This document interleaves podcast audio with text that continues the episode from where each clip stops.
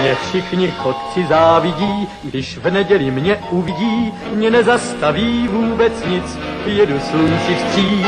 Já všude každý koutek znám a pěknou cestu vždycky mám, mě dobrý vítr provází, nic mi neschází.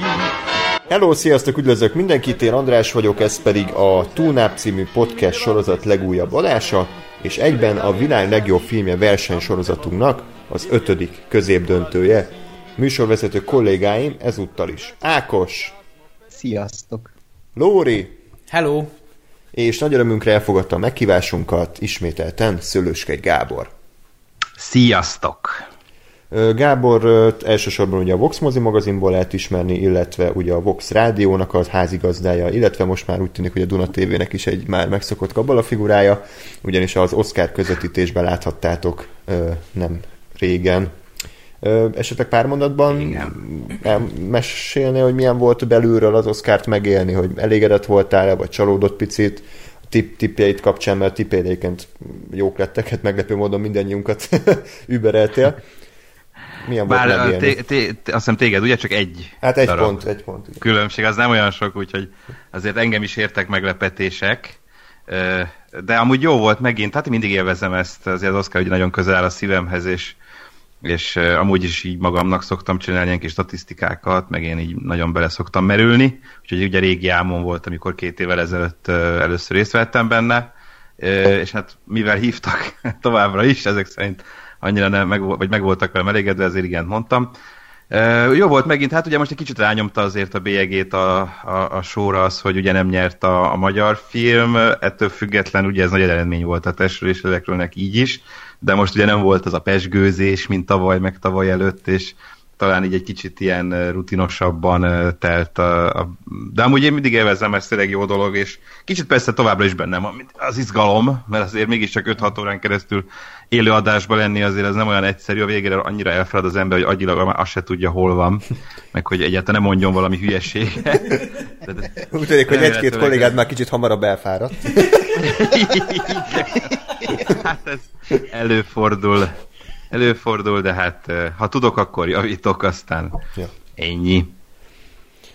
Nem könnyű azért valóban, tehát én is ezt most tapasztaltam meg, amikor ezekben a közvetítésekben jelen voltam, hogy nehéz azért ott lenni fejben, pláne ennyi idő után, és tényleg összeszedni a gondolataidat, azokat normálisan elmondani, úgy, ahogy szeretnéd, nem olyan egyszerű egyébként. Szóval ez egy szakma, tehát lássuk be. Hát meg főleg az, ugye, igen. Bocsánat. Nem, mondja csak, igen. Pont így ironikusan azt akartam kérdezni, meg az is nehéz, amikor szabadba vágnak. Meg nem. Igen. Most ezt szemléltetted, igen. Pontosan.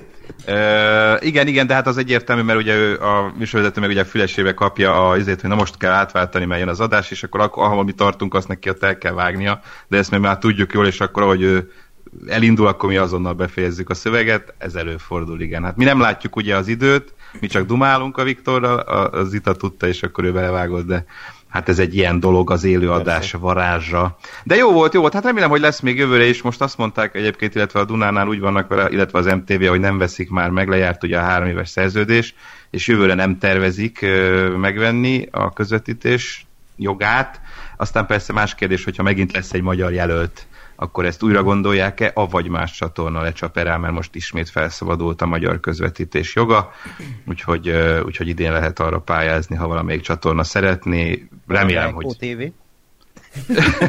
Reméljük nem. Vagy a Dik TV. Győzik el szakkommentátorságával? Bebetélve. Jó. Úgyhogy hát meglátjuk. Igen, hát meglátjuk. Szerintem nem egy rossz dolog ez egyébként, hogy kicsit így, főleg, hogyha van ugye magyar aktualitás, akkor szerintem az tök jó, hogyha egy egész ország tud szurkolni a filmnek, ugyanúgy, mint mondjuk egy olimpiának, igen. Még akkor is, hogyha nincs esélye, de legalább úgy jó érzés tapasztalni az embernek, hogy egy ekkora közönség megismeri végre ugye a magyar alkotást, egy egész világ láthatja. Pontosan. Jó, hát akkor aki esetleg azon gondolkodna, hogy hol van Gáspár, hát mi is ezen gondolkodunk, de valószínűleg tehát mindenképp érkezik, mondta, hogy kicsit késni fog, úgyhogy arra gondoltunk, hogy amíg ide ér, addig belevágunk a műsorba. Nekem van egy tippem egyébként. Megijedt az Ákostól. Igen, lehet. A köztük lévő rivalizáció már idáig folyó. Nem, hát tudod, a puskával megfenyegette. Igen. Hát sem tudtam, mire gondol. Mi történt köztünk? Aki nem tudná, az látogassa meg a Facebook és Twitter oldalunkat, mert egy Ákos egy nagyon jó utószinkront készített a Mici Mackó egyik híres jelenetére. Ja, igen, az tényleg rögögöm. Azon én is rögtem. Először azt hittem, hogy Mikó Istvánt kérted fel, de végül egy tök jó. Simán elmehetnél szinkronhangnak, mert nagyon jól ment a rajzfilm karakter. Köszönöm. Mikó Istvánnál kelek és alszom. Ajaj! Jó, na hát akkor... Because. Bocs. Kezdődik. Mielőtt belevágnánk a műsorba, két nagyon fontos hírrel szeretnék szolgálni. Az első, a rövidebb az, hogy elértük a 2000 feliratkozót, legalábbis abban a pillanatban, amikor néztem pár percet, úgyhogy nagyon szépen megköszönöm annak a 2000 embernek, aki feliratkozott. Én már langyos tejből veszem az adást. Így van. Itt ülök a kádban, és nagyon finom ez a langyos tej. Igen, Gábor, nagyon remélem, hogy egy kád langyos tejben ülsz, mert a Gáspár azt kötötte ki, hogy ha elérjük ezt a számot, akkor mindenkinek langyos tejbe kell rögzíteni. Ja, igen. Természetesen. Most még kicsit forró. Most válasz, hogy elhűljön. Oké. Tehát akkor tényleg köszönjük mindenkinek. Nagyon... kicsinek tűnhet ez a szám ugye a YouTube érában, ahol több százezer feliratkozós emberek rendelkeznek, vagy annyival rendelkeznek, de én azt gondolom, hogy egy ilyen műfajban, mint a podcast, ahol 3-4 órás adásokat töltünk fel, nincsen benne képi anyag, szerintem ez is egy nagy dolog, hogy ennyi ember hajlandó volt ránk szánni ezt az egy kattintást, és hát remélhetőleg tetszik nekik a tartalom, mi azon igyekszünk is, hogy ezt szállítsuk is nekik a jövőben.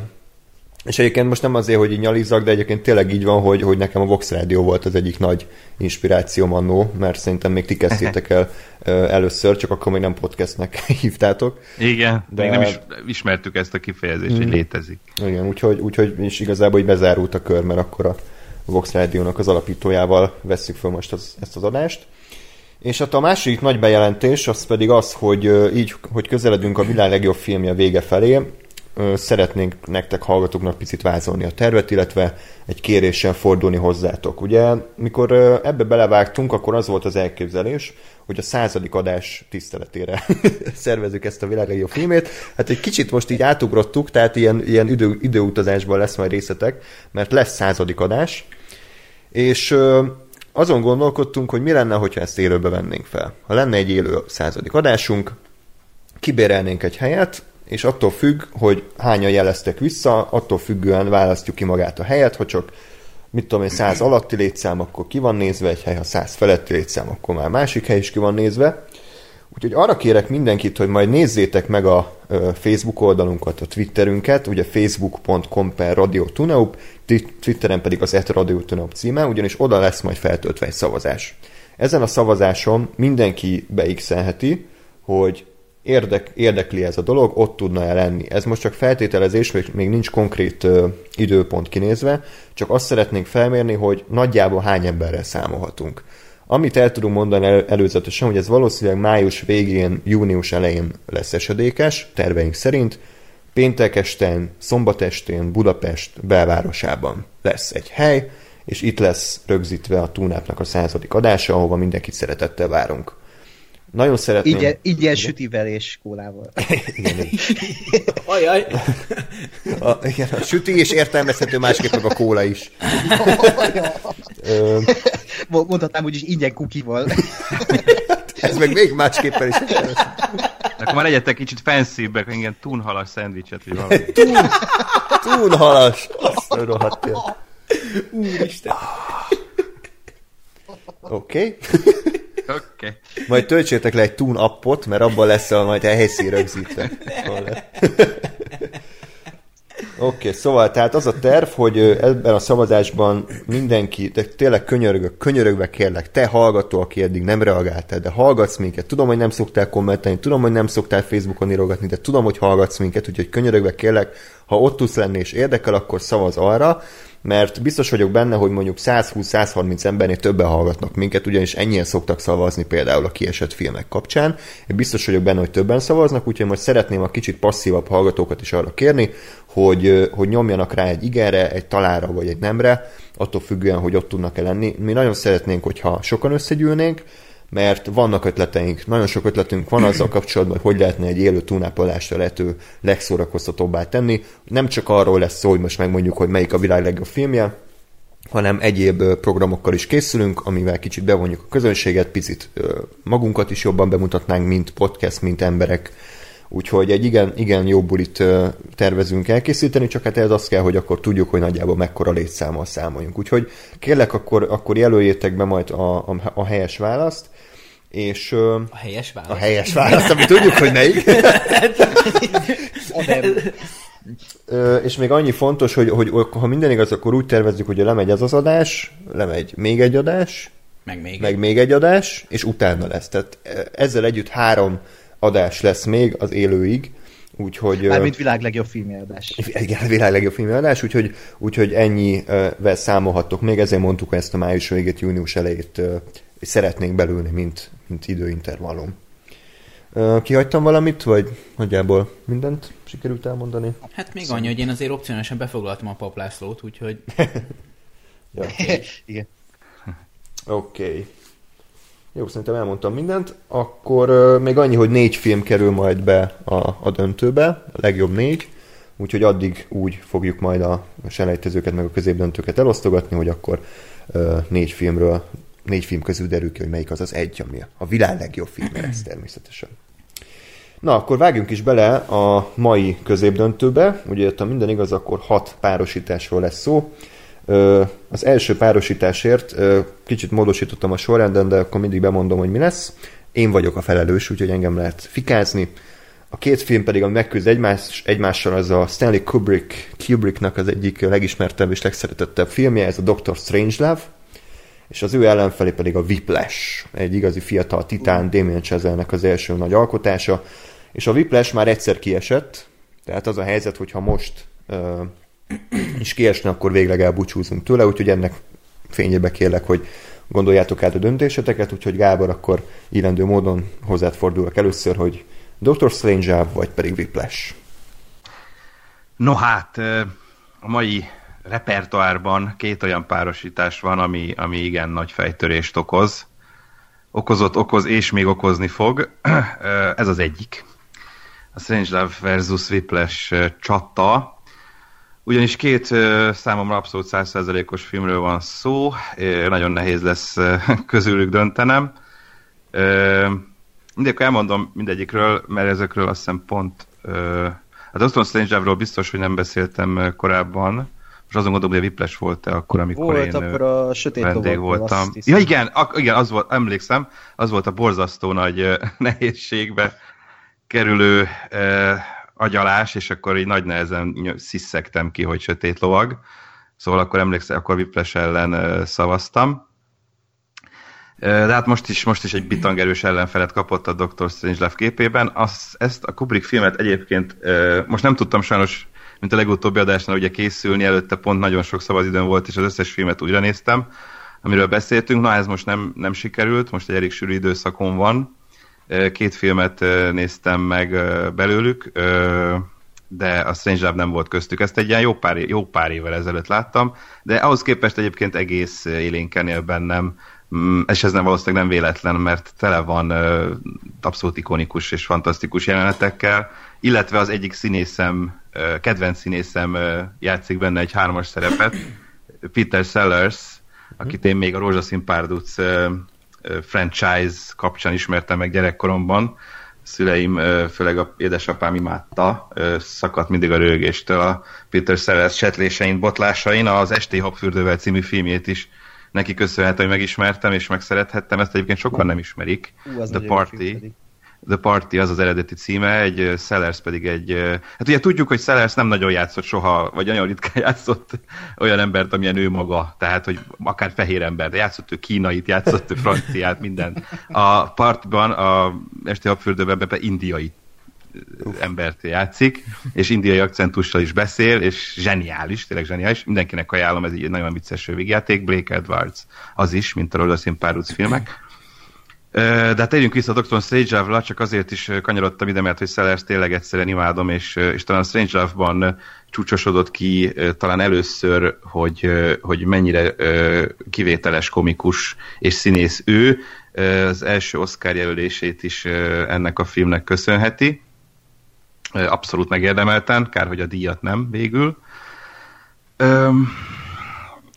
Ez a nagybetűs szatíra. Tehát, hogyha én is azt hallom, hogy akkor film szatíra, és akkor ez az első cím, ami beugrik, mert ez tényleg minden követelményének megfelel ez a film. Hihetetlen, hogy milyen okosan és milyen viccesen tud elővezetni egy egyébként alapvetően szomorú témát, ugye a háborút, meg az ezzel kapcsolatos dolgokat, hidegháborús időszak is, meg szóval tényleg valami hihetetlen, hogy ahogy bemutatja, hogy működik hogy működik ez a rendszer, illetve hát milyen kis dolgokon múlnak, milyen nagy dolgok. És hát Sellers ugye 3-as szerepben, javítsatok ki, de ugye ő játsza az amerikai elnököt, egy tábornokot talán? Ezt jól mondom? Tábornok? Egy tábornokot, aki ugye az egészet kvázi kirobbantotta, mert igen, a bomba kapcsán. És illetve magát Dr. Strangelove-ot, az náci tudóst, aki már az amerikaiaknak segít, és rajta lehet leginkább szakadni a röhögéstől. Az abszolút benne van az jelenet, amikor időnként ugye előjön belőle a náci énje, és akkor csinál egy ilyen Heil Hitlert a kezével, amit a másik kezével azonnal le akar ütni, amikor az ilyen önálló életet él az a keze, és ütögeti a saját kezét. Hihetetlen a csávó, meg ez a karakter is. És hát ugye az ikonikus jelenet a repülőképből kieső atombombával, amit ugye a cowboy kalapos csávó meglovagol. Tehát ez volt az első kép, amit ebből a filmből láttam, még gyerekkoromban. Nem tudtam, mi ez a film, csak ez az egy jelenet, ez az egy snitt az, ami így belégett örökre a retinámba, és aztán én sokkal-sokkal később, egyébként egész későn láttam ezt a filmet, már szerintem 20 évesen először. Szóval nekem Kubrick egyébként egyik legjobb filmje, sőt, így a ragyogás mellett a kedvenc filmem tőle, eleddig. Ezt a kettőt szeretem tőle a legjobban.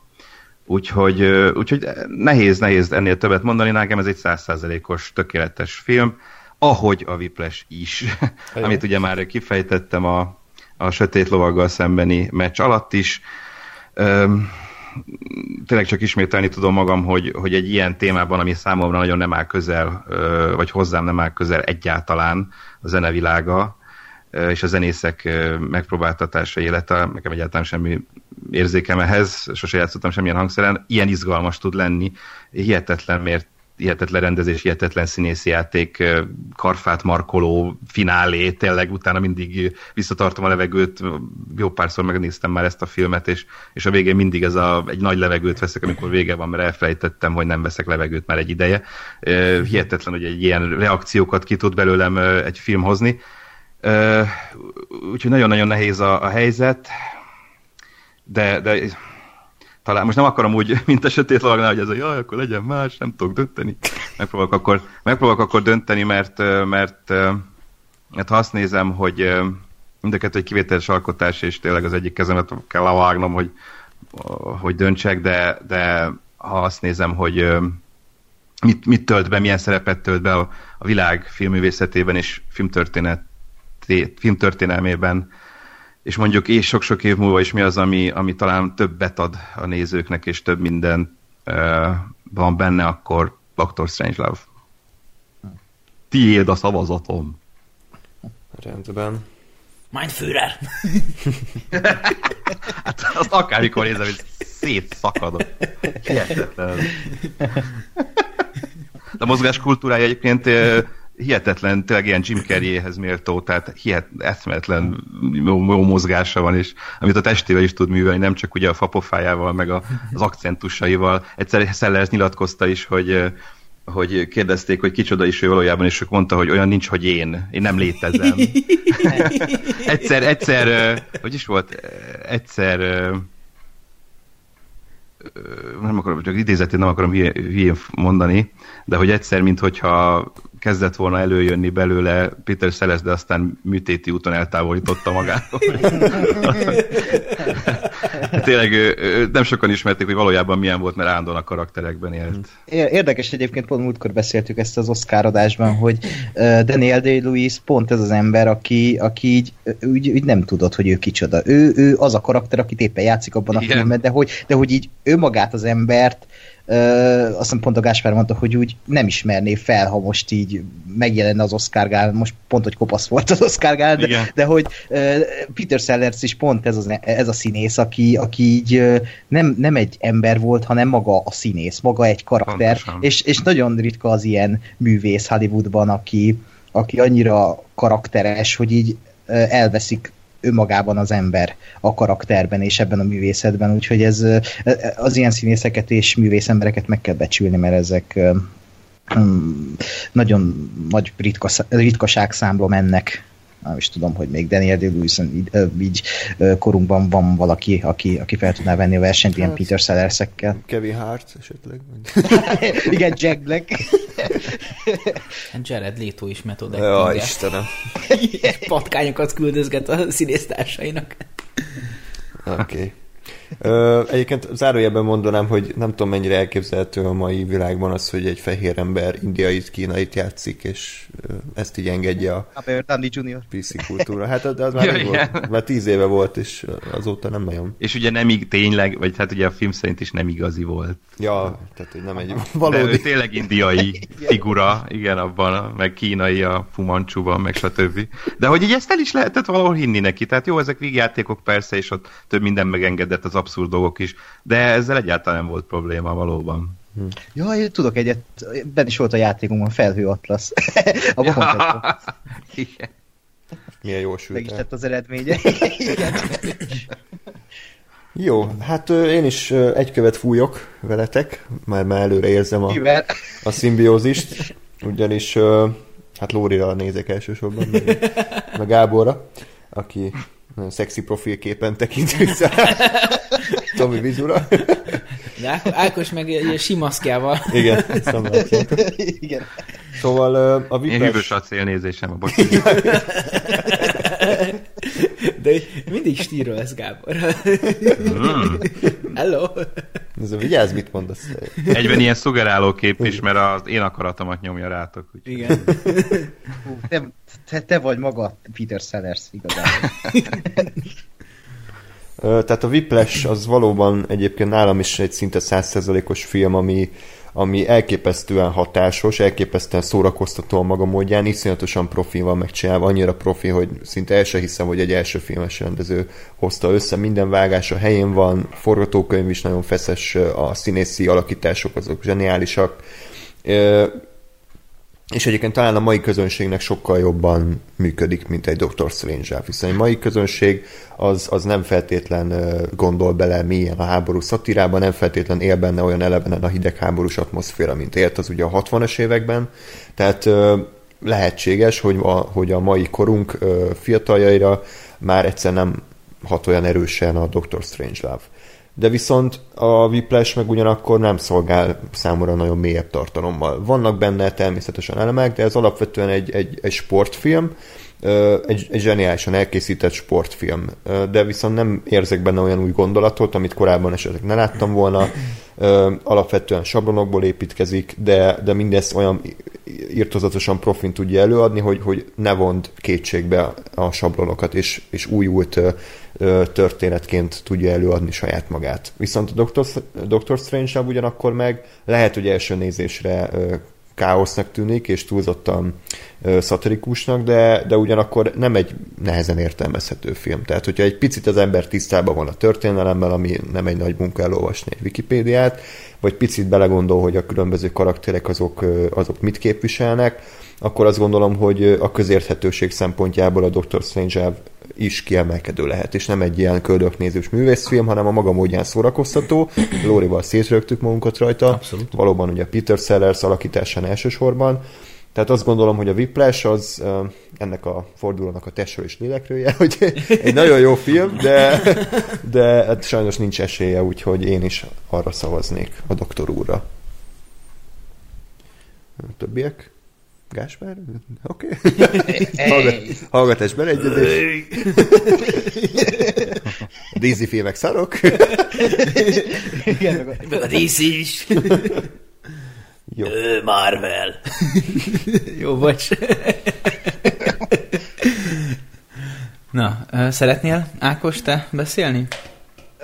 Van ellenvéleményed? Mert igazából nem tudom, szerintem mindannyian tényleg egy követ fújunk, tehát mondjad, Lóri, aztán jó, hát. Igazából csak egyet fogok érteni mindenki. Én megmondom őszintén, nem gondoltam, hogy ennyire nagy konszenzusra jutunk a dologban, de akkor már én is leleplezem gondolataimat, miszerint szerintem is a Strangelove-nak kéne tovább jutnia. Mindemellett, hogy a Whiplash szerintem is egy abszolút erős film, és a számomra abszolút emlékezetes kategóriába tartozik. Úgyhogy mindenképpen tisztelet és becsület a Whiplashnek. Viszont ezzel szemben a Strangelove, és itt mondjuk egy picit vitatkoznék Andrással, hogy szerintem azért én egyrésztről nem degradálnám magunkat öregnek, hogy itt már kívülállóként kelljen a mai fiatalokat megítélni, tehát még szerintem mi is azok vagyunk. Bocs, zárójelben, én nemrég jöttem rá, hogy a mai fiatalok, azok már mindent másfélszeres sebességgel néznek YouTube-on is. Bármilyen filmet, bármilyen videót. És hogy jöttél rá? Hát úgy, hogy beszéltem egy ilyen emberrel, és az összes barátja is így nézi. Jézus! De izék is azért vannak egyébként ezek amikor megjelenik egy előzetes, és az előzetes elején van egy ilyen 3 másodperces előzetes az előzetesnek. Az azért van, hogy az ember megnézi előtt az előzetest, hogy megéri ezt a 2 percet megnézni. És, ja, ez mindent elmondta erről a generációról. Igen. Jó, de ez mondjuk, erre mondjuk egy nagyon rövid reakció annyi, hogy ezt meg kicsit így a felnőttek is generálják le a fiatalokra, tehát hogy van egy igény, de azt így a lehető legteljesebb mértékben ki is szolgálják, és ezáltal kicsit deformálják is az embert, tehát hogyha minden igény úgy van kiszolgálva, hogy megfogan, akkor azzal, érted, szítod a tüzet. Hát meg tartalom is rengeteg van, tehát felfoghatatlan mennyiségű tartalmat kell fogyasztani, és azt plántálják az emberbe, hogy nem hagyhat ki semmit, hanem mindent meg kell nézni, mindent el kell fogyasztani, és ezért nyilván... Hát csak annyi idő meg nincs, ugye? Hát nincs, de akkor is, igen. Jó, zárójelbe. De szóval én nem ítélkeznék úgy, hogy a mai fiatalok kívülálló szemmel, mert szerintem mi is azok vagyunk. Viszont szerintem ott is megvan abszolút az a réteg, akit érdekel a történelem, aki szereti a történelmet, és még hogyha nem is igaz rá ez a mondás, ettől függetlenül ugyanúgy, tehát erről a korszakról azért legalább a nagyon szükséges ismeretek mennyiségét mindenki felcsípi magára. Úgyhogy teljesen szűztémaként nem érint ez szerintem senkit. Nyilván egy 6 évest ritkán ültetsz le a Strangelove elé, vagy ül le magától, de hogy aki potenciálisan érett erre a filmre, az szerintem már a szükséges tudást az birtokolja. Itt talán főleg az a kérdés, hogy ez a szatirikus megközelítése a történéseknek, ez hogyan hat rá. Ez talán inkább, ami kicsit megszűri az embereket, de azt gondolom, hogy aki kicsit is vevő rá, az mindenképpen szeretni fogja. És mindemellett a film szenzációsan van elkészítve, abszolút emlékezetes, és olyan, ami nem csupán azt a kortra akarja megragadni, hanem annak a kornak a tanulságaiból örökérvényű tanulságokra akar kiukadni, mindezt a humor eszközével, és teszi ezt úgy, hogy mindent, amit létezik, azt kiforgat önmagából, és teljesen parodisztikussá teszi azt, hogy hogyan is születik meg egy fontos döntés. Ezáltal lerángatja az ilyen félisteneknek elképzelt politikusokat, katonai vezetőket, akiket ugye mi személyesen ugye nem látunk, és nem érezzük őket, az ő emberségüket mondjuk tévén, vagy újságcikken, vagy egyebben keresztül, lerángatja őket a földre, hogy ők is emberek, és ők is csinálnak hülyeségeket amellett, hogy ők hatalmi pozícióban vannak, és szerintem ez egy nagyon érdekes és jó megközelítése a történetnek. Úgyhogy szerintem ez egy olyanabb film, amit a továbbiakban még kellene látnunk, és ezért Dr. Strangelove. Nem tudok sokat hozzátenni az előbb elhangzottakhoz. Én azon ügyeltem, hogy mi legyen itt az érvrendszer a két film között, mert tényleg két, mondhatni, tökéletes filmről beszélünk. És az egyik úgy tökéletes, hogy hát 60-as években készült, és úgy érzem, hogy nem öregedett semmit. A másik meg, mondhatni, pár éves, és az meg, mondhatni, tényleg egy sportfilm, de hogy annyira frissnek hat ebben az alműfajban, hogy egyszerűen ez egy nagy truváj, hogy Chazelle ezt így elérte, és egy jazz műfajról szóló, vagy a jazzről szóló filmet úgy tudott nekem átadni, hogy nem ásszak a falra tőle, mert én amúgy nem szerettem, meg nem is annyira szeretem még a mai napig a jazzt, de hogy amiért szeretni tudom, jazz, vagy értékelni, igen, köszönöm, de amiért értékelni tudom, az pont Chazelle érdeme, hogy elkészítette a Whiplash-t meg a La La Land-et, és így jobban... Igen. Köszi. Próbálok megfogalmazni valamit, de így még nehezebb, de amúgy is nehéz. És ezért tényleg hatalmas teljesítmény jár, vagy hatalmas teljesítmény a rendező részéről, hogy ezt így meg tudta valósítani, és át tudta adni nekem, és ezek szerint így Gábornak is, mert ő is ilyen, mint én, hogy így semmilyen hangszeren nem játszik, én sem, és sem fogalmam sincs a zenéről, úgyhogy ezért ez egy nagy truvás számomra, és az, hogy egy teljesen más vetületét mutatta meg ennek az egész zenés filmnek, aminek semmi köze a zenéhez, lehetne az festő is, vagy festészetről szóló film, vagy de bármilyen más műfajról szóló film, vagy szakmáról szóló film. De az a baj, hogy a Dr. Strangelove az meg egy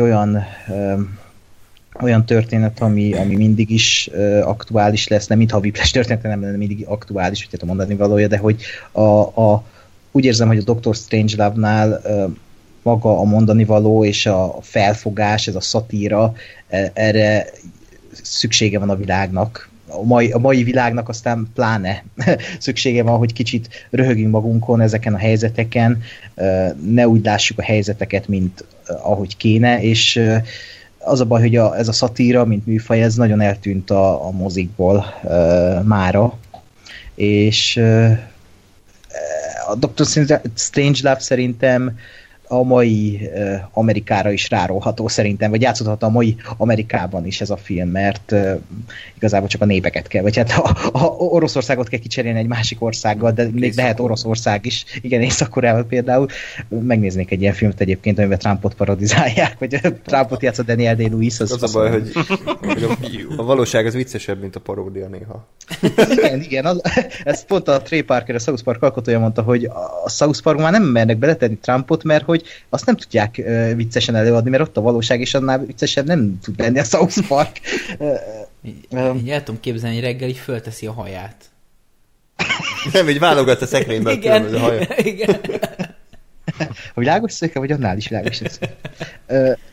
Úgyhogy én emiatt mondanám azt, hogy a Dr. Strangelove, mert szüksége van a világnak erre a filmre, a Whiplash-re is, de hát igen, a Strangelove-ot jobban szeretném látni a világ legjobb filmje döntőjében.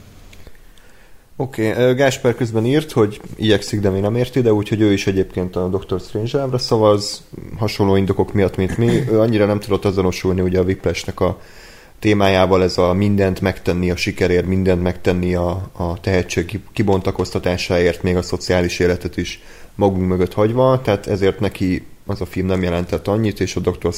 Strangelove-nak megértékeli egyszerre az univerzalitását, hogy bárki számára szórakoztató lehet, de ugyanakkor meg a mélyebb tartalmát, ami nincs elrejtve egy filmben, hanem ott van. Ezt csak kitaláltad, vagy tényleg ezt írtad? Hát én költök hozzá egy picit, de a címszavakban ezt mondta, tehát hogy ez ország látja a lelkemet, ez így hangzott el. Jó, akkor lépjünk tovább a következő párosításra. Ja igen, tehát a Dr. Strangelove tovább jutott, a Whiplash pedig sajnos kiesett, és hát végleg, de azt gondolom, hogy így is egyébként nagyon örülök, hogy beküldték, mert szerintem egy pokoli erős film, és már az, hogy ide eljutott egyébként egy nagy dolog. Köszön. Köszönjük szépen. Következő alkotás szintén egy Stanley Kubrick film mérkőzik meg egy másik alkotással, ez pedig a Mechanikus Narancs, és az ő ellenfeli pedig az Old Boy. Mind a két film eddig úgy jutott tovább, hogy nem kellett visszaszavazni, tehát itt szintén ezt érdemes figyelembe venni. Ugye a Mechanikus Narancsnak eddig korábban kiemeltük szintén a téma központúságát, a mondani valóját, viszont ha jól emlékszem, akkor kicsit a megvalósítás az egy fokkal kevésbé közérthetőnek tituláltuk. Az Oldboy pedig pont a távol-keleti furasága miatt lehet egy elidegenítőbb alkotás sokak számára, és ott is, ha van üzenet, a mélyebb üzenet, akkor az is hát jó sok polip megevés, meg fog kitépés alá van beágyazva. Úgyhogy kezdjük most Ákossal, te melyiket juttatnád tovább inkább? Van egy egyértelmű továbbított a fejembe, de inkább még nem mondom el. Nem tudom, én a Mechanikus Narancsal úgy vagyok, azt vettem észre, hogy minél több idő telik el azóta, hogy láttam, annál kevésbé tetszik. Lehet, hogy újra kéne néznem, és már régen láttam, de úgy nekem az a film attól függetlenül, hogy zseniálisan megrendezve, ez tény, és értem mondani valót, értem az egész világát, és felfogásmódját, ezt az anarchista, vagy hát az anarchista rendszer bemutatását, ahogy bemutatja, és akikkel, de az a baj, hogy így az emlékeimben nem úgy van meg, hogy jó visszagondolni rá, hanem hogy úgy érzem, hogy nem kéne újra néznem, vagy nem akarom azt a filmet többször újra nézni, de mégis újra kéne. Egyszerűen nem tudom. Tőlem nagyon távol áll az a fajta elmesélésmód, ahogy azt a filmet elmesélte Kubrick. És így visszagondolok arra, most nem jut eszembe, hogy milyen nyelven beszéltek néha a szereplők, de hogy ez a vegyített nyelv, ahogy beszéltek, ez nagyon, nagyon fura volt, amikor néztem, és... Orosz szavakat kevertek. Be. Igen, ilyen orosz szavakat keverték az amerikaival, de ez tény, hogy én nagyon elismerem azt a filmet, és értékelem, de azt vettem észre, hogy nem tudom szeretni. Ezzel szemben az Old Boy-t, azt nagyon tudom szeretni, és azt úgy érzem, hogy nem bármikor újra tudom nézni, mert azért elég kemény film, de hogy azt szívesen újra nézem így jó pár évente, mert talán az egyik, ha nem a legtökéletesebb bosszúfilm, tehát így mondani, hogy tökéletes nem tudom, de hogy tényleg a legszignifikánsabb bosszúfilm ebben a műfajban, és annak ellenére, hogy most András mondta, hogy ilyen furi, tehát ez a keleti furiság, ez megvan benne, de ezt el lehet engedni, és a maga kegyetlen történetmesélésével és karaktereivel a filmtörténelem egyik legkegyetlenebb csavarával azért feltette magát a világ legjobb filmje listára nálam is, nem csak így a műsorban, és ezért egyértelmű nekem, hogy itt az Oldboynak kéne tovább jutnia, mert ez a film tud minden lenni, és szerintem úgy ajánlható mindenkinek, hogy közben nem egy könnyen fogyasztható film. Jó, hát akkor most erre mondanám Gáspár érvelését, aki szintén Facebook Messengeren osztotta meg velünk gondolatait. Egyiket se érzik teljesen magának szólónak, de a Mechanikus Narancsra szavaz, mert ikonikusabbnak tartja, stílusosabbnak tartja, és az üzenetét fontosabbnak. Az Old Boy számára egy bosszú mozinál többet nem adott, hanem egy érdekes film, de ennyi igazából, úgyhogy ő ezért szavaz az Oldboyra. Ha megérkezik még ezen a fordulón belül, akkor majd normálisan elmondja, hogy valóban így értette de akkor itt tehát egy-egy az állás. Várjál, tehát azt mondtad, ezért szavaz az Oldboyra. Bocsánat! Igen, kicsit már szétasadt a tudatállapot. Igen. Tehát a mechanikus tanácsra szavaz. Ákos szavazott az Oldboyra, csak összezavartam. Jó, oké. Nem, a mechanikus tanács. Merre húz a szíved? A szívem, hát... A mechanikus narancs nem olyan régi emlék számomra, mint kéne, hogy legyen. Pironkodva bevallom. Nagyon-nagyon-nagyon sokáig nem néztem meg. Témájából tehát nem is rohantam igazából, hogy úgy megnézem, sosem állt hozzám úgy közel ez a téma, de hát mégiscsak egy filmtörténeti klasszikusról beszélünk. Próbálom ezeket bepótolni, amiket nem láttam, ugye azért ez egy életmunkája leginkább, annyi film van, és annyi fantasztikus, klasszikus film is van, de aztán sikerült bepótolni. Az Oldboyról már harmadszorra beszélnék, pont mind a két adásban szerepelt, amiben én részt vettem. Először ugye ellene szavaztam az összeomlás javára, aztán másodszorra már viszont az Oldboyra szavaztam, amikor a taxisofőr ellen ment, de akkor mindenki, úgyhogy nem volt nehéz dolga. Most szerintem nehezebb dolga lesz a mechanikus narancs ellen.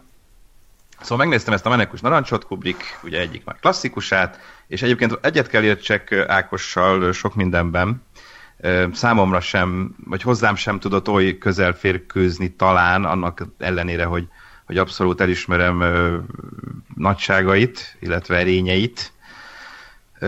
Hihetetlen érdekes világot festett a vásznakra Kubrick ebben a filmben, és tényleg már ilyen ezt az abszurd és elég beteg, de ugyanakkor valahol talán kicsit komikusan beteg világot mutatott meg, amit nem sok filmben. Tehát azt mindenképpen lehet mondani, hogy sok mindenhez vagy hát semmihez nem nagyon hasonlítható ez a film, és lehet, hogy vannak olyanok, amik hasonlítanak rá, de azok szerintem ezután készültek, és inkább a mechanikus narancsot majmolják, de el tudom képzelni, hogy ez azért a maga korában milyen botrányokat ugye szülhetett, kelthetett, nem véletlenül.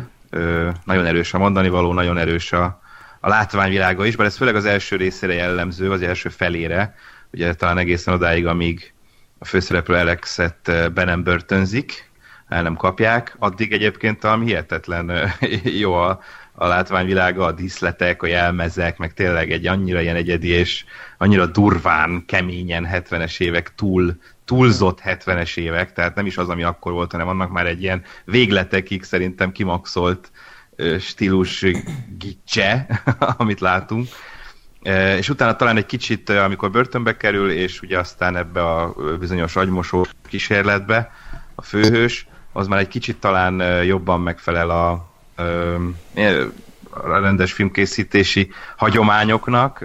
Ott talán egy kicsit visszafogta magát, és arra koncentrált már Kubrick, ugye, amiről akar szólni, főleg ez a film, vagy hát az egyik fő témájában.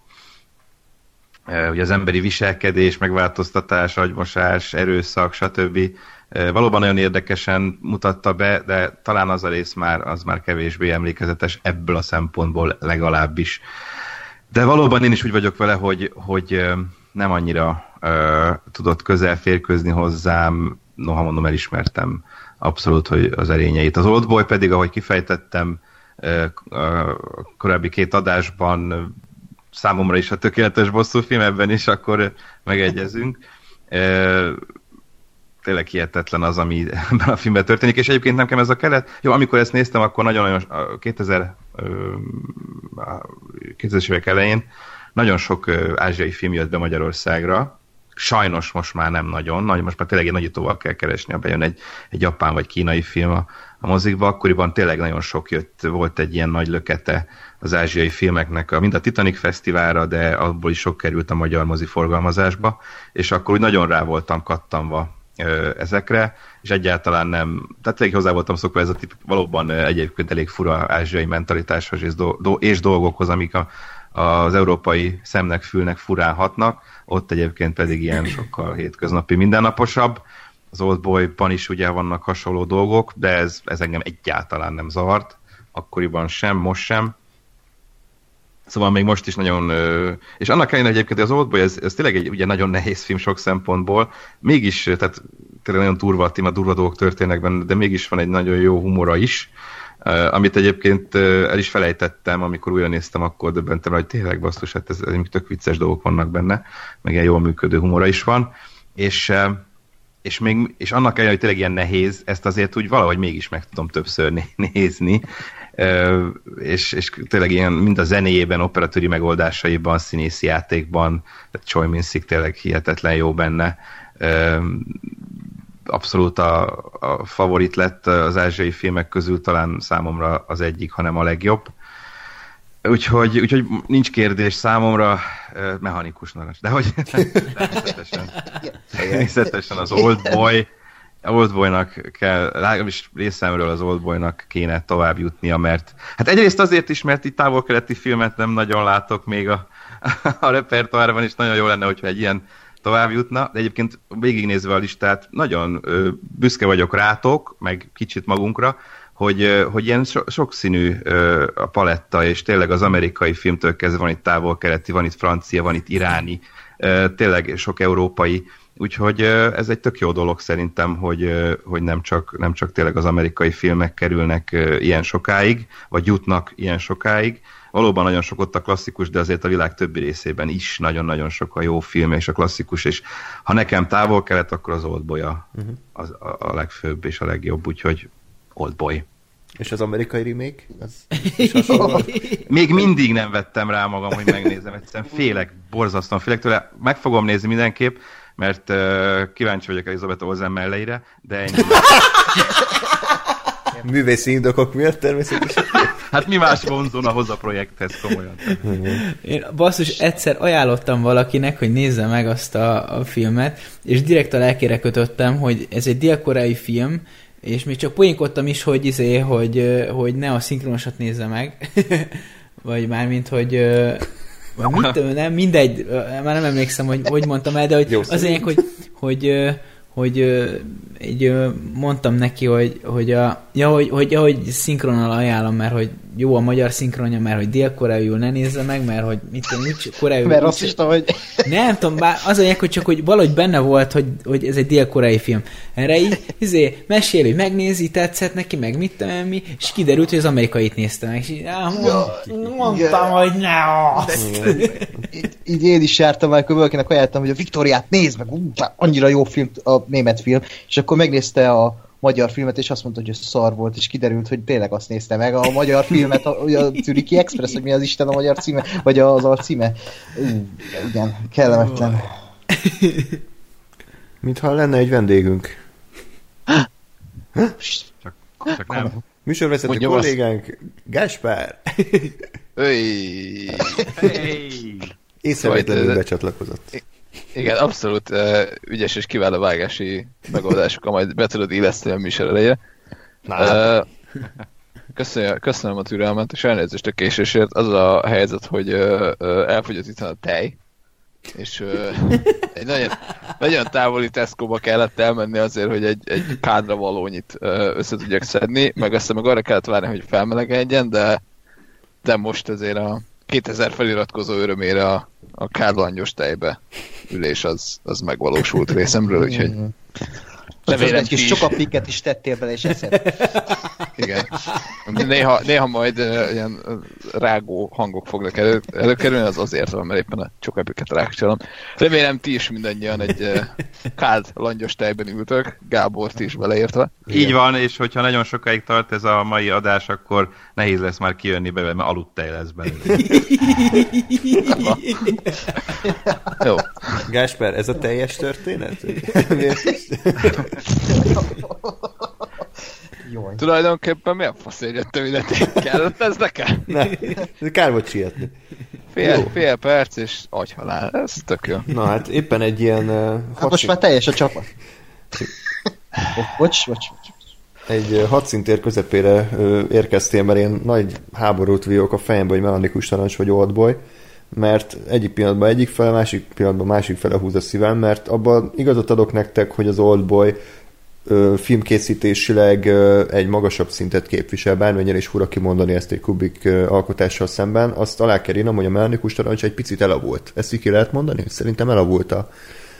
Igen, szerintem lehet egy... Nem annyira kedvezett neki az idő. Igen, tehát ugye ezek a botrányfilmek, ezek a sokkoló filmek, ezek ugye mindig az adott korszakukban számítanak annak, és hát aztán ahogy ugye egyre nő a nézőknek az inger küszöbe, úgy válnak ezek a filmek egyre tompábbá. Szerintem ilyenek lesznek majd a fűrészek, meg a nem tudom még mi volt. Tehát nagyon kevés az ördögűző, nem ilyen, bocs, csak hogy közbelvágok. Hát, nekem az máig ugyanolyan félelmetes. Igen. De a 70-es években nem hát igen, ott ilyen álcsontok repettek meg korai szülés. Nem, én meg attól, hogy ugyanúgy most be vagyok szarva, és mi lehetett a 70-es években, tehát hát igen. De akkor megpróbálok becsatlakozni a beszélgetésbe, hogy fura egyébként, mert hogy ugyanakkor meg szerintem a Mechanikus Narancs az meg pont a sztoriával, meg a mondani valójával, meg sokkal univerzálisabb, mint az Oldboy, ami nekem egy konkrét sztori, vagy egy oké, jó sztori, de hogy én nem annyira érzek abba annál többet, mint hogy van egy bosszú történet, ami tényleg érdekes, meg jó, meg azért elgondolkodsz, hogy te mit tennél, de hogy a Mechanikus Narancs meg szerintem pont az, amit így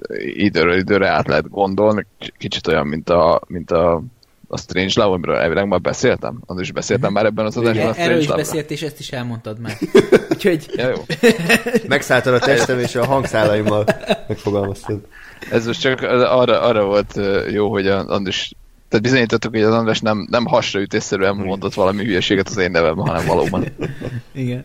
De az Oldboyra szavazott. Még ki? Hát már mint az András veled. Igen, persze. Meg ugyanakkor én nem gondolom, hogy... Tehát, hogy azért nyilván más korba készült a két film, tehát biztos, hogy más technikai dolgok vannak mögötte, de hogy szerintem a Mechanikus Narancs az azért képi világban is, meg ugye egyetlen dizájnban is olyan, hogy nyilván látom rajta, hogy hogyan képzelték el a 70-es években egy ilyen félig meddig tehát egy disztopikus jövőképet, tehát az nyilván rajta van, de ugyanakkor meg szerintem tök jól, tehát tök egyedi az egész, és ha ránézek, akkor tudod, hogy igen, ez a Mechanikus Narancs. Igen, én is, tehát ugye ott az egyik oldalon az Oldboy, amit jobb filmnek tartok, a Mechanikus Narancsot pedig egy fontosabb mondani való jobb filmnek tartok, mert szerintem a mai napig egyébként, ha belegondolunk picit, hogy milyen témákat feszeget ugye a fiatalok tanástalanságáról az életben, hogy ugye erőszakhoz folyamodnak, és az erőszakba találják meg az életük értelmét. És ahogy erre reagál ugye a kormány, hogy az erőszakot erőszakkal próbálják meggyógyítani, tehát erőszakkal próbálják jóra nevelni a főszereplőt, és hát ezáltal ez egy ilyen végtelen körbe taszítja az emberiséget. Szerintem ez egy olyan erős mondani való, ami nincs meg az Oldboyban. Tehát nem ennyire univerzális, nem ennyire mindenki számára átérezhető, viszont az tény, hogy filmként meg kevésbé hatásos. Tehát egyszerűen ezek akkor működnek szerintem, ha az ember esetleg elolvassa a könyvet, ugye a Mechanikus Narancsot, vagy nagyon sokat gondolkodik utána, de maga a film az hatásilag nem adja át ezt az üzenetet szerintem, vagy csak nagyon felszínesen adja át, és ugye emiatt van bennem ez a nagy kétség, hogy most akkor az élvezetesebb filmre szavazzak, vagy pedig a fontosabb filmre szavaznak. Ugye ez egy örök kérdéskör itt nálunk is, hogy most a szívemre hallgassak, vagy az eszemre.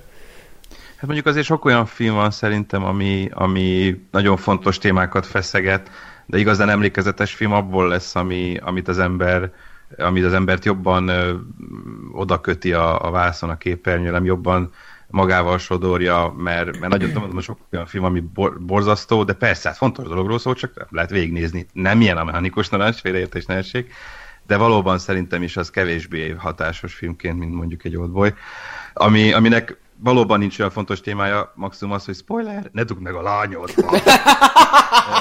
De... Hát ezt egy random alabamai interjúba kiderül szerintem. Elnézést kérek minden alabamai hallgatóktól. De mégis páratlanul összerakott filmről van szó, ami nem kevés a film történetben. És ezt is nagyon-nagyon kell szerintem. Az a legjobb persze, hogyha ez a kettő egybevág, de szerintem ez most ezúttal a Narcos Nacs esetében kevésbé, legalábbis. Én azért ugye, sodródtam inkább az Oldboy felé, hogy azt is el kell ismerni. Most akkor én is egy kicsit magamhoz ragadnám a szót. A Mechanikus Narancs versus Oldboy párosításban ugye a Mechanikus Narancsnak már azért így a központi gondolatkörét azt ugye most nemrég András vázolta, de én azzal a kijelentéssel egy picit vitatkoznék, hogy az Oldboy nem szól egyébről, mint egy bosszú történetről, mert alapvetően szerintem ez egy kicsit kibővített ilyen, most értem szerint nem kínai, de mint egy kínai tanmese. Abban tér el mondjuk a kínai tanmeséktől, hogy azoknál a tanulság nem feltétlenül arcba mászó, hanem olyan, amit neked kell összerakni, de azok általában hasonlóan drasztikusak tudnak lenni, de és én nagyon elgondolkodtatóak. És az Oldboy alapvetően szerintem egy nagyon-nagyon egyszerű alaphelyzetet vesz, ebből indul ki, és erre épít fel egy nagyon érdekes drámát. És ez a nagyon pici, semmi abszurd alaphelyzet az, hogy Odessu gyerekként nem volt tisztában a nyelv hatalmával. Hogy mennyire nagy jelentősége van az általunk kimondott szavaknak. És hogy a pletyka veszélyei, igen. Igen, és ez bármennyire kicsi dolognak is tűnik, egy elsőre sokkal nagyobbnak tűnő ilyen társadalmi probléma mellett, mint ami ugye a fiataloknak a mondjuk úgy lekötése, és hogy hívják, a kormányzatnak pedig az erre való reakciója. De ez egy sokkal, ez egy szintén nagyon fontos területet hívja fel a figyelmet, az egymással való kapcsolatunkra. Tehát míg az előző az egy társadalmi berendezkedést, illetve működést hivatott ábrázolni, a másik pedig csupán emberi kapcsolatokkal foglalkozik, és azt veszi alapul, hogy mekkora súlya van az általunk kimondott szavaknak. És ennek, mint történetnek és alapvető gondolatnak a jelentősége az abszolút nem kisebb a Mechanikus Narancséhoz képest. Mert ez egy igenis fontos tanulság. Az tény is való, hogy ebből egy bosszú történetet kreáltak, és tény is való, hogy egy ilyen ázsiai mintára megcsinált filmet, történetet. De mindezt roppant stílusosan csinálták, és teljesen emlékezetes megvalósításokkal. A 2D-s harcjelenettől elkezdve az összes ilyen elborult távol-keleti baromságig, és a teljesen már nem szimbolikus, hanem teljesen egyértelmű végkövetkeztetésig, ahol Odessu, spoiler, levágja a saját nyelvét, büntetve ezzel magát a gyermekkori cselekedeteiért. Tehát megfosztja magát attól a jogtól, hogy ő valaha is többet megszólaljon, cserébe azért, hogy feloldozást nyerhessen. Nem feltétlenül azt mondom, hogy most így nincs élénken előttem a történetnek a végtanulsága, de azt tudom, hogy abszolút a nyelv hatalmáról szól számomra. És mint egy abszolút egy ilyen távol-keleti tanmese. Kicsit mai köntösbe kiszínezve, filmes műfajt adva neki, de erről van szó. És én nem tartom semmivel se kisebbnek, mint a Mechanikus Narancsot. Más témát dolgoznak fel, és máshogy. Azt gondolom, hogy a kettő közül az emészthetőbb ma az Oldboy. És azért, mert az a fajta megjelenés, és ahogy megszólít téged a film, az több embert tud valószínűleg oda kötni, és több embernek az érdeklődését tudja felkelteni, mint ma egy mechanikus narancs, ami ragyogóan meg van szerkesztve és komponálva.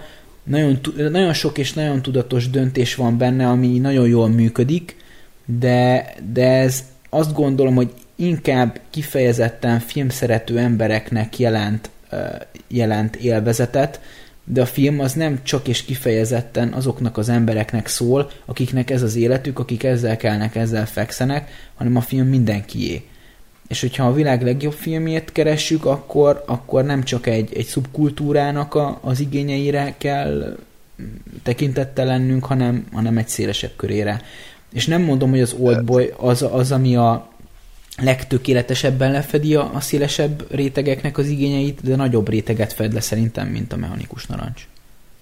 Én azt gondolom, hogy az a nagy különbség a kettő film között, hogy most maradva ennél a sztori per üzenet per mi mit mond vonalon, hogy ilyen nagyon furán több lépcsősen meg egymásra épülve, vagy egymáshoz furán viszonyulva működnek. Én azt gondolom, hogy az Oldboynak van egy rétege, amire azt mondom, hogy egy érdekes történet, amit tényleg megnéz akárki, és oké. És el van vele.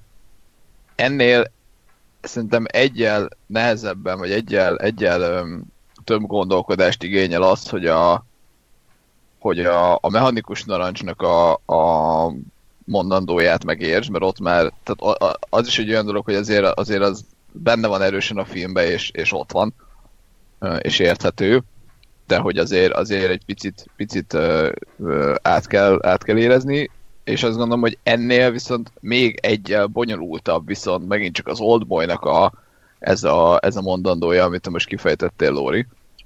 Tehát, hogy azt gondolom, hogy az Oldboy az ilyen szinten, ugye ebből a szempontból két szinten működik, mert egyrésztről sokkal közérthetőbb és sokkal nagyobb rétegnek szól viszont az egyszerűbb sztori része, és sokkal elvontabb és nem tudom, művészi vagy komplexebb az üzenet része, ami viszont nem szól annyi embernek. Még szerintem a mechanikus narancsnál ez a kettő azt gondolom, hogy nem annyira válik el, mert ugye konkrétan az Alexnek a sztoria az kvázi maga a mondani való, vagy ahhoz nagyon szorosan kapcsolódik vagy úgy mondom inkább, hogy szorosabban és érthetőbben kapcsolódik az, hogy a film az miről akar szólni. Ezen felül még azért az Ödesznál ez jobban eltávolodik, szerintem. És ilyen szempontból ezért ugye megint akkor ugyanott vagyunk a kérdésnél, hogy most akkor azt mondom, hogy a közérthetőbb, de sztori, vagy a kevésbé érthetőbb, de üzenet, vagy a még kevésbé érthető, ami még inkább üzenet, de érthetőbb a sztoria. Beírom, hogy random.org. Te vagy a döntéshozó? Hát nem, mert te is az Oldboyra szavaztál, tehát nagyon döntenem már nem kell, mert 3-1 az ellens. Ja, jó, hát akkor. De végül arra jutottam, hogy a mechanikus narancsnak fontosabb az üzenete, de mivel a film már a mai korban hatástalanabb, ezért ez az üzenet elsikkadhat az emberekben, és nem hatnak olyan elemi erővel, mint az Oldboy, ami viszont a maga talán visszafogottabb üzenetét sokkal erőteljesebben tudja előadni, mert a filmezés technikáit azt a 100%-ig kihasználja. Az operatőri munkát, a színészi játékot, a forgatókönyvet, csomó szöveg van, ami a mai napig él bennem az Oldboy kapcsán, a zenét, elképesztő gyönyörű zenéje van, és ezek mind egy olyan egyveleggé állnak össze, aminek kapcsán sokkal emlékezetesebb filmélmény az Oldboy, és emiatt az üzenete is maradandóbb. Mert a mechanikus narancs az lement, igen, értettem, hogy akkor ez most miről szól, értettem, hogy mit akar mondani, de el is felejtettem a következő napra magát a filmet, mert nem a film volt a fontos, hanem hogy mit akar mondani. De ez egy világ legjobb filmje, és nem a világ legjobb üzenete, ezért én is azt mondom, hogy az Oldboy az egy faszább film. Az öreg fiú. Szépen is aratott. Akkor most csak, hogy mindenképp bezáruljon a kör, akkor most a kád tejből merítek egy pohárral, és azt fogom szürcsölgetni. Helyes. Igen. Egyébként azt vágjátok, hogy miért tejet isznak? Nem tudom.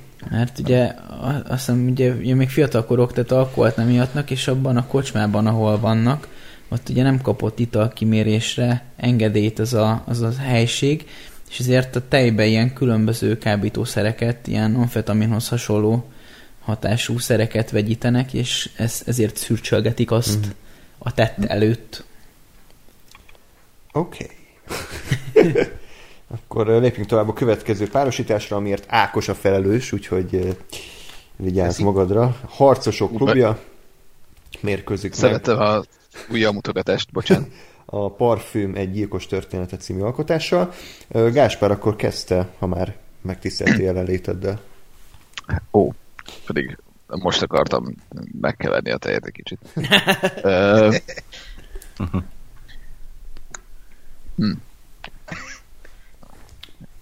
Köszönjük a gondolataidat. Gábor? Próbálom lakátra vele. Jön ajánló. Igen. Kicsit megsavanyodott ez a tej. Kezd a Parfüm egy gyilkos történet tej című.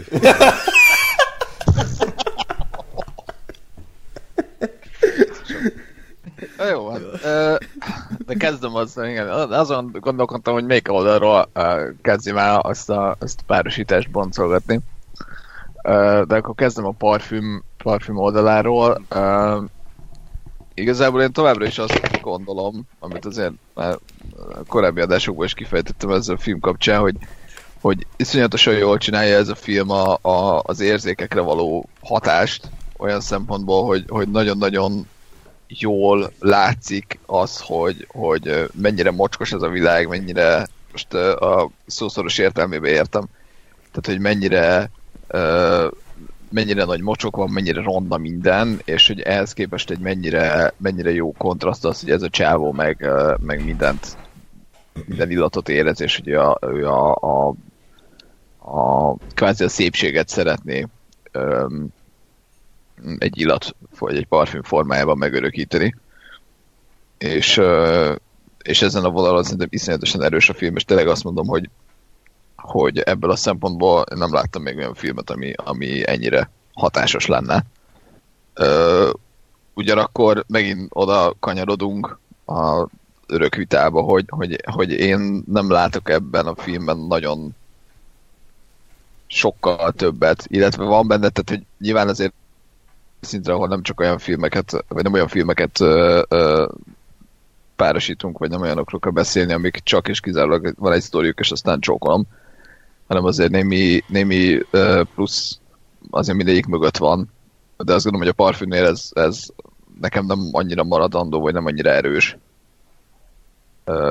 mint a Harcosok klubjánál, ami meg aztán tényleg azért mondom, hogy kb. Mindenki számára élvezhető film, mert tényleg egész egyszerűen, ha megnézi a sutyó, akkor lát egy érdekes sztorit, ami jó, a végén kiderül, hogy ez a csávó nem is volt ott, meg magát verte, meg haha, és e között és a között, hogy tényleg minden képben, vagy minden mondatban bele lehet látni, és el lehet gondolkodni azon, hogy ez fogyasztói társadalom, a saját énképünk, a saját gondolataink, belső vívódásunk, minden.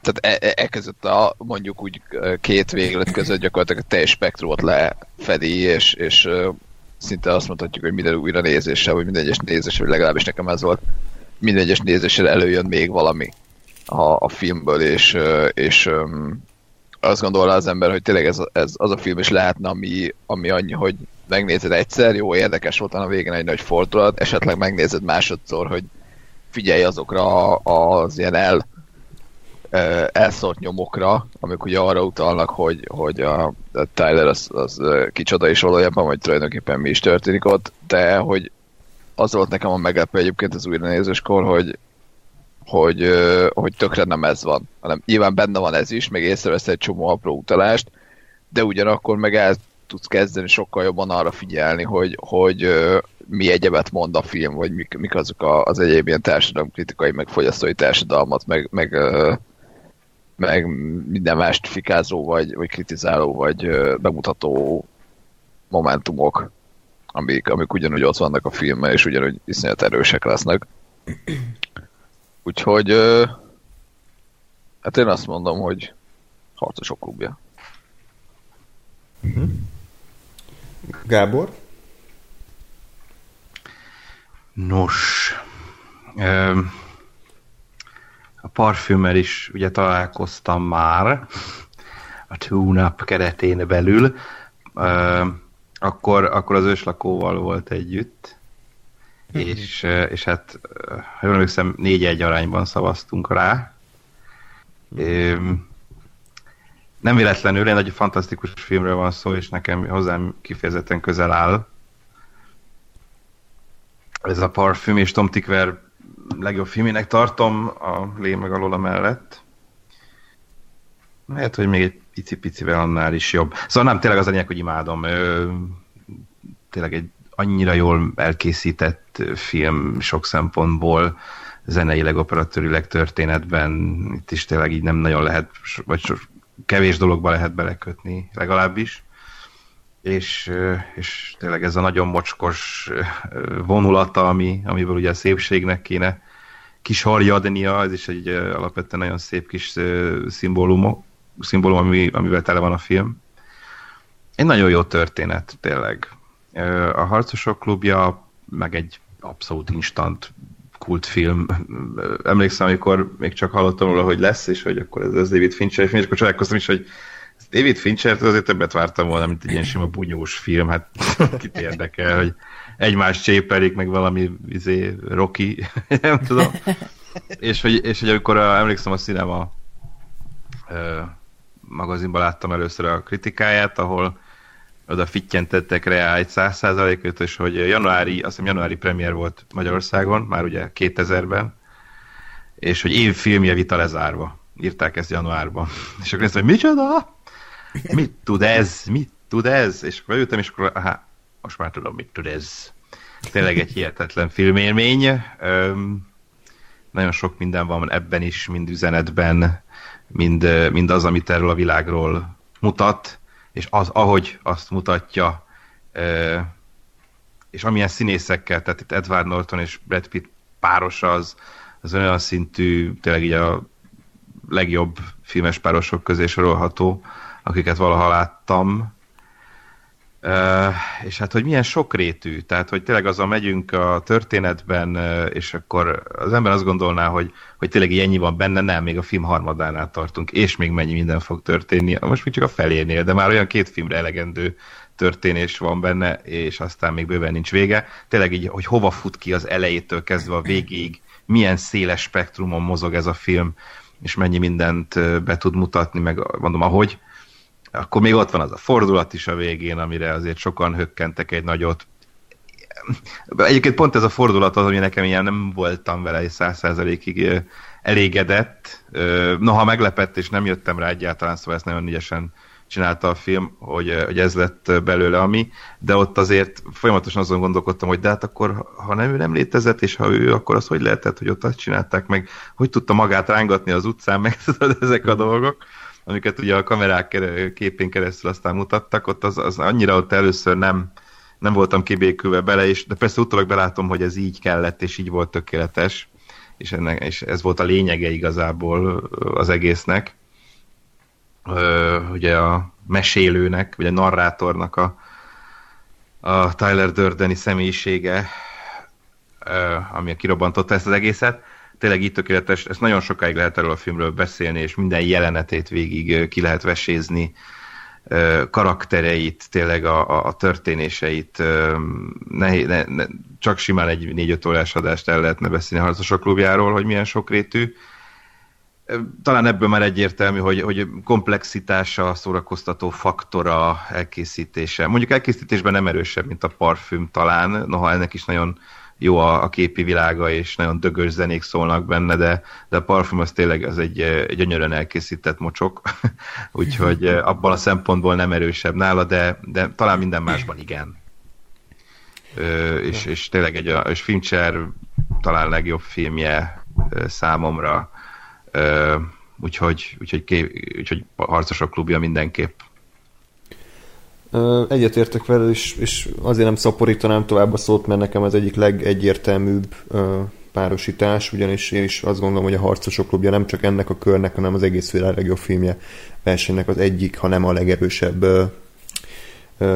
jelöltje. Pontosan azért, amit te is mondtál, hogy nagyon-nagyon-nagyon sok rétege van, nagyon sok mindenről szól, de mindezt egy hollywoodi, nem is tudom, bunyós filmnek átszázza magát, és aképp is felfogható, mert szórakoztató, lendületes, igazából hosszú, de szerintem nagyon gyorsan elmegy a játékidő, van benne csavar, és a film kimondja egyébként ezeket a dolgokat, tehát hogy nem egy ilyen nagyon visszafogott alkotás, ami hagyja, hogy magad jöjj rá a mondani valóra, hanem a szereplők kimondják, megbeszélik az üzenetet, de én azt gondolom, hogy ez egy ilyen típusú filmnél abszolút nem hátrány, sőt, ugye a maga korában nem is nagyon ismerték el, tehát ha jól tudom, akkor a bukott egyébként a film. Bizony. Tehát meg kellett... egyetlen Oscar-jelölése volt, valami hangvágás, valami ilyesmi. Nem egy forgatókönyv, te úristen! Hát ez... Én olvastam a film, hát értetlen. És a hetedik is ugyanígy megjárta, tehát az igen. Fincher nem nyalizik eleget az akadémián. Hát egy ilyen nyálat kellett készíteni hozzá, mint a Benjamin. Jó. Ez most kár volt mondanod. Amikor átment Spielbergbe, akkor már ott volt az Oscaron. Érdekes. Amíg ilyen kult klasszikusokat sem, a hetedik, vagy a Harcosok klubja, vagy Gun Girl. Ja, igen. Nekem egyébként szeretem az Alien 3-at. Szerintem az jó, de jobb az ő verziója a rendezői, mint a megvágott. Igen, szóval igen, ez kár, hogy így áll hozzá az akadémia egyébként. Fincher ez, aki csak jobban el kéne ismerni. Zodiákos is kurva jó. Hát szerintem ott kéne legyen a toppon. Na bocsánat, folytasd! Ja, semmi, igazából tényleg mindent elmondtál, talán még annyit mondanék, hogy azért is fontos film a Harcosok klubja, mert szerintem így a 90-es évek vége, 2000-es évek elejének a fogyasztói társadalmi őrületét aztán ez írta le a legjobban. Ez volt az a film, ami a legegyszerűbb eszközökkel, de ugyanakkor a leghatásosabban tudta érzékeltetni ennek a kultúrának a fonákját, hogy nem csak az eszeveszett csillogás és költekezés, ebben nem csak örömet lel az ember, hanem egyben nyomorúságot is, és egyben függőséget is, és szerintem ezt nagyon közérthetően, de ugyanakkor nagyon zsigerien tudta előadni. Úgyhogy ezért a Parfüm mindent megtett, amit tudott, szerintem egy ilyen könyvből, ilyen történetből mindent kihozott, sőt, még többet is, mint amennyi benne volt, mert tényleg a Tom Tykwer olyan vizualitást tett mögé, ami más rendező nem is biztos, hogy képes lett volna, hogy a szagokat ilyen szinten ábrázolják, tehát még a kémkölykök 4D-nél is jobb szagokat árasztott a film, pedig az tényleg 4D-s volt. Kapargatni kellett a kis kártyát. Ezt írjuk a poszterre, hogy a Parfüm jobb film, mint a kémkölykök 4D. Úgyhogy én nagyon szeretem a Parfümöt, örülök, hogy beküldték, de sajnos nem áll mögötte egy olyan erős alapmű, mint a Harcosok klubja mögött ugye a regény, és emiatt nem tudott olyan magasra felérni. De Hát pedig az is regény adaptáció. Hát tudom, pont ezt mondom, hogy nem volt olyan erős a regény alapja, szerintem, mint a Harcosok klubja regény alapja, és ezért is teljesíthetett picit alul, de ettől függetlenül nagyon szeretem mind a két filmet, de akkor Harcosok klubja 3-0 vezet. Mi lesz vajon a vége? Hát akkor én sem szaporítom a szót még ennyire sem. Igazából Gábor tökéletesen leírta az én alapgondolataimat, hogy a Parfüm az nagyon jól néz ki, iszonyatosan jól megcsinálva, talán jobban is, mint a Harcosok klubja, de a Harcosok klubja az, hát, na, tehát tartalékoljuk még a mögé sorakoztatandó mondatokat majd egy keményebb meccsre, de igen, tehát a Harcosok klubja az lényegesen több síkon mozog, több dologról szól, fontosabb dolgokról, tehát a Parfüm egy kiváló film, de a Harcosok klubjával szemben a világ legjobb filmje versenyben sajnos nem tud tovább jutni. Üdv a klubban! A klubnak első egy szabálya van. Ne beszéljünk többet a klubban! Ákos, kérlek, akkor Parfümről beszélhetsz. Nem verekedtek közben? Vagy? Én már kinyírtam. Lóri magát. Azt nem beszélhettek többet a Harcosok klubjáról a következő adásokban. Igen, és ilyen... Szívás! De van egy ilyen szabály, hogy ha megvered magad, akkor beszélhetsz. Úgyhogy majd magunkat ütjük közben. Majd az élő adásban. Megköszönöm magamnak ezt a húzást, meg Andrásnak is, vagy nem tudom, ki volt ott az okostóni. Mondjuk, hogy te. Sajnálom, hogy kiesik a parfüm, mert tényleg egy olyan alulértékelt klasszikus, amit még szerintem úgy a világ nem fedezett fel magának. Legalábbis én nem érzem azt, hogy így a klasszikusok között emlegetnék ezt a filmet, holott egy olyan 90-es évekbeli kaland drámának érződik, ami a 2000-es években készült, szerintem, nekem így jön le, és úgy érzem, ahogy a Harcosok klubjánál is, hogy még nem újráztam elégszer, és rengeteg szorúja fogom még nézni az életem során, ahogy a Harcosok klubját is. Hát mindent elmondhatok mindkét filmről, én is egyetértek mindenkivel. A parfüm azt a játék miatt néztem meg, vagy hát mindig meg akartam nézni, de végre rászántam az időt, és nagyon köszönöm, mert tényleg egy hatalmas film, egy grandiózus film, és minden tökéletes benne. Hát explicit orgia jelenet, azt nem tudom, hogy oké, persze. Európai filmet is benne van. Jó, igen, lehet így érvelni. Meg szerintem azért az bőven tehát hogy megoldása persze.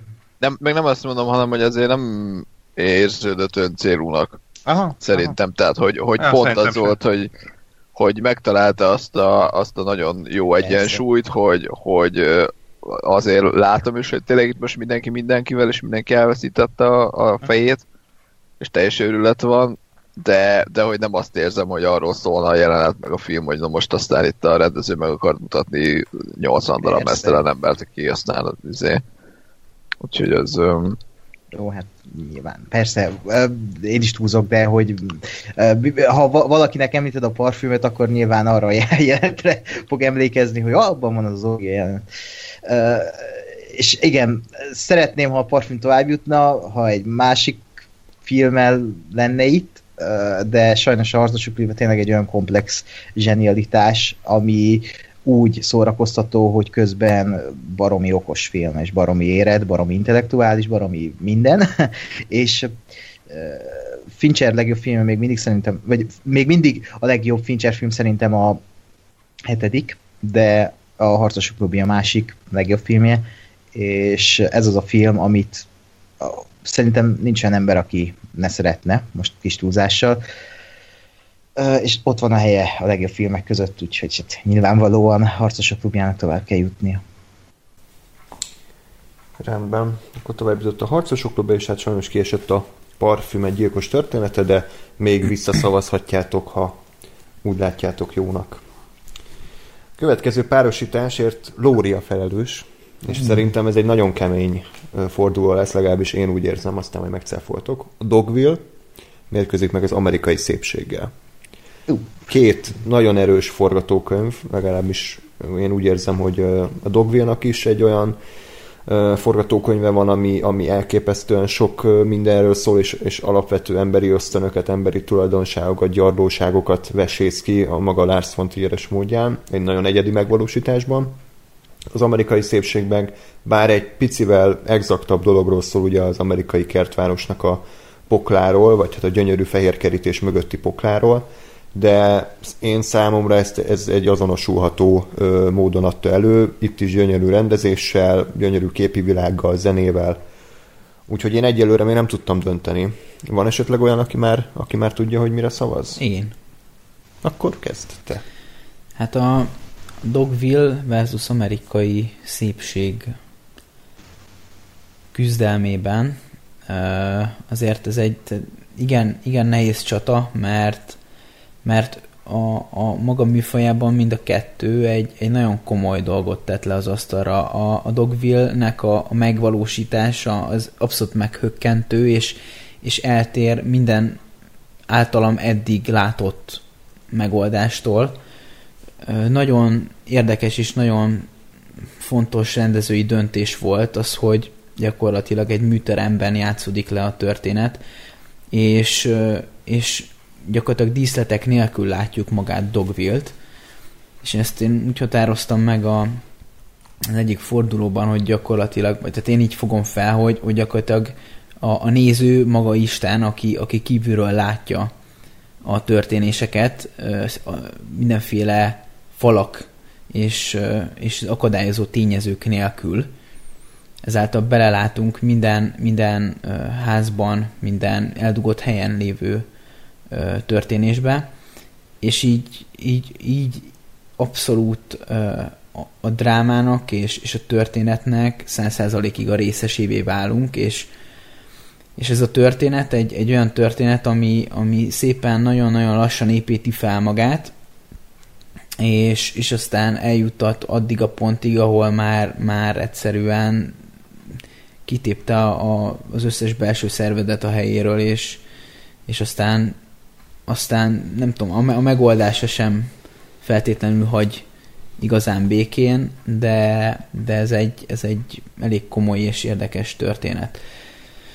Mindez gyakorlatilag elég hasonló az amerikai szépségben, ahol az amerikai álmot veszi célba az alkotó, és rántja le róla a leplet, hogy a hatalmas mosolyok és a how do you do mögött azért jóval kevesebb tartalom van, mint azt elsőre feltételeznénk, és alapvetően, ha nem is a megszokott vizualitástól ennyire eltérő módon, mint a Dogville, de hasonló mélységekben ábrázolja a karaktereknek az ívét és útját. Úgyhogy mind a kettőt egy nagyon tökéletes, hát mondjuk drámának is tartom. Nem tudom pontosan az amerikai szépségnek mi a műfaj meghatározása. Viszont ha két film között döntenem kell, akkor muszáj vagyok nézni azt, hogy melyik film az, ami közérthetőbb. És a kettő közül a közérthetőbb az amerikai szépség. És azért fontos ez, mert mind a kettő nagyon fontos üzenettel és nagyon fontos tanulságokkal bír. De az amerikai szépség itt nem csak úgy közérthetőbb, hogy hogy mi ez a runtime, vagy mi ez? Játékidő. Játékidő. mind játékidőben nézőbarátabb, mind pedig a megszólalásában nézőbarátabb. Tehát, hogy ez elmondható róla, de emellett abszolút, de nem felejt el film lenni, és abszolút, hogy mondjam, tehát művészi értéke is van. A filmben lévő ilyen kisebb jelenetek, azok 100%-ig bele tudnak a néző agyába égni, ilyen a szálló zacskó, vagy a vacsora jelenet a családdal, vagy amikor a szomszéd az esőben átmegy a Lesterhez, miközben a Lester gyúr, és egy csomó olyan jelenet van meg a filmből, amit pedig hiába láttam több mint egy éve, abszolút az emlékeimben élénken, szóval ez nem véletlen, úgyhogy szerintem azért, mert egy mű nagy és epikus, nem lesz automatikusan arra predesztinálva, hogy mert művész filmnek csinálták meg, vagy mert ilyen nagyon művészi, nem lesz attól még művészibb, mint egy szélesebb tömegeknek gyártott mű.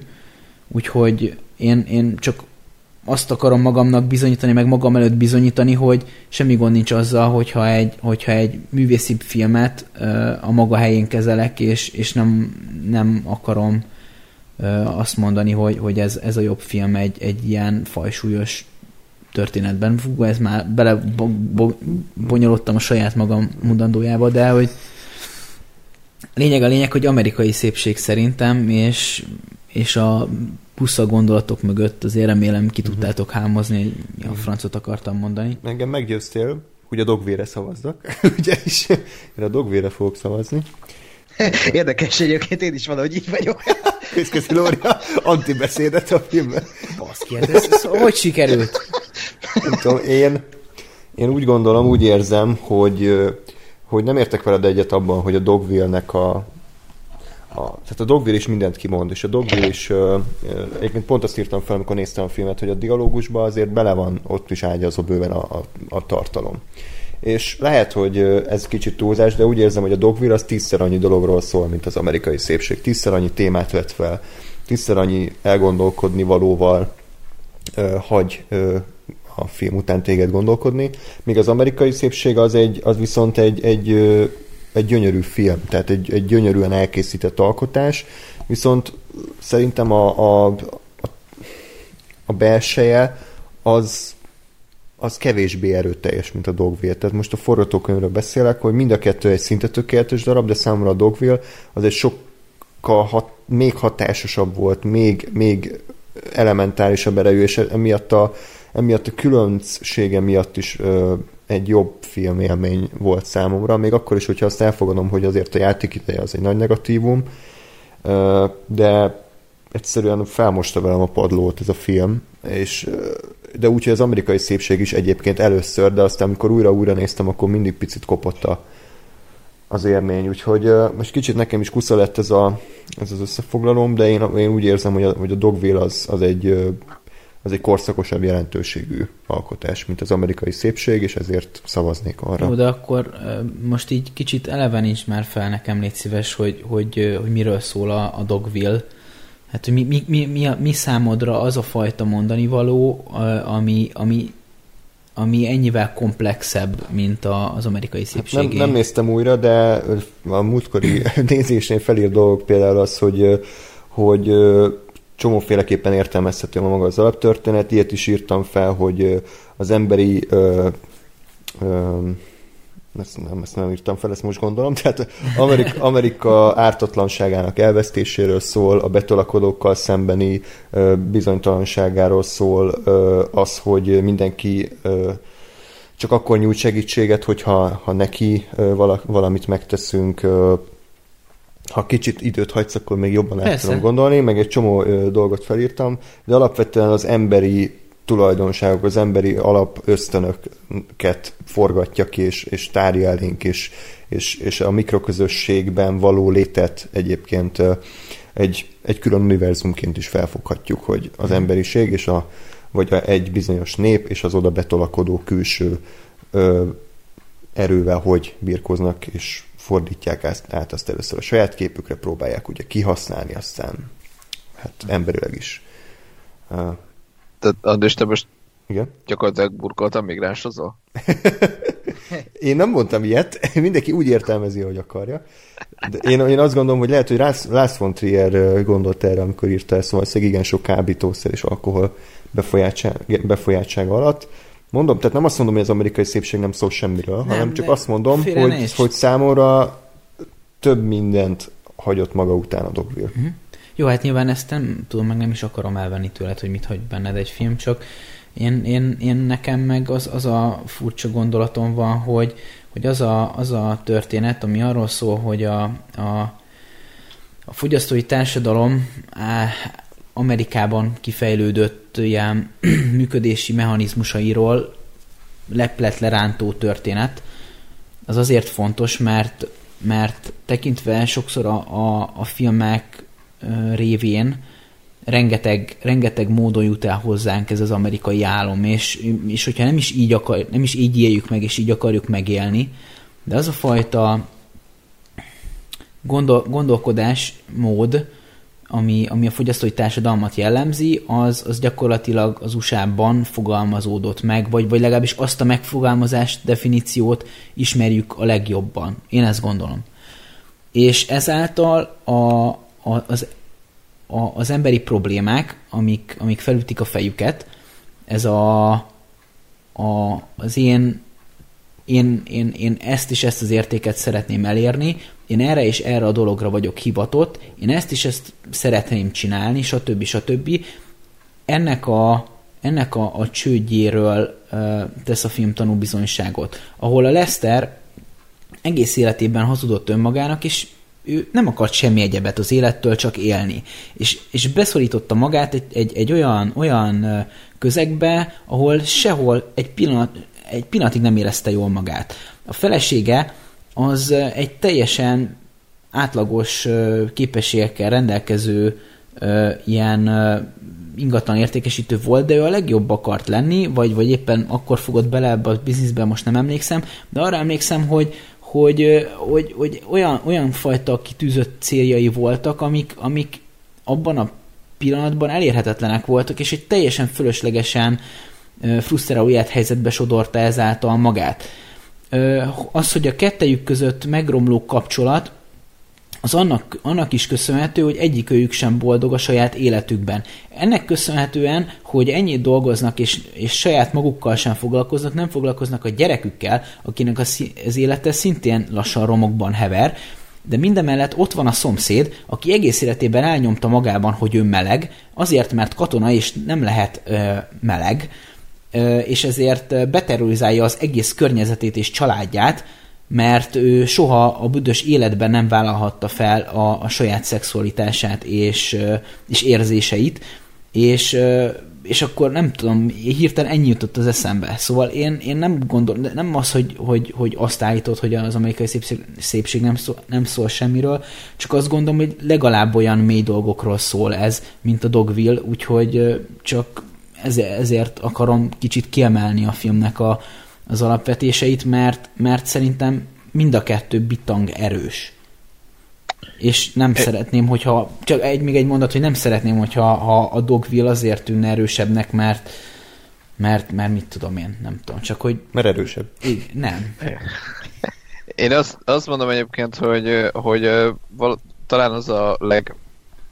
hogy mondjam, könnyebben megfogalmazható különbség az alapján, amit most elmondhatok, hogy az amerikai szépség az egy sokkal koncentráltabb, kompaktabb és érthetőbb és behatárolhatóbb, na ez a jó szó, behatárolhatóbb szinten beszél, tehát mély dolgokról beszél, csak amiket, na még egyszer, tehát mély dolgokról beszél, de ezek a dolgok azért alapvetően egy nagyon szűk élethelyzetes stílushoz, helyhez kötődnek, ugye az amerikai államhoz.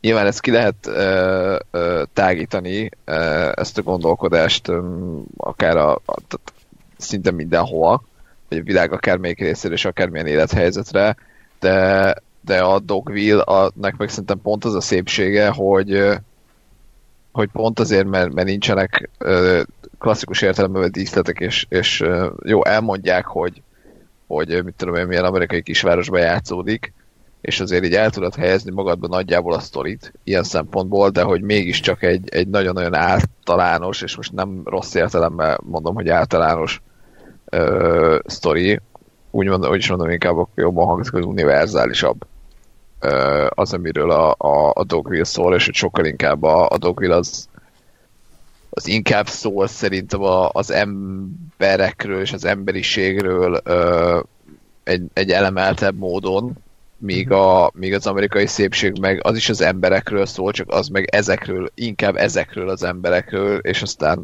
mondom, abban igazad van, hogy az itt látottakat is tovább lehet vinni a gondolatban, tehát akár a saját életedre, akár a saját környezetedre, de hogy azért az mégiscsak abból indul ki, hogy ők az amerikai államban, meg ők az ő házasságukban, meg az ő élethelyzetükben mit gondolnak és hogyan cselekszenek.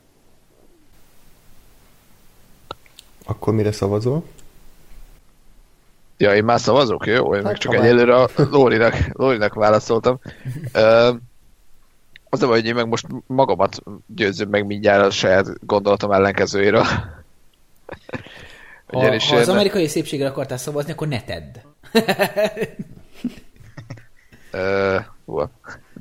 Nem, igazából az a nehézségem, és bevallom őszintén, hogy én a Dogville-t ezt akkor láttam először, és eledig egyetlen alkalommal, amikor először beszéltünk erről a filmről. És az a nagyon nehézsége a dolognak, hogy egyrészt ez régen volt, másrészt azért ez a film tényleg olyan, hogy meg kell nézni többször, hogy azért az ember megértse, vagy teljesen képbe legyen. Mert most jelenlegi gondolataim alapján azt mondom, hogy nem, tehát biztos, hogy nagyon hosszú volt a játékidő, ami nem segített, és nem igazán tegnap volt ez a megnézés. De ugyanakkor emlékszem azokra az élményekre, vagy azokra a gondolatokra, amik a film közben azért bennem megfogalmazódtak, és azt tudom, hogy ez is biztos, hogy egy nagyon, nagyon jó és nagyon erős filmnek gondolom a Dogville-t, de valahogy azért ez az egész fal nélküliség, meg ez az egész helyzetünkben ez volt, ezt nem annyira éreztem olyan nagyon, nagyon ütősnek és nagyon szorongatónak, de ez valószínű, megint csak mondom, a játékidő miatt volt, hogy úgy hosszacska volt a film. Tehát én azt mondom, hogy ilyen másik oldalon meg ugye ott van az amerikai szépség, amire én azt mondom, hogy ez egy erős film, és mindez igaz, amit a Lóri elmond, és elmondott az elmúlt adásokban sztori meg élethelyzetek szintjén, viszont én ezt egyáltalán nem érzem magaménak, mert nem tudom a saját életemre rávetíteni. De ez kicsit olyan, mint a Whiplash-nél, amiről ugye beszéltem már ebbe az adásban. András, beszéltem a Whiplash-ről? Igen. Tehát ugye a Whiplash is az a kategória, amire így látom az erényeit, meg értem, hogy embereknek ez miért tetszik, meg miért érdekes. Nekem nem az, mert én nem tudok ezzel a szituációval, meg ezekkel a karakterekkel azonosulni. És igazából pont ez van velem az amerikai szépség kapcsán is. De azt mondom, hogy mindezek ellenére én az amerikai szépséget mondom továbbjutónak, azzal a fenntartással, hogy biztos, hogy meg kell néznem még a Dogville-t. Fél, nézd meg, megvárjuk addig a többi szavaz. Csak hogy izgalmasabb... Hát, igen? Bocsi. Nem csak, de még egy... Ja. Ugyanezt megerősítem, tehát hogy most úgy szavazok az amerikai szépségre, vagy inkább azért, mert arra jobban emlékszem. Megalapozott. Nem, de ezért mondom, tehát, hogy nem teljesen sötétsége azért a Dogville se, csak az amerikai szépséget abból kifolyó, hogy 2-3-szor már láttam, ezért édesebben megmaradnak bennem vagy megmaradtak bennem a dolgok, amikről az szól, a Dogville-nél ez még nem ivódott be. De ezért mondom, hogy... Jó. Hogy ezt... Korrektül elmondtad ezt a igen. Elemet is. Ákos, te mire szavazol, csak hogy izgalmas legyen a vége? Jó. Én gondolkodtam, mert én úgy vagyok ezzel a két filmmel, hogy mindkettő, ismét két tökéletes filmről beszélünk, és nagyon nehéz a kettőt összemérni egymással, mert mondhatni mindkettő egy univerzális történet, még ha az amerikai szépség jobban korlátoltabb így tematikailag ezzel az amerikai kertváros témával, de próbáltam úgy nézni ezt a két filmet, hogy például, mint például ahogy tettük a Memento és a Visszajövőbe esetében, ami most nem tudom, lehet a Lóri a szívéhez kap, hogy például van egy klasszikus amerikai dráma, jelen esetben nem akkor, az amerikai szépség, és van egy ilyen kísérletezőbb film, ami úgy tudja átadni a gondolatokat, hogy közben nincsen díszlet, nincsen környezet mondhatni, hanem ezt a minimalista stílust a saját nyelvére fordítja, saját mondani valójába illeszti be, ugye, hogy kis közösség, hogy amikor a főszereplő, a Nicole Kidman meg a Paul Bettany beszél, akkor a háttérben látjuk, hogy sürögnek, forognak, úgymond a szobában a Dogville lakói. És ez ad egyfajta plusz értéket ennek a filmnek, hogy tényleg ez egy kis közösség, itt mindenki mindenkivel mindent megbeszél, az idegeneket kitaszítják, az emberi gyarlóság mindenhol ott van, és annyira zseniálisan beszél erről a film, hogy igaz, én is még csak egyszer láttam, és nekem is kell egy újranézés, és igaz az is, hogy 3 órás, és ez lehet, hogy egy negatívum nekem is, hogy például nehezebben veszem rá magam, mint például egy amerikai szépség újrázásra, amit már párszor megtettem. És az amerikai szépség meg tényleg rólunk beszél, úgyhogy közben nem, és abban is a csúcsra van járatva minden, és úgy érzem, hogy az amerikai szépségnek ott van a helye a világ legjobb filmjeik között, de mégsem, hogy most itt, hogy itt vagyunk, most úgy vagyok vele, hogy ebben a fordulóban, hogy így a Dogville mellé került, így nálam most a technikai dolog előrébb van, mint maga az, hogy egy klasszikusan felvett film. Lehet, hogy jobban értékelem azt, hogy díszletek nélkül, minden nélkül, a színészi játékkal és a forgatókönyvvel eladnak egy történetet, elmesélnek egy történetet nekünk, és közben nagyobb hatással van rám, mint egy klasszikusan felvett film. Úgyhogy én azt mondanám, hogy Dogville, de ezt most ceruzával írjátok be, de én úgy érzem, hogy most a Dogville, de közben meg azt érzem, hogy az amerikai szépségnek is tovább kéne jutnia, úgyhogy ez... Akkor szavaz rá. Nem. Hogy kettő. Mennyire tartok most egyébként? 2-2 az állás. A Dogville-re szavazott Ákos és én, az amerikai szépségről pedig LG, azaz Lóri és Gáspár. Akkor Gábor, téged fognak utálni. Vagy Gábor! A döntő bíró szerepében. Szóval azt hiszem, lehet még ilyen se volt, hogy akkor rajta múlik a végső kimenetel. És hát igen, ez valóban egy nagyon nehéz küzdelem. 2 szuperfilm állít egymással szemben, amelyekben egyébként sok hasonlóság is van, főleg történetükben, abban, amiről szólnak. Az amerikai szépség nagyon nagy kedvencem. Ugye benne van ez a tipikus amerikai kisvárosi feeling, ami akár egyébként nem csak Amerikára, hanem tényleg ilyen egyetemesnek is mondható, hogy ott van a láttatás, minden arról szól, hogy minek látszódik, hogy mi a kirakat, hogy mi az, amit az emberek a környezetükkel, magukkal sugalni akarnak a világ felé, és az elfogadás felé, és mi az, ami emögött megbúvik, abszolút a romlottság, és hát ugye ez a karaktereken, egyébként fantasztikusan megírt karaktereken nagyon jól bemutatható. Ott van ugye a főhősünk, ettől a sok mindentől megcsömörlött fickó, aki egy tini lányban találja meg azt, ami újra visszahozza az életbe, tehát azért van ott egy ilyen kis enyhe pedofiling. Jó, hát már gimis lány, meg minden oké. Okay. Hát meg Kevin Spacey-t elnézzük. Igen. Jó, magát alakította mi? Christopher Plummerre, aki... Igen. A Netflixen már Christopher Plummer játszol. Most leforgatják újra az amerikai szépséget a Plummerre. És... Micsoda? Az milyen? Dehogy. Az vicces lenne.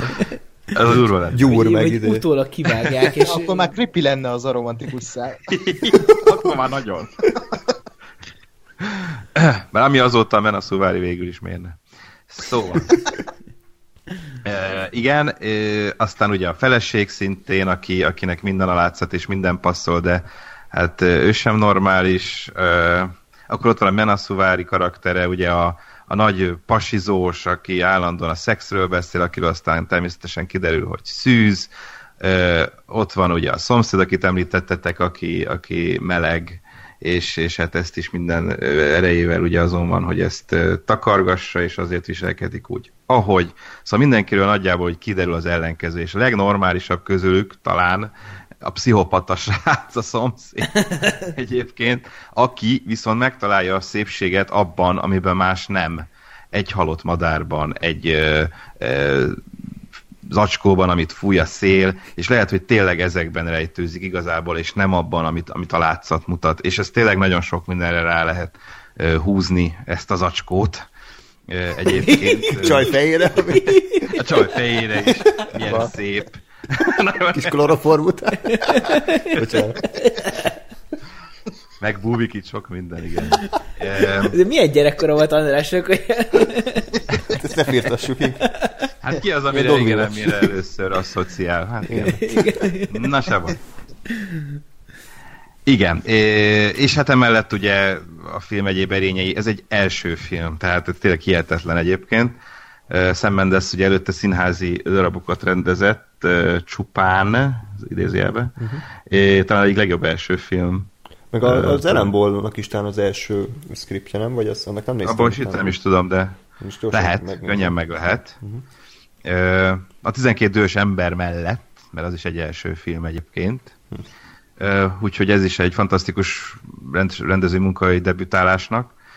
Nagyon erős is a rendezésre, nem véletlenül kapta meg érte Mendes az Oscart. A forgatókönyv szintén a hangulat keltés és fokozás, tehát tényleg az, amikor átmegy a gyúró Lesterhez a szomszéd, és ott mire gondolunk, hogy mit akar vele csinálni, azt hiszi, hogy a fiával kavar, és úristen, most ki fogja tekerni a nyakát, most meg fogja ölni, és ugye mi történik, tehát ez egy annyira feszült jelenet, ami aztán akkor áthökkenünk, hogy hihetetlen, és ilyenekkel tele van a film. A vége pedig nagyon-nagyon megható, én legalábbis mindig meghatódom, amikor a végső monológián ugye Kevin Spacey-nek miután lelőtték, és hogy utálta ezt az életet, de mégis imádta minden egyes másodpercét, vagy percét, ami benne volt, mert hát igen, az életettől függetlenül szép, meg vannak a szépségei, és talán ebben van a szépség. Szóval nagyon tényleg egy komplex, fantasztikusan megírt, eljátszott, megrendezett filmecske.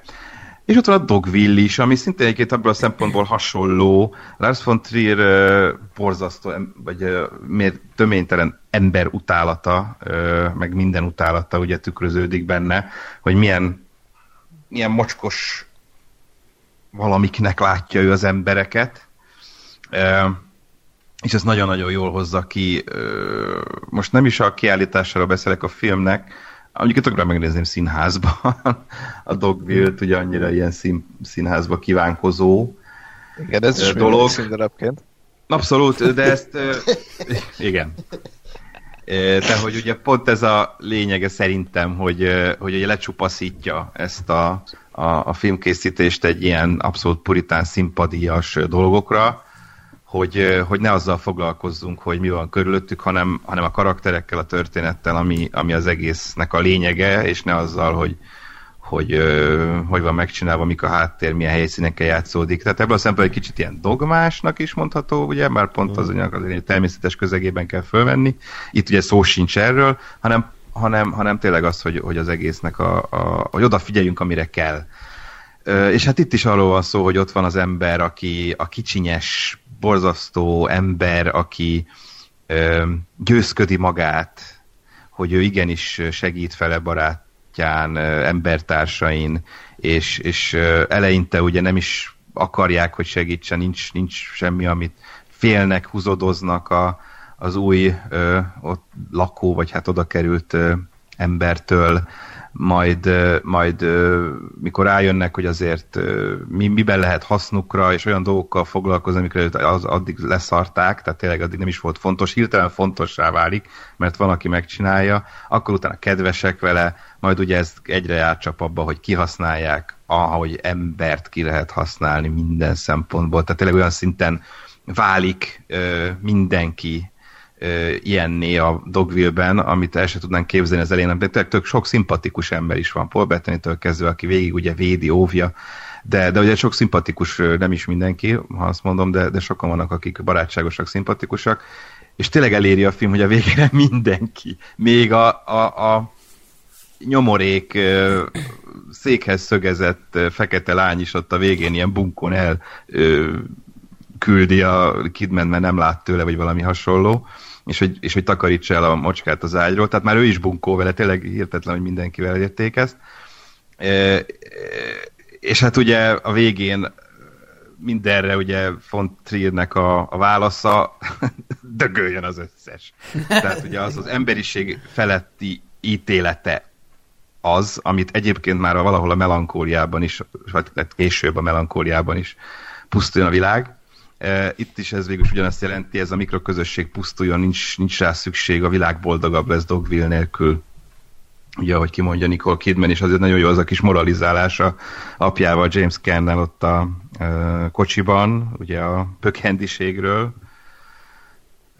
Az is remek, és hát az, ami kapcsán végül Nicole Kidman jut, hogy tényleg pusztulnia kell ennek a városnak, és minden benne lakónak, és ez egy olyan jelenet, ami tényleg borzasztó, noha egyébként nem csinálták meg explicitre, tehát nem véres, szintén nem élt olyan eszközökkel von Trier, amik hatásvadászok, csak látunk égő dolgokat, meg lőnek, emberek összeesnek, de mégis nagyon durván hat, amikor egy csecsemőt lelőnek, azért nem sokszor látunk, most itt az anyámat nem is említem, de mármint édesanyám nem csinál semmi csecsemőkkel, nem arra kaptunk.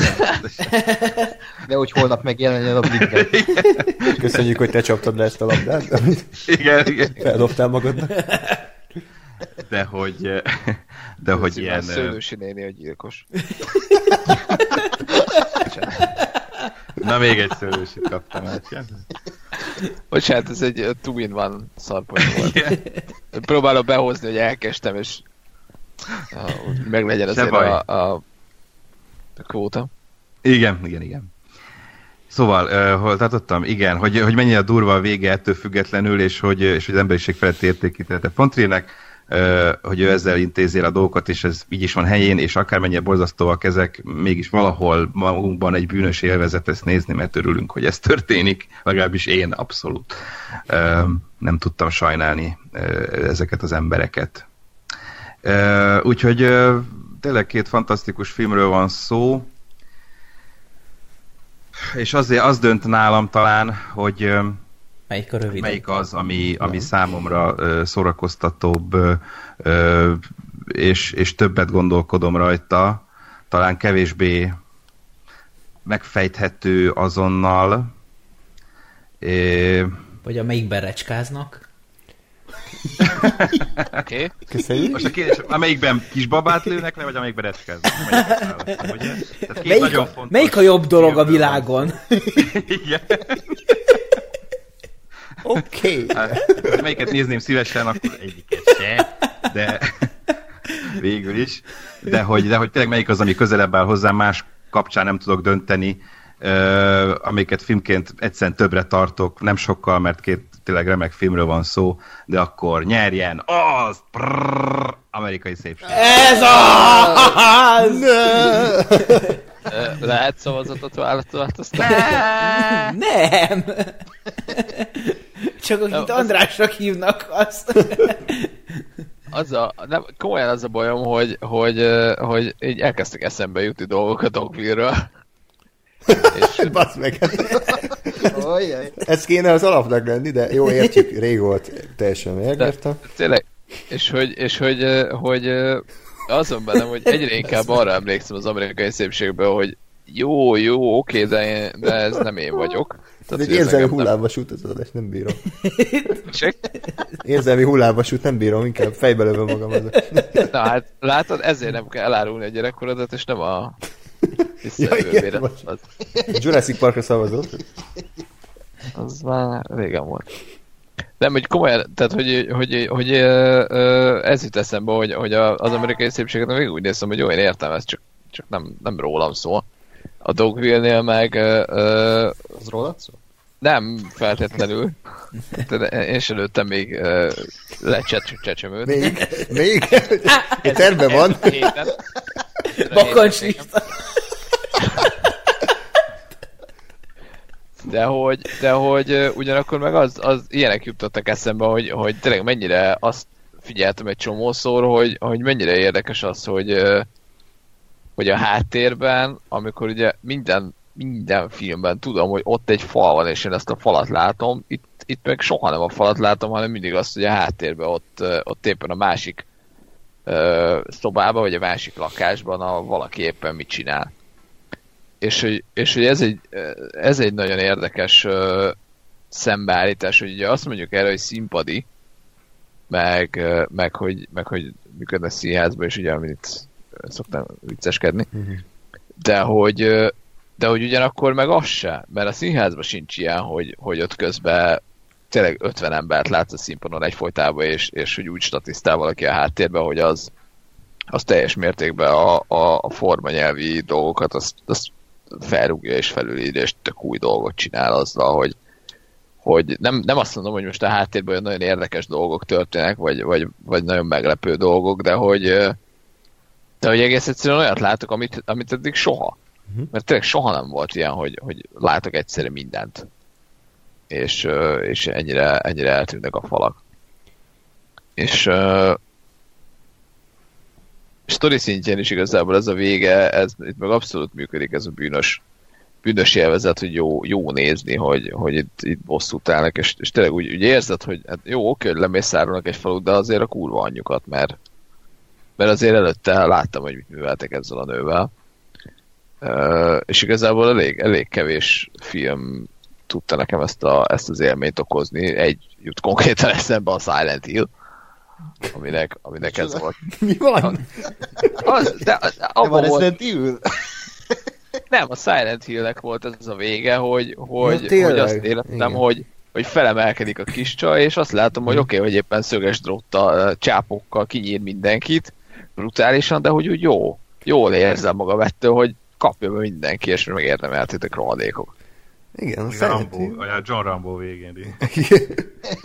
Az írtás. Az is egy ilyen nagyon kellemes. Egy Rambo filmet csináltam, úgyhogy kövezzetek meg. Lesz egy Rambo maraton. Egyben a Disney után. A kettő gyakorlatilag ugyanaz, úgyhogy nem lesz nagy átadék. Úgyhogy eljött az a pillanat, amire én se számította. Ha nem változtatod meg a szavazatodat, akkor... Végre egyszer eldönthettem volna. Igen, és nagyon jól tetted volna. Ha nem változtatod meg a szavazatodat, akkor nem kell megnézned az összes Disney rajzfilmet. Igazából már érdekel. Erről elkéstél. Előtte kellett volna a maraton. Igen, erről már lemaradtál. És a te vicces, hogy Gábor egyébként... Őszintén mondom, hogy sajnálom, hogy megfosztottalak ettől az élménytől, de nagy részt amiket igen, te mondtál, arról jutott eszembe, úgyhogy gyakorlatilag egy kicsit saját magaddal is kicsesztél, meg én is mindenki. Azt kellett volna mondani, hogy és a Dogville nagyon jól, nem emlékszem semmire, úgyhogy az emlékszem. Nem, hát természetesen nem vagyunk ilyenek, mint a Dogville-ben lévő emberek, hanem elmondjuk, amit gondolunk, és ezért cseszünk rá. Mi emelkedettebbek vagyunk.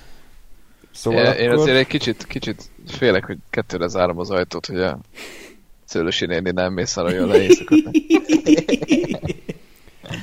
Mi lesz, Gáspár? Ez már rossz poén volt, újra hasznosítva. Dogville. Kihúzom az amerikai szépséget a továbbjutók közül. Beírom helyére. A Dogville. Na jó, a többször már nem húzom ki.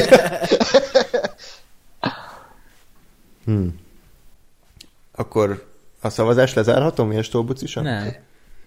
Most elszomorodtam egyébként, én is a Dogville-re szavaztam, de hogy az itt titkon reménykedtem, hogy az amerikai szépség tovább jut, de és ez nem taktikai szavazás. Nem, egy kicsit ízlágást, hogy mit teszel azzal, amit teszel. Jó, tehát... az azért a Dogville, az, hogy tovább jut, azért nem olyan rossz dolog.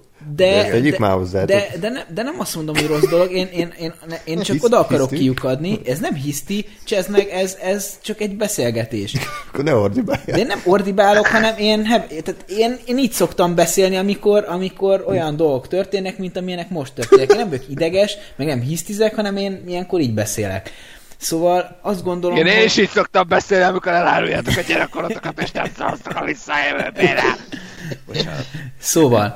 Szóval, tehát azt gondolom, hogy ebben a játékban most egy ilyen végszakaszban kezdünk érni.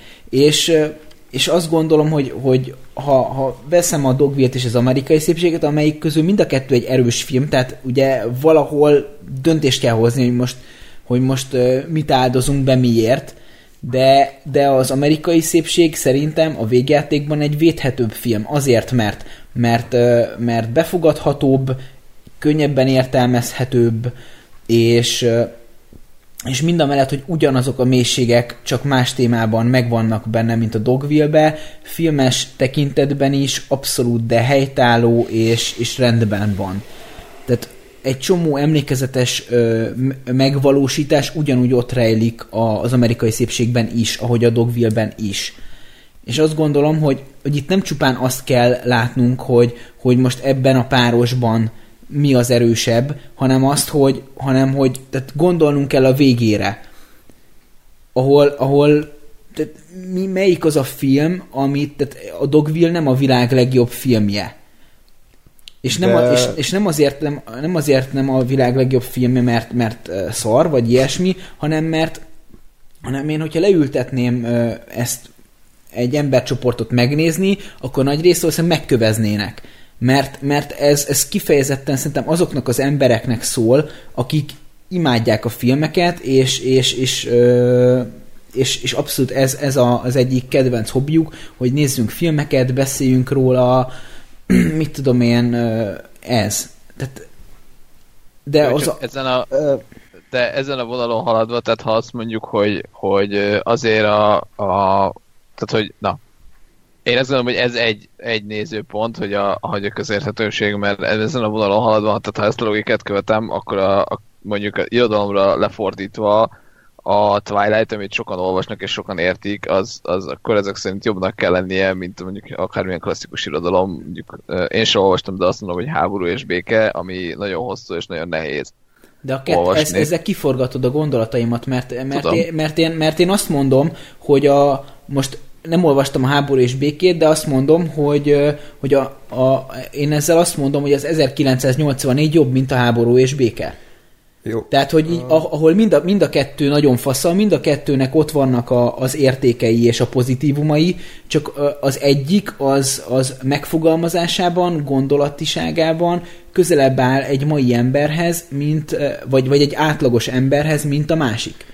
És nem mind a kettő mai igazából, tehát hogy nem a mai per régi viszonylatban kell mozogni, hanem azt, hogy egy nem ilyen kockásinges, sálas, filmszakos gyereknek mi az ízlése,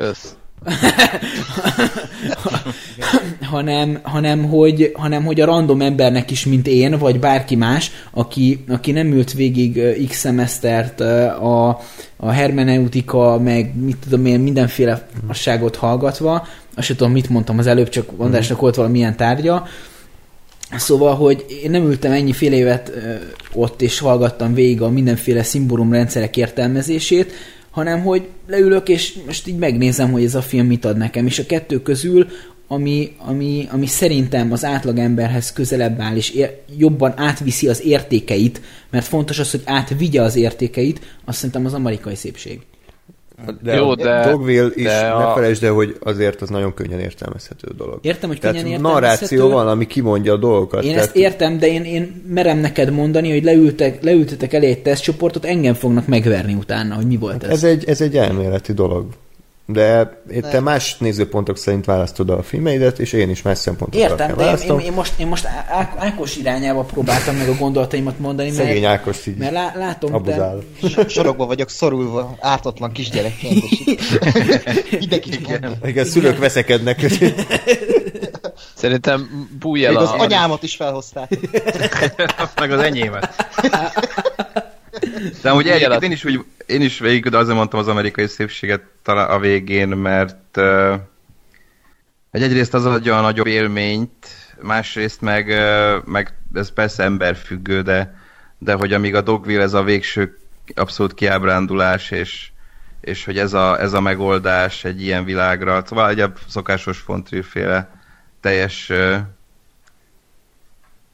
kilátástalanság és itt értékítélet, addig az amerikai szépségben nekem pont az volt, ami nagyon megfog, hogy ebben a világban, ami tényleg a láttatás mögötti romlottság, és ugye amennyire lesz ebből nem ilyen, vagy hát ugye nem kiábrándult az életből, de a végén mégis ott van az a pozitív része, hát az optimista hozzá, most fogalmazunk inkább úgy, hogy hogy tényleg ez a pozitív végkicsengés, hogy hálás az életéért, és én egy nagyon optimista személyiség vagyok, én sokkal jobban tudok azonosulni azzal, ami megmutatja, hogy mi van, tehát nem kell nekem rózsaszín, vagy hogy mondják ezt, köd a világra, én úgy kell látni, amilyen, de valahogy mégis ebben meg kell látni a szépséget. És ez hozzám sokkal-sokkal közelebb áll. Szerintem egyébként a többséghez is. Tehát én remélem, hogy az emberek inkább úgy nézik a világot, mint az amerikai szépségalkotói, és nem úgy, mint Lars von Trier, mert akkor nekünk végünk van, és a pokol vár ránk. És egyébként az ő munkássága, mondjuk a Dogville az egyik ilyen leglazább és legpopulárisabb filmecske, de ez a hozzáállás az, amiben én hiszek, és amit szerintem a világnak is sugallni kéne inkább. Jó. Hát, hogyha Ákosnak nincs semmi mondani valója... Gondolkodok. Most Gábor elgondolkodtatott kicsit azzal, hogy... Bocs, lesz egy dupla dinamit ebben a körben. Most azon gondolkodok, hogy mint én személyiségként, vagy én, mint film szerető emberként nézem ezt a dolgot, mert ebben a körben ugye azt mondtam, hogy azt értékelem a Dogville-ben az amerikai szépséggel ellentétben, hogy nem megszokott történetmesélési módszerekkel mesél el egy olyan történetet, amit lehet, hogy már 100-szor láttunk, meg irodalomban olvastunk. Egy olyan élményt ad, amit a Gáspár is mondott, hogy így ott van 50 ember a színpadon, és akkor mi ezt az 50 embert látjuk, hogy mit csinál a szobájában, mit csinál az utcán. De tényleg az, hogy ha úgy nézem, hogy emberként, hogy mi áll hozzám a közelebb, akkor én is tényleg az amerikai szépség felé tudnék hajlani, mert amiket elmondtatok, és amit az előbb a Gábor elmondott, ez az optimista világkép, amit végül is az amerikai szépség megmutat, és amivel lezárja a filmet, az sokkal közelebb áll az én világlátásomhoz, mint egy Dogville, ami persze minden emberben ott van néha, hogy dögöljen meg az összes ember a világon, nyilván, de hát most... És őszintén szívesebben látnám a döntőben az amerikai szépséget, holott a Dogville-t pont emiatt, hogy nem megszokott, többre értékelem. És ezt nem azt mondom, hogy az amerikai szépség ellen beszélek, mert ismételten két darab 100%-os filmről beszélünk, egy két tökéletes filmről. Jó, amerikai szépség. Ez az... Igen! Igen! Köszi, Gábor! Csak szeretnélek emlékeztetni, hogy én hogy viselem a vereséget, ellentétben te hogy viselted a vereséget. Ez semmi, hát ilyenek a győztes típusok, mint én, tudod? Igen, hogy megy az 5. pecsét egyébként? Hogy áll? Ja, hogy kiesett a picsába. Oké. Okay. Köszönjük. András, welcome to the club. Semmi, András, hát figyelj, nem tudok mindenkiért kezességet vállalni. Vannak, akiknek nincs ízlésük, tudom, hát ez van. És magadról beszélsz? Nem, vagy? Andrásról. Mert csak én szavaztam a Dogville-re. Megint. Nem, most az 5. pecsét kiesésére utaltam vissza, kedves kolléga. Jó, minden esetre én elfogadom azt, hogy a filmnek a végkicsengése a pozitív életszemléletű embereknek inkább az amerikai szépséget juttatná tovább. Én azt látom, hogy sajnos a világunk az inkább a Dogville világa, és bármennyire is szeretném elhinni, hogy amerikai szépség, nem ezt látom magam körül, de ez egy egyéni látásmód, tehát ezzel nem kell mindenkinek azonosulnia. Kíváncsi vagyok, hogy visszaszavazzák-e. Én azt mondom, hogy valószínűleg nem, de ettől függetlenül egy bitangerős film, és egyébként az ember gyermekét is kiejtette, tehát az a Dogville az úgy tűnik egy nagyon erős ellenfél volt, de hát most sajnos alul maradt, úgyhogy köszönöm szépen az árulóknak, ezt köszönhetem. Úgyhogy akkor lépjünk tovább, egy kis sót hincsünk, Lóri, se beírja a Náder és Simin visszatér. rémálmaidnak a filmje. Aki... Mit ejtett ki? Mit ejtett ki, Lóri? A világ legjobb filmjét. Az állam. Mint a Jurassic Park? Nem. Valakinek a pöcsét. Igen, az ötödik pöcsét. Az ötödik pöcsét. Jaj! Jó, tehát akkor a Nader és Simin egy elválás története vérkőzik meg az Amelie csodálatos életével. Na hát, hogyha a Dogville és az amerikai szépség az két nagyon hasonló film volt, akkor itt két tök távolálló alkotásról beszélünk. Az egyik egy iráni szociodráma, nagyon minimalista eszközökkel, nagyon természetes színészi játékkal és forgatókönyvvel. Az Amelie csodálatos élete meg egy borzalmasan stilizált fantázia világban játszódik, ami mesés elemekkel, gyönyörű zenével és képi ötletekkel bombáz minket, és hát egy gyönyörű ilyen szeretett csomagként gondolok vissza arra a filmre, úgyhogy ki kezdett régen? Gábor. Na. Jó. Jó, mert most Gábor kezd, akkor nem fog mindenkit megtéríteni, mindenkinek megváltoztatni a véleményét. Közben tudok szólni.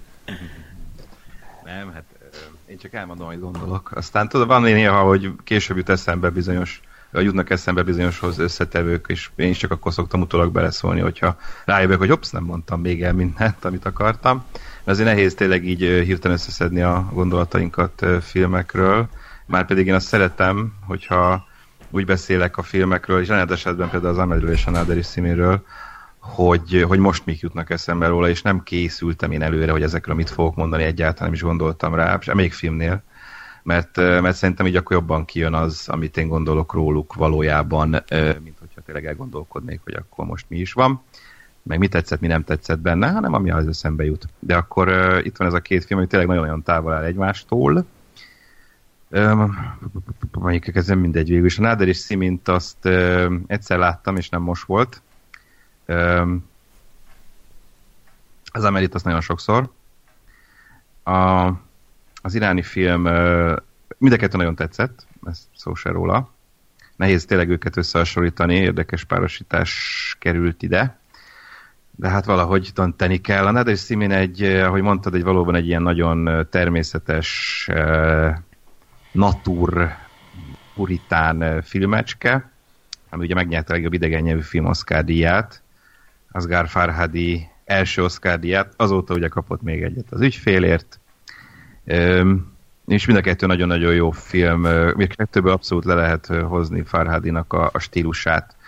Nem is tudom, hogy van olyan rendező, aki nála jobban be tudja mutatni az emberi természetet valójában egy filmen, és tényleg úgy, hogy nincs benne semmiféle túlzás, nincsenek benne hatásvadász dolgok, nincsenek benne csodálatos hősiességek, vagy szóval tényleg, hanem amilyen az ember, mindehez pedig hozzá kell tenni ugye az iráni terepet és az ottani viszonyok bemutatását, a kulturális különbségeket, a vallás hatását a társadalomra és az emberek mindennapjaira. Ezek is nagyon érdekesek, főleg számunkra, akik nincsenek benne, még nem is leszünk, és most nem migránsozom. De hát ugye nagyon-nagyon távolálló kultúra, nem feltétlenül értünk vele azzal, ami ott történik, de az emberek ettől függetlenül, és pont ezért jók az ő filmjei, mert hogy az emberek, akik ebben élnek, ők viszont szimpatikusak, tudunk velük azonosulni adott esetben, és az ő mindennapi problémáikkal. Tehát van benne egyfajta műs univerzalitás. És a Nader és Siminre nem mondom, hogy minden taktusára emlékszem, talán a lényegre igen, hogy ugye egy vállófélben lévő házaspár, a nő az külföldre akar költözni, a férfi maradni akar, mert az apja már nagyon beteg, Alzheimeres, és nem tudnak megegyezni, ezért inkább elválnának. A lányuk pedig nem tudja, mi legyen.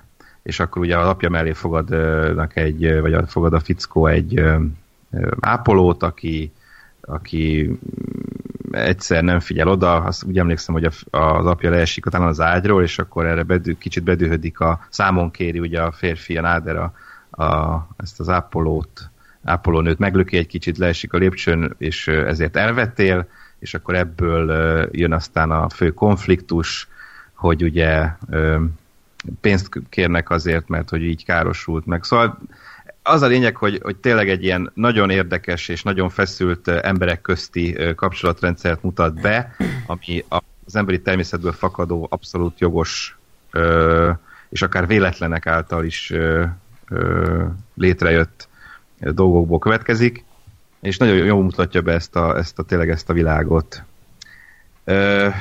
Talán az is, hogy nem nyitott a vége, ha jól emlékszem, hogy nem dől el, hogy aztán amikor a lányra bízzák, hogy melyikükkel tart, hogy az nem derül ki végül.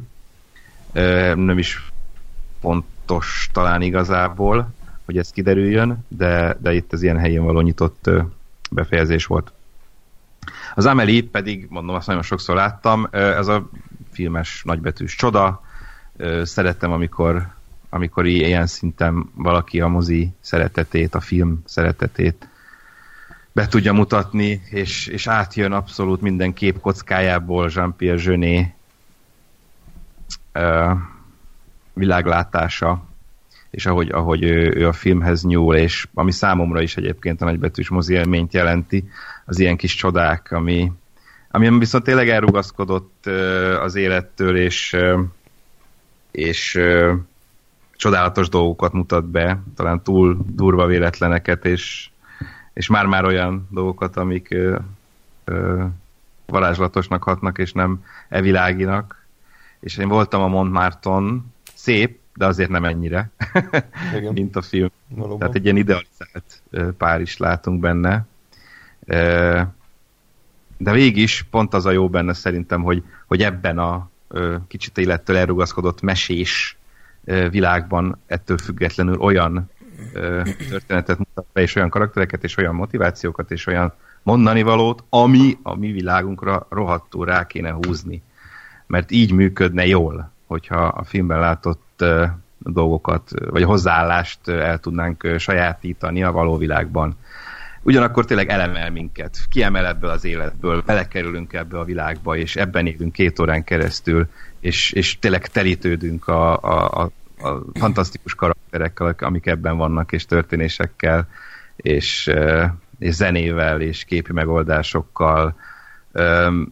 Bármikor meg tudom nézni, és mindannyiszor meghatódom rajta, nevetek rajta. Tehát eléri tényleg a drámai hatást, eléri a komikus hatást, és a nagybetűs filmes hatást. Én meg, mint tényleg a mozi nagy szerelmese, Noam Nader és Simin, egy fontos film, és tényleg fontos, hogy ott van, hogy az emberek lássák. Egyszerűen nekem az fontos, hogy kiszakadjak a hétköznapokból, és a film nekem sokszor azt jelenti, hogy nem csak a görbetükörre vágyom, ami a híradóban is fogad, vagy ami a Facebookon megosztott posztokból özönlik rám, és ami miatt én tényleg elkeseredem, ez akkor kapcsolható a korábban említett optimizmusomhoz, hanem hogy egy kicsit más világban éljek. A mozi nekem ezt jelenti, és az Amélie ezt mindannyiszor eléri, akár 10-20-szor nézem. Úgyhogy nem kétséges, hogy nálam az Amélie az, amelynek itt ott kéne lenni szerintem a döntőben, mert egy kivételes filmélmény, és egyik legjobb francia film valóban, amit láttam. Úgyhogy Amélie!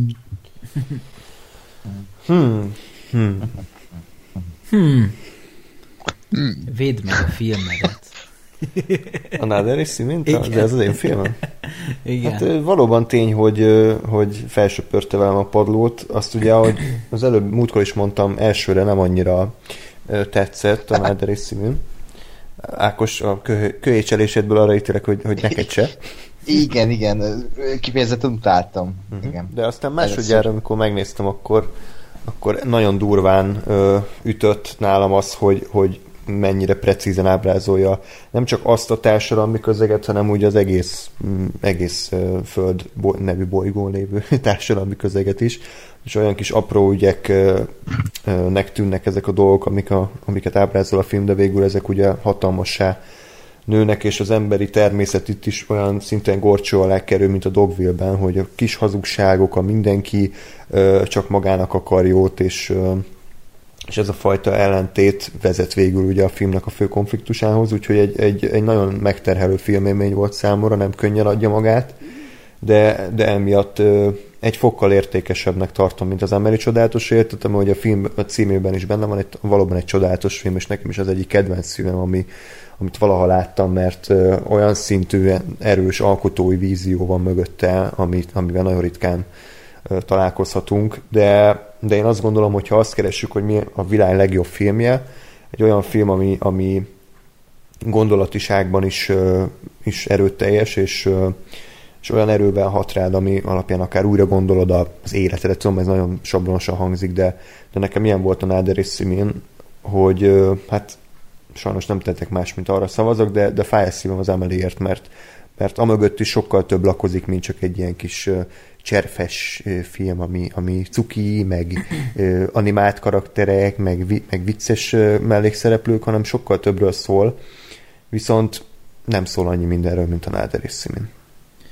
Hát hogyha most a Náder és Simint vesszük, akkor jó, tehát az emberi természet miensége. Én inkább úgy közelíteném meg, hogy arról szól, hogy a mi hétköznapjaink nagyon komplex dolgot alkotnak. Tehát, hogy apró dolgoknak nagy egymásra hatása van. És ez való igaz. Gyakorlatilag szerintem röviden, tömören így lehet összefoglalni a Náder és Simint. Röviden összefoglalva az Amélie pedig arról szól, hogy a hétköznapokban az apró szépséget megtalálni és meglátni, az egy nagyon fontos dolog, nem csak azért, mert szebb lesz a napunk tőle, hanem sokkal töltöttebb emberek leszünk, akik tudják értékelni azt az adott napot, és arról szól, hogy mi mindent tudunk értékelni a napunkban és az életünkben. És mind a kettő állítás szerintem fontos és jó. A kettő filmes műfaj az roppantul eltér egymástól. Az egyik egy ilyen 100% realizmus, a másik pedig egy gyönyörű és elvarázsoló mese. Mind a kettő film azt a műfajt választotta, ahogy a legjobban tudja ábrázolni az üzenetét. Az egyik a hétköznapjainkban rejlő komplex probléma halmaz bemutatására egy nagyon stílusosan egy szinte már dokumentumfilmszerű megközelítést választott, mint hogyha egy ilyen, nem is tudom mi ez a műfaj, amit hogyha ilyen, vannak ilyen dokumentumfilmek, amik ilyen szituációkat mutatnak be, most nem mindegy, ebben most nem jövök ki. Az a gyanú árnyékában? nem pont így. Tehát családi titkok. Igen, tehát annak a kiválóan megcsinált variációja, igen. De hogy egyébként valami tényleg hasonló dolog, de hogy hát nem az a finoman fogalmazva és hulladék megoldásban, hanem a mesterfokon. Az Amélie pedig egy gyönyörű varázsvilágot választott arra, hogy bemutassa magát. És ez kicsit olyasmi, mint hogyha valamiért egy ilyen regény hasonlatot próbáltam találni, mint a Gorió apó, meg mondjuk a kis herceg. És a Gorió apó az marha jó, csak az első 100 oldalban én nem tudom, leszívtam magam. Tehát, hogy mire a kertet leírjuk a realizmussal, azért az kőkemény. És a kis herceg pedig a rövid varázsvilágával és megfogalmazásaival semmivel sem kevesebb, mint az önmagát nagyon komolyan bemutató mű. És nem arról van szó, hogy egyik vagy másik fajsúlyosabb üzenetet hordoz, mert itt már nehéz.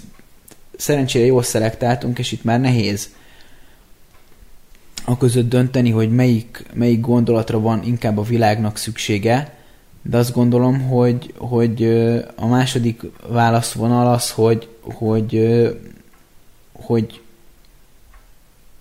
melyik film az, ami több embert megszólít. És szerintem a mesés, de sokat mondó megközelítés, a hétköznapokból való kimenekülés,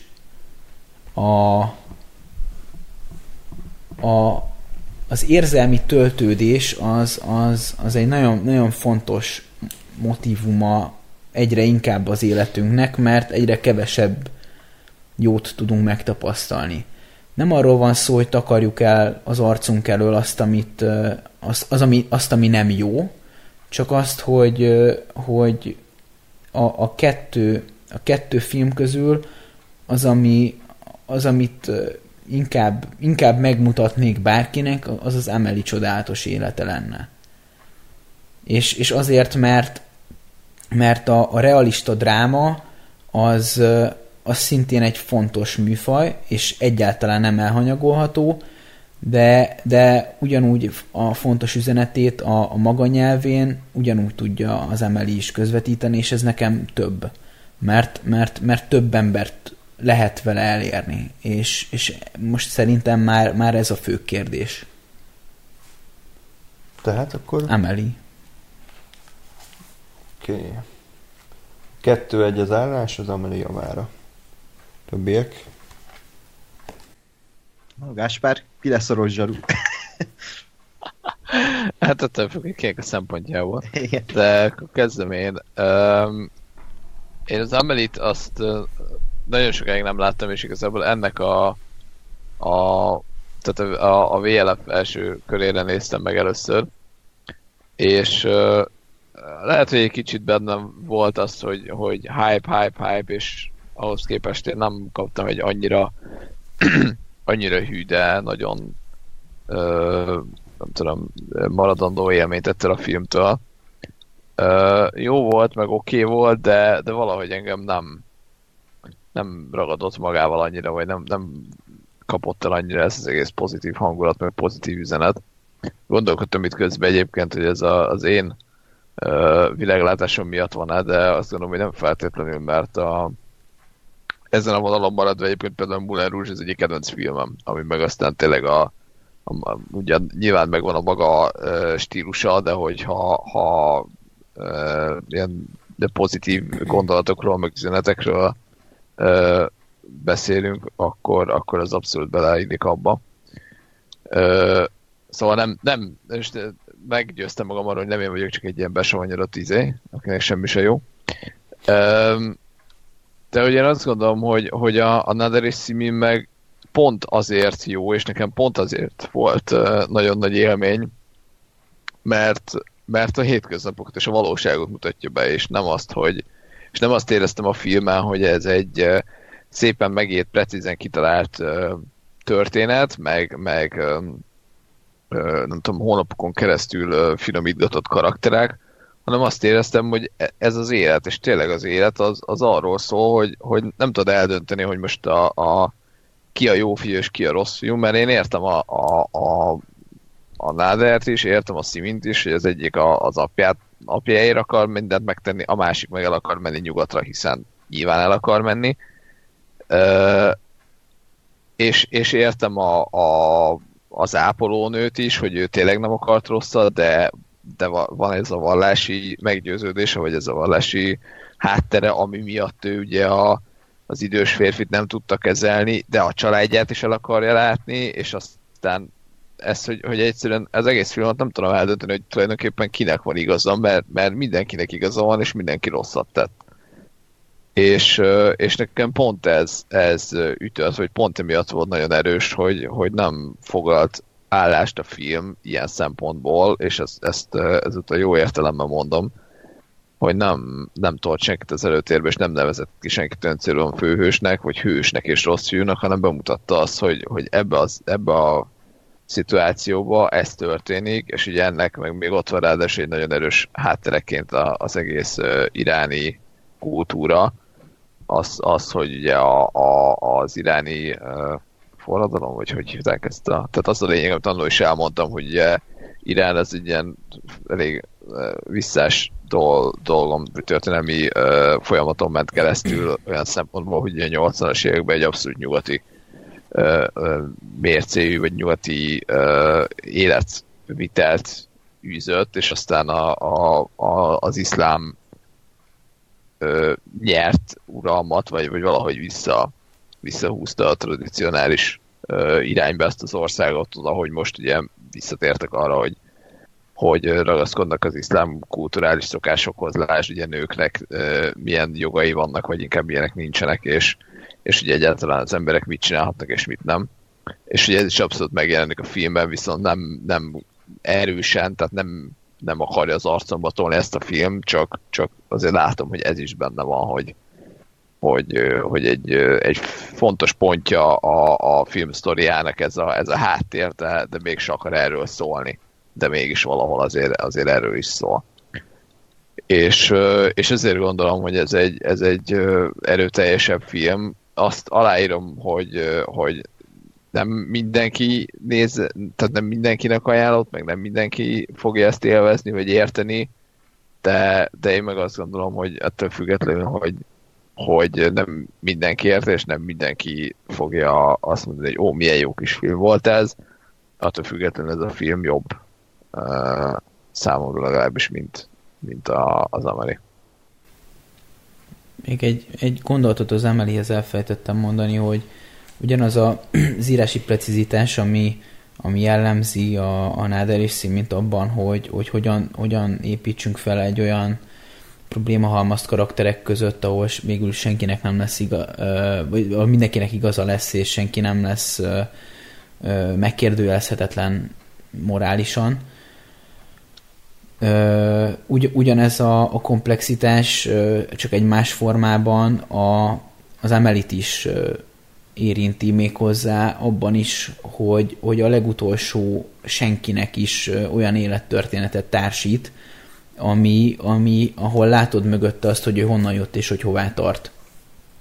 Tehát a nem csupán a fő karaktereknek a történetét és motivációit építi fel, hanem a legutolsó utcasaroknak is jelentőséget ad. És ez legalább ugyanakkora írói bravúr szerintem, mint megírni egy ilyen komplex történetet. Én megint csak azt mondom, hogy én a realitása miatt tartom a Nader és Szín, mint előbbre, vagy másnak, mert igen, igazad van, hogy ki van találva a háttérsztori, meg érdekesek a karakterek, és tényleg legalább nem ilyen kétdimenziósak, de azt gondolom, hogy nem nagyon nem emlékszem olyan momentumra, ahol például ezek a nagyon háttérsztorik így valahogy, az, hogy ezeknek különösebben értelme lett volna. Vagy különösebben odafutott volna ki valamelyik szituáció, hogy na ő ez és ez, és ezért döntött így, vagy ezért történt ez, meg ezért történt az. Ez, én sem emlékszem így, de ez most nem ellenet szólt, ez magam kiegészítéséért szólt. Jó, oké, meg mondom az ellenéreket. Tehát azt gondolom, hogy most nagyon, nagyon sarkosan fogalmazva, és nem, tehát hogy most a saját gondolataimat is túlhúzom. Tehát azt, hogy ilyenek, tehát hogy így csinálják meg az Amelie-t, az olyan, hogy oké, csak tök mindegy. Tehát, hogyha az a karakter most nem ez a háttér, hanem valami más, akkor ugyanúgy működik. Hát jó, csak itt meg az, hogy ugyanúgy működik a Nader és Szín egy másik társadalmi viszonylatban. Szerintem nem minden problémája. Tehát ott nyilván más lett volna az apukával kapcsolatos, nem tudom megfürdetni probléma, meg ilyesmi.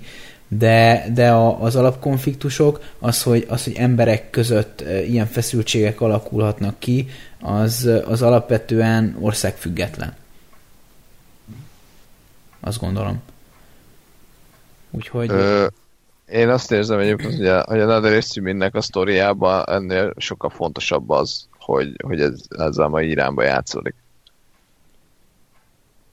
Tehát, hogy és én ezt mondom, hogy nekem ez azért egy óriási bravúr, mert hogy az Amelie-be szerintem nem számít, hogy ez Franciaország.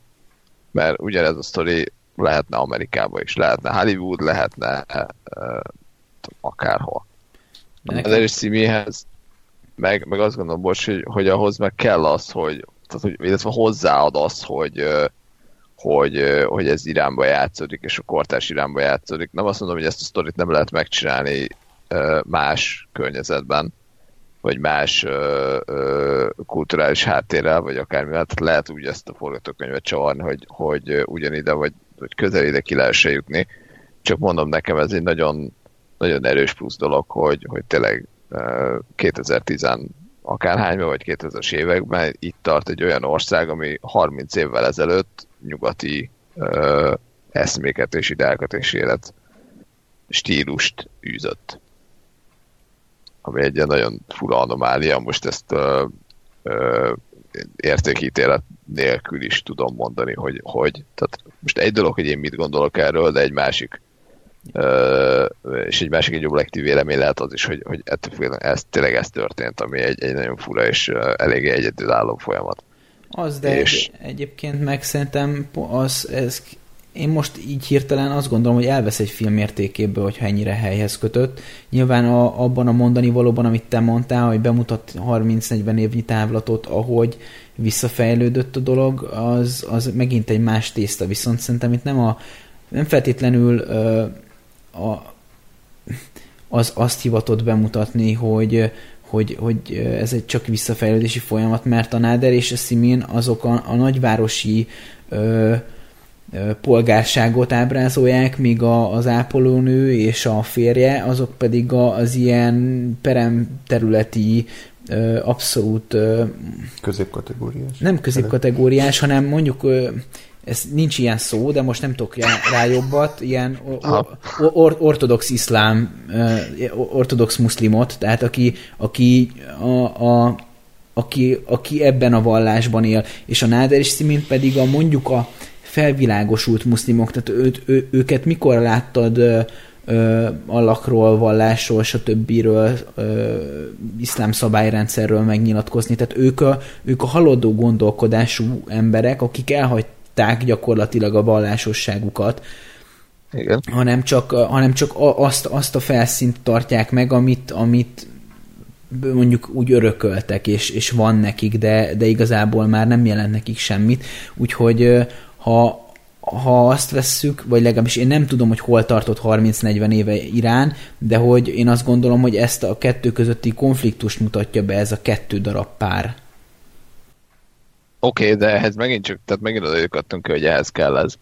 Persze, én értem, csak én nekem meg azt mondom, hogy ilyen szempontból akkor elvesz az értékéből, hogy én miért kell, hogy Iránból felkészült legyek ahhoz, hogy így igazán hason rám egy film, ami egyébként nem is tudott, tehát hogy pont ez miatt nem tudott rám igazán hatni, mert én nem vagyok ezekben otthon, és hogyha nekem még külön órákat kell vennem, hogy értsem a filmnek az igazi mélységeit, akkor az nekem nem fog akkor átütni. Miért kell órákat venned ehhez? De szerintem pont ez a jó benne, hogy nem kell. Igen.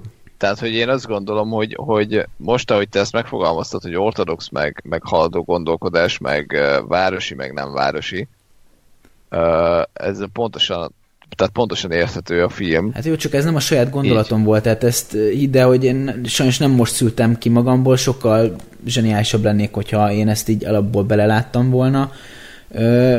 Tehát én nekem kifejezetten még tréningeznem kellett magamat, hogy azért így mit tudok ebből a filmből kihozni.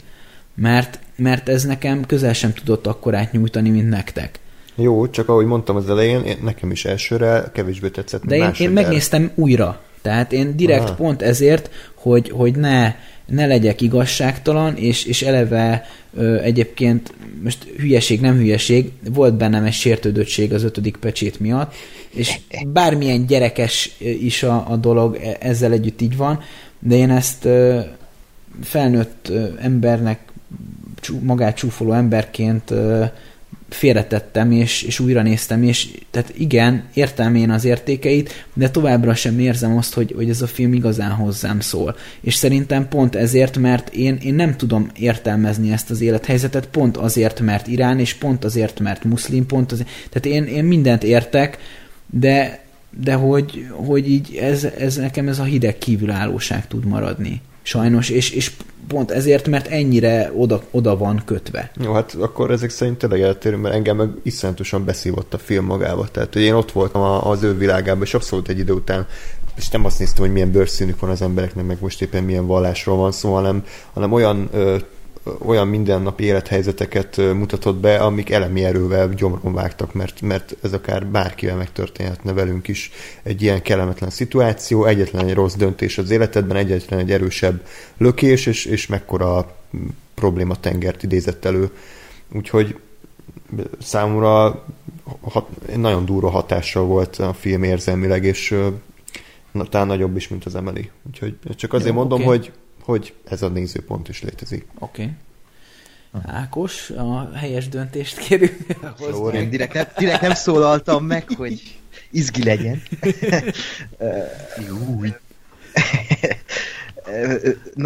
Nagyon fura ez a párosítás, mert itt a realista van a meseszerű mellett, vagy a teljesen nem életszerűtlen, de tényleg ez a tündérmese mellett. Hát igen, ez nekem egyértelmű egyébként, csak próbálom úgy eltitkolni, hogy vajon mire szavazok.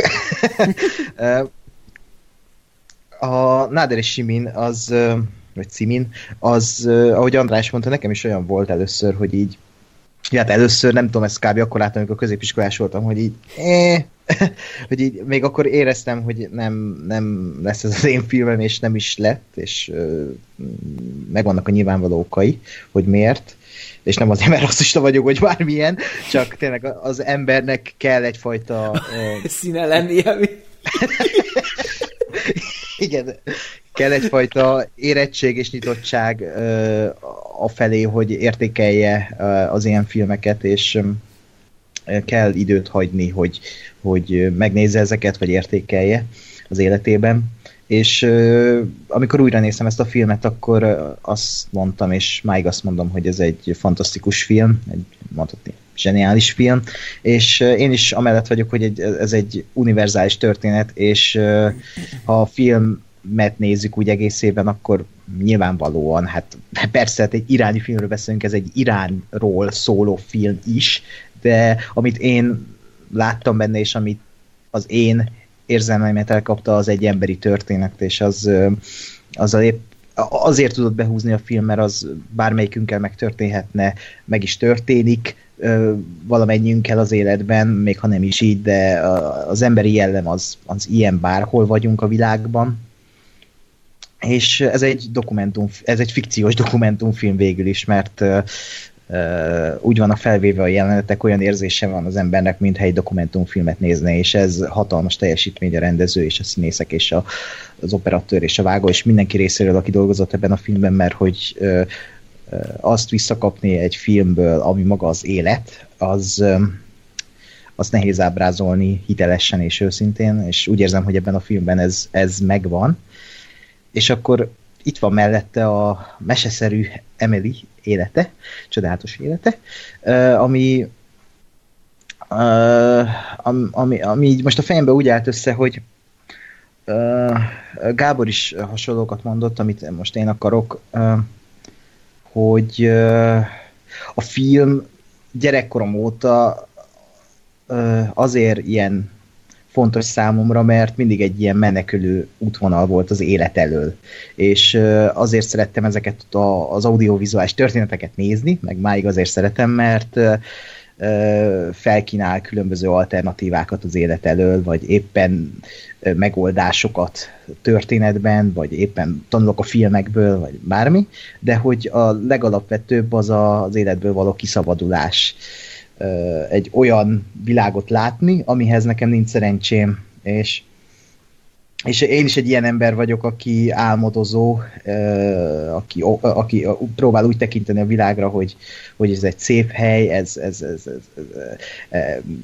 szeretem az embereket, próbálok ilyen kicsit optimistán, naivan viszonyulni mindenhez, és úgy érzem, hogy ez a párosítás, ez tök jó, mert az életben, amikor valaki álmodozó, akkor mindig vannak a realista emberek, aki ne álmodozzál, mert úgyis egy gyárban kötsz ki, meg akik lehúzzák az embert a földre, vagy le akarják húzni, de én mindig nálam mindig győz az álmodozás, és az, hogy lehet jobb, lehet szebb az élet, lehetünk egymással kedvesebbek, és az Emily ez pont erről szól, legalábbis számomra, hogy végülis egy valós helyszín mutat be, Párizst, de pont egy olyan módon, ami teljesen más, mint a valós, realista Párizs. Ez egy olyan Párizs, amit egy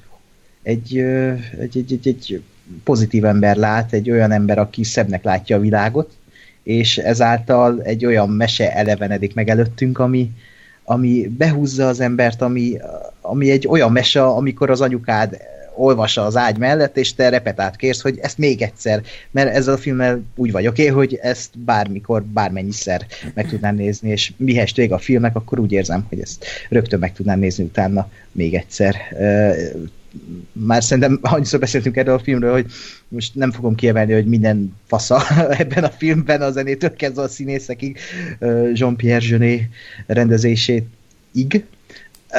Szóval én épp ezek miatt, a személyes érvek miatt, vagy benyomások miatt azt kell mondjam, hogy az álmodozás győzött a komor, realista, szürke világ ellen. De igazából ez tök mindegy, mert úgyis egy gyárba fogsz kikötni, úgyhogy... Így van. Igazából most is ott vagyok. Az álomgyárban. Igen. Jó, hát elfogadom ezt a érvelést, bár nem tudom, most tényleg nem az a célom, hogy most leszóljalak, vagy ilyenek, csak számomra az, hogy a film egy meleg takarót ad egy hideg estén, az nem, attól nem lesz egy minőségibb darab a másiknál. Tehát, hogy... Nem, én ezt nem is úgy mondtam, hogy most az egyiket degradáljam. Én ezt most csak azért mondtam, mert amikor még annak idején, nem tudom, párodás erejéig mindig megkérdezted, hogy mi alapján szórjuk itt ki a filmeket, hogy mi alapján nézzük, hogy mi az érrendszer, akkor én mindig azt mondtam, hogy az érzelmi töltet, hogy szóljon a szívemhez. És a Nader is Simin az egy fantasztikus film, egy kemény darab, de nem érzem úgy, hogy a szívemhez szól. Persze, érzelmileg elkap, de hogy nem érzem azt, hogy az a film a szívem egyik darabja. És ez szerintem sokat elmond arról, hogy miért szavazok az Emilire. Ha így se érthető, akkor sajnálom. Nem, hát értem, csak nem értek vele egyet. Tehát, hogy én azt gondolom, hogy az, hogy egy film azt mondja, hogy csodálatos az élet, az egy nagyon szép gondolat, csak én úgy látom, hogy ez nem segít a társadalmunkon. Tehát, hogy szerintem... De szerintem igen. Várj.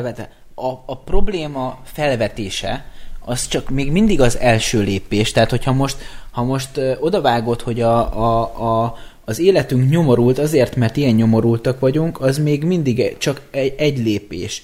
Akarni magunkon változtatni, és ugye mindezt úgy tenni, hogy a másiktól nem várok el semmit, és nem a másiktól várom a javulást, hanem a magam fejlesztésébe teszem az energiát, pedig szintén tehát most nem tudom befejezni ezt a mondatot, de mindegy, pont. Tehát ezt nem fogom tudni elmagyarázni, de hogy ez megint csak egy labdafeldobás az, hogy leírom, hogy hogy az életünk nyomorult, mert mi tesszük nyomorultá.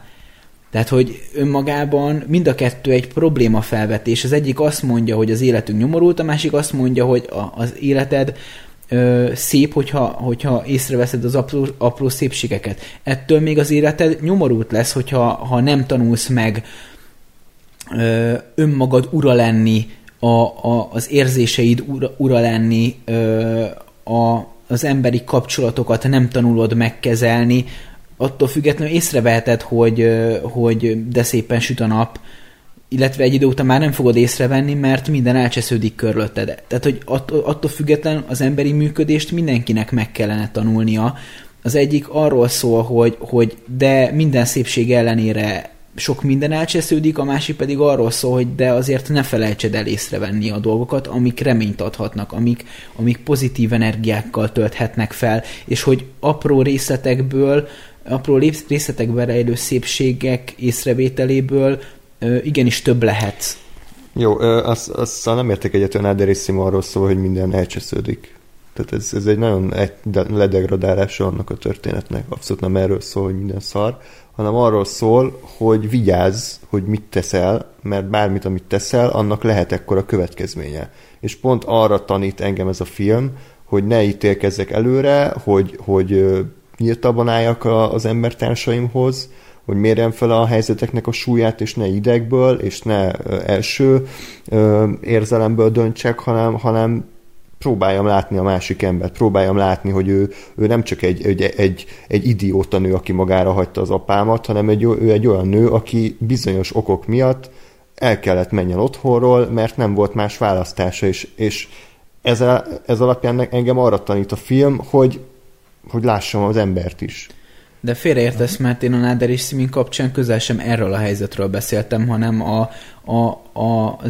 főleg a Nader és Simin között meghúzódó konfliktusról, és nem a lelökésről, hanem az utána lévő konfliktusokról. Tehát, hogy maga a lökés, ami egyébként a történet fő ívét adja, az az én gondolatmenetemben ott se volt, inkább arról szólt, hogy hogyan kezeljük egymást, hogyan viselkedek én egy konfliktus helyzetben.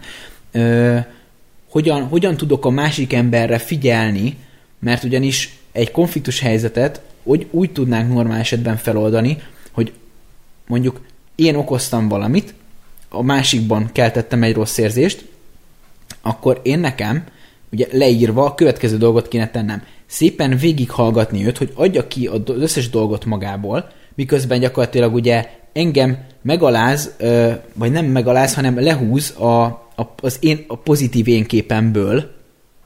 Tehát ugye mindenki szereti magát jó fiúnak érezni, ki az, aki nem. És akkor most a másik azt mondja, hogy én miért vagyok rossz fiú. Tehát én ezt szépen végighallgatom.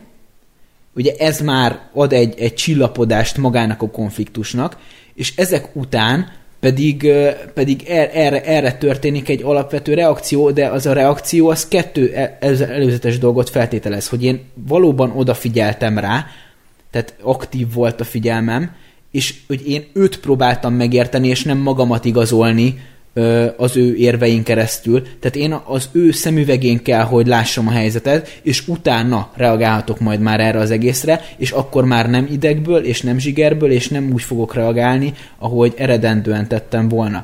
Na most ezt így elmondva valahogy ide kéne kiukadni, de ez nem könnyű, és ezt valljuk be, hogy azért szerintem napjában mindenki elcseszi legalább 600-szor.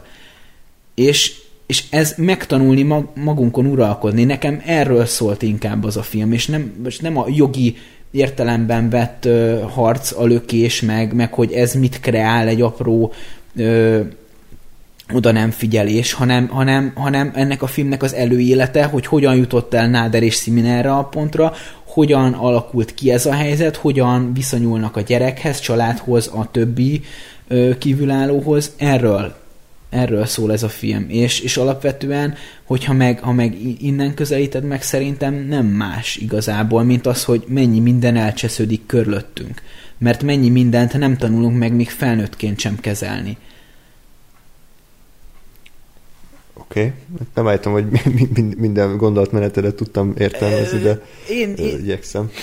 Na mindegy, hát én sem feltétlenül értem mindent, amit kimondtam, de valami ilyesmi, tehát nem mindent tudok én se legjobban megfogalmazni, ezek gondolatok és érzések, és még nem foglaltam őket össze, nem PhD-ztam belőle, úgyhogy ennyi. Jó, mindegy, nem látom azt, hogy bárkit meg lehetne most győzni bármiről, tehát nyilván, hogyha vannak az alapvetően, mit tudom én, optimista világlátású emberek, azt nem fogod tudni meggyőzni, hogy már pedig pessimista világlátású ember legyél. Tehát, hogy jó, csak tehát, hogy... De ezért mondom, hogy itt most felesleges már beszélni. De én nem is ezzel érveltem. De most ezt nem neked mondom, tudom. Most nem hozzád beszélek. Értettem.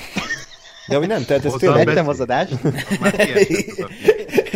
Igen, tényleg a taxisofőr. Tehát, hogy ez teljesen rendben van, meg én is azt mondom, hogy az Emily csodálatos élete az egy kibaszott jó film, és nagyon sajnálom, hogyha kiesne. Nem fog kiesni ezek után természetesen.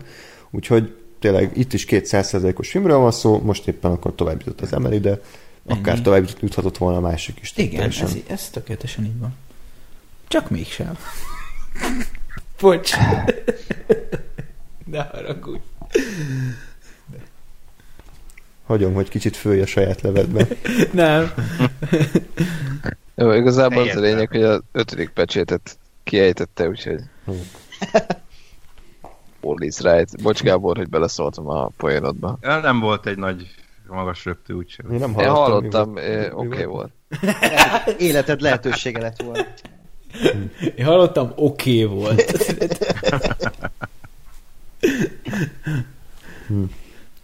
Jó, hát akkor az utolsó. Gáspár, én nem lennék a gyereket, basszus, tehát így, hogyha hazavisz egy 5-öst, akkor azt mondod, oké.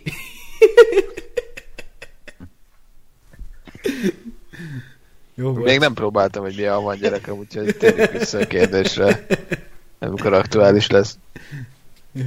Jó, te ne te legyél a gyerekem. Ennek én is örülnék. Jó, csak vicceltem. Jó, na akkor utolsó párosítás.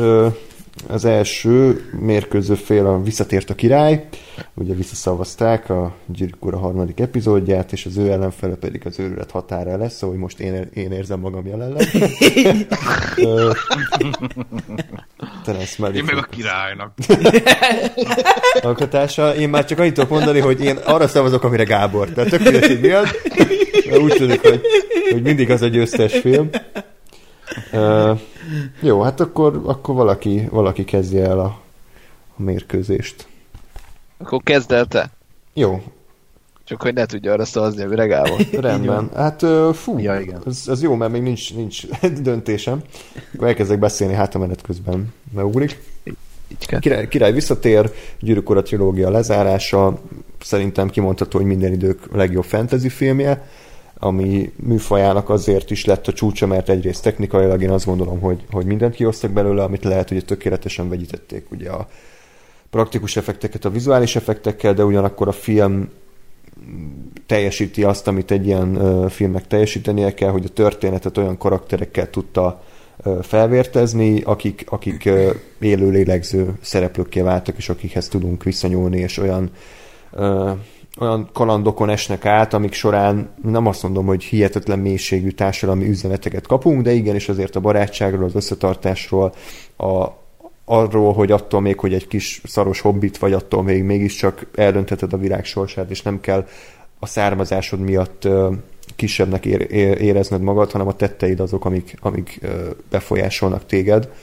Én azt gondolom, hogy ez egy olyan üzenet, amire a mai világnak szüksége van, és hát nyilván a közérthetőségben sokkal előrébb jár, mint az őrület határán, mert az őrület határán az pedig egy háborús líra. Ez olyan, mint egy vers, egy lírai költemény, ami a vizualitással és ugye a narrációjával nevezhető egy ilyen műfajú alkotásnak.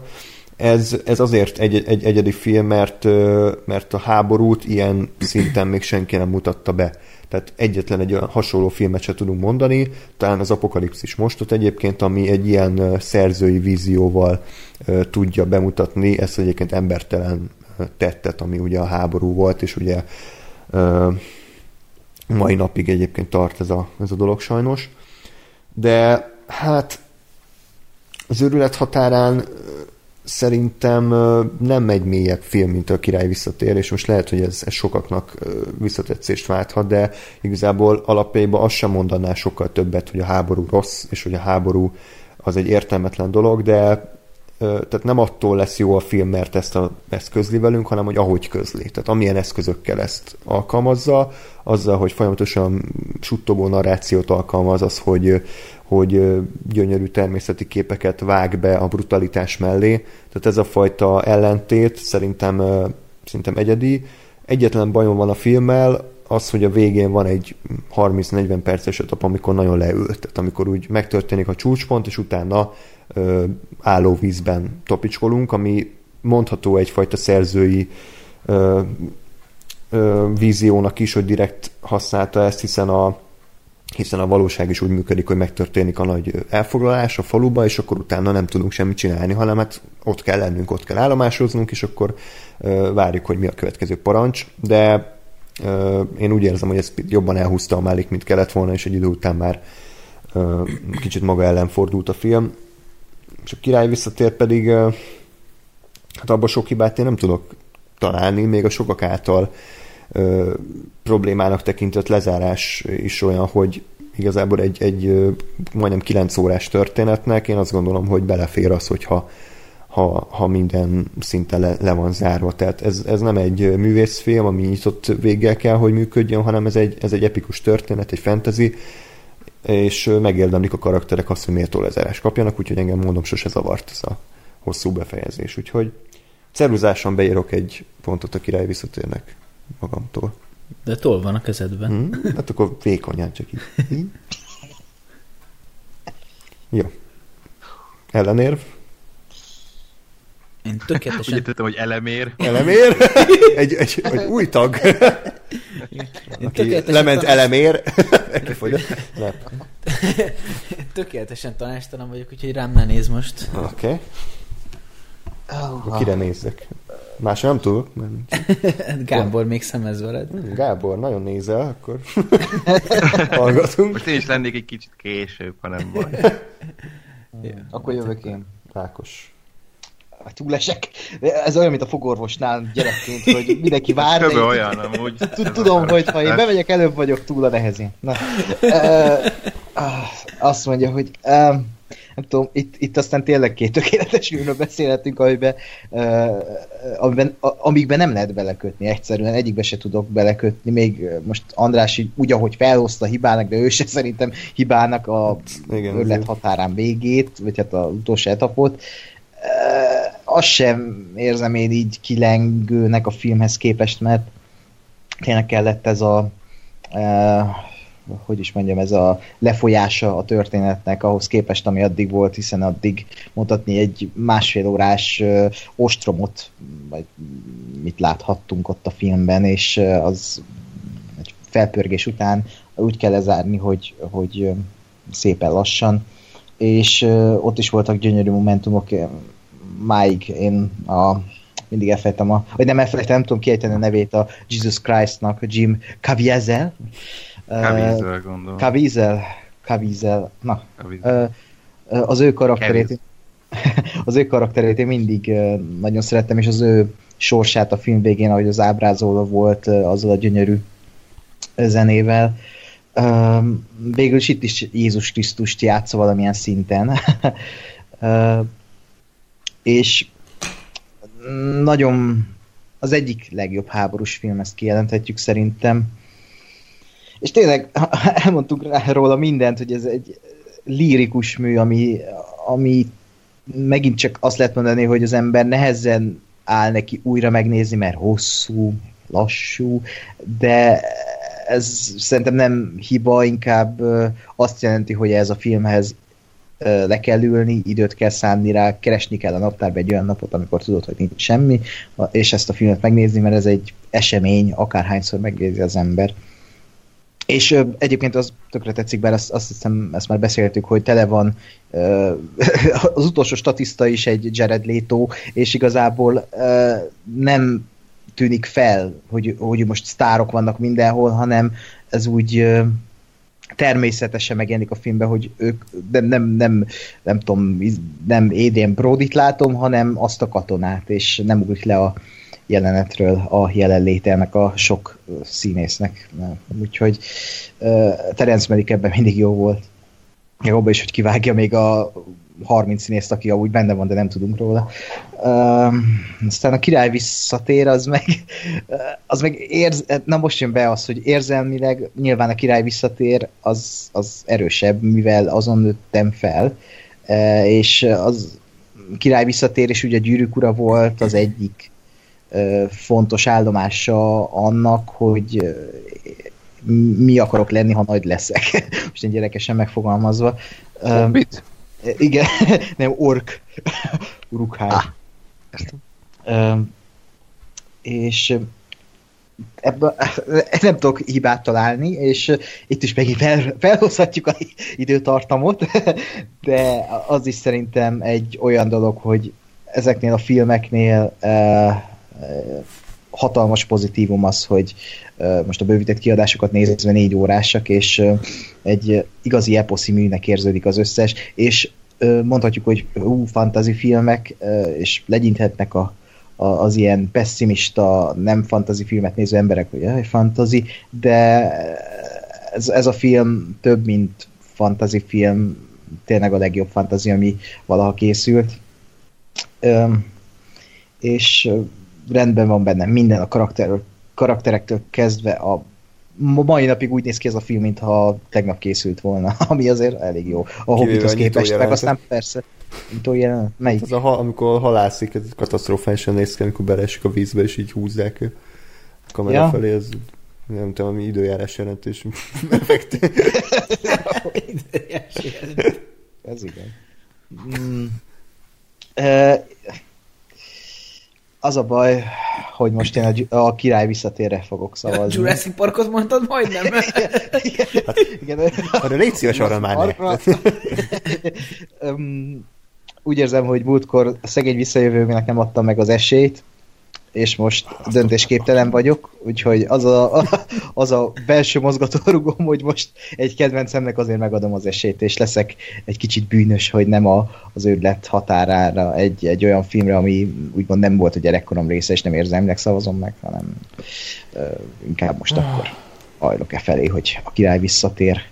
De ez egy nehéz döntés, ugye érzed? Én is nagyon érzem, igen. Nekem nagyon vékony tollal ír.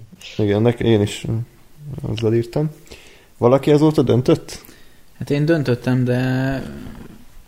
de szerintem, hogy ha valaki más jönne még, akkor jöjjön. Egy kicsit mindenkinek ilyen fokhúzás. Érzem, hogy döntöttél. Ilyen élvezetés ez a játék, nem? Így házhoz megyünk a lófaszért. Tehát a lóihoz megyünk a lófaszért? Házhoz? Ért. Valaki biztos értette. Igen. Ez a 3 ember, aki ismeri a családnevemet. Oké. Szóval akkor... Valaki, Gábor, vagy Gás, vagy valaki? Én mondom, hogy ha úgy van, de... Mondjad csak nyugodtan. Jó. Mondjad. Csak akkor nem biztos, hogy annyi izgi lesz. De hát akkor vajon mi lesz? Na mindegy, de én ezt most döntöttem el, így titeket hallgatva, egyébként meggyőzhető vagyok. De én úgy jöttem ide, hogy nekem az a bajom a király visszatérrel, hogy az egy...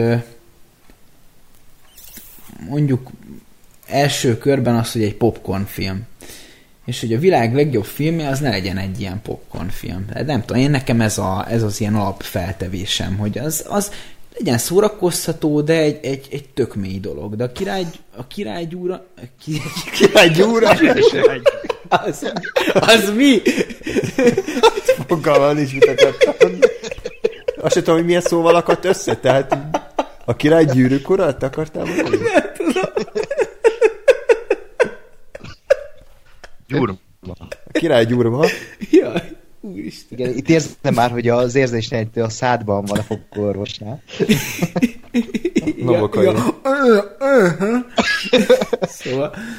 Szóval a király visszatér,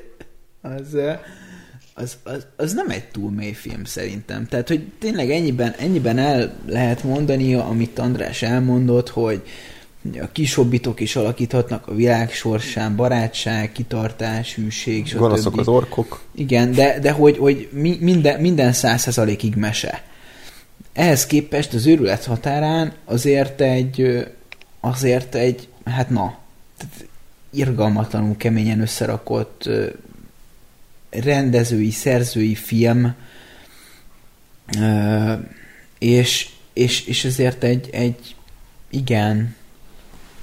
igen, csak komoly mű, ami messze helyet érdemel a filmtörténeti klasszikusoknak a nagy csarnokában.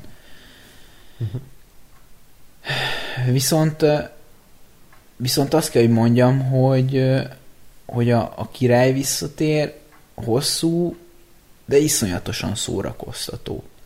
És most hogyha azt a filmet, az alapállítást veszem figyelembe, hogy hogy ha merem egy szintre helyezni a két filmnek a mondani valóját, amit most én azért egy kicsit azért megkérdőjelezek magamban, de hogyha így van, akkor a két film közül az a film, amelyik közönségbarátabb, ami jobban elkapja az embert, ez a Király visszatér. És ez most azért fontos, mert tehát egy kicsit szerintem mi a kapudrogot is kellene, hogy most keressük.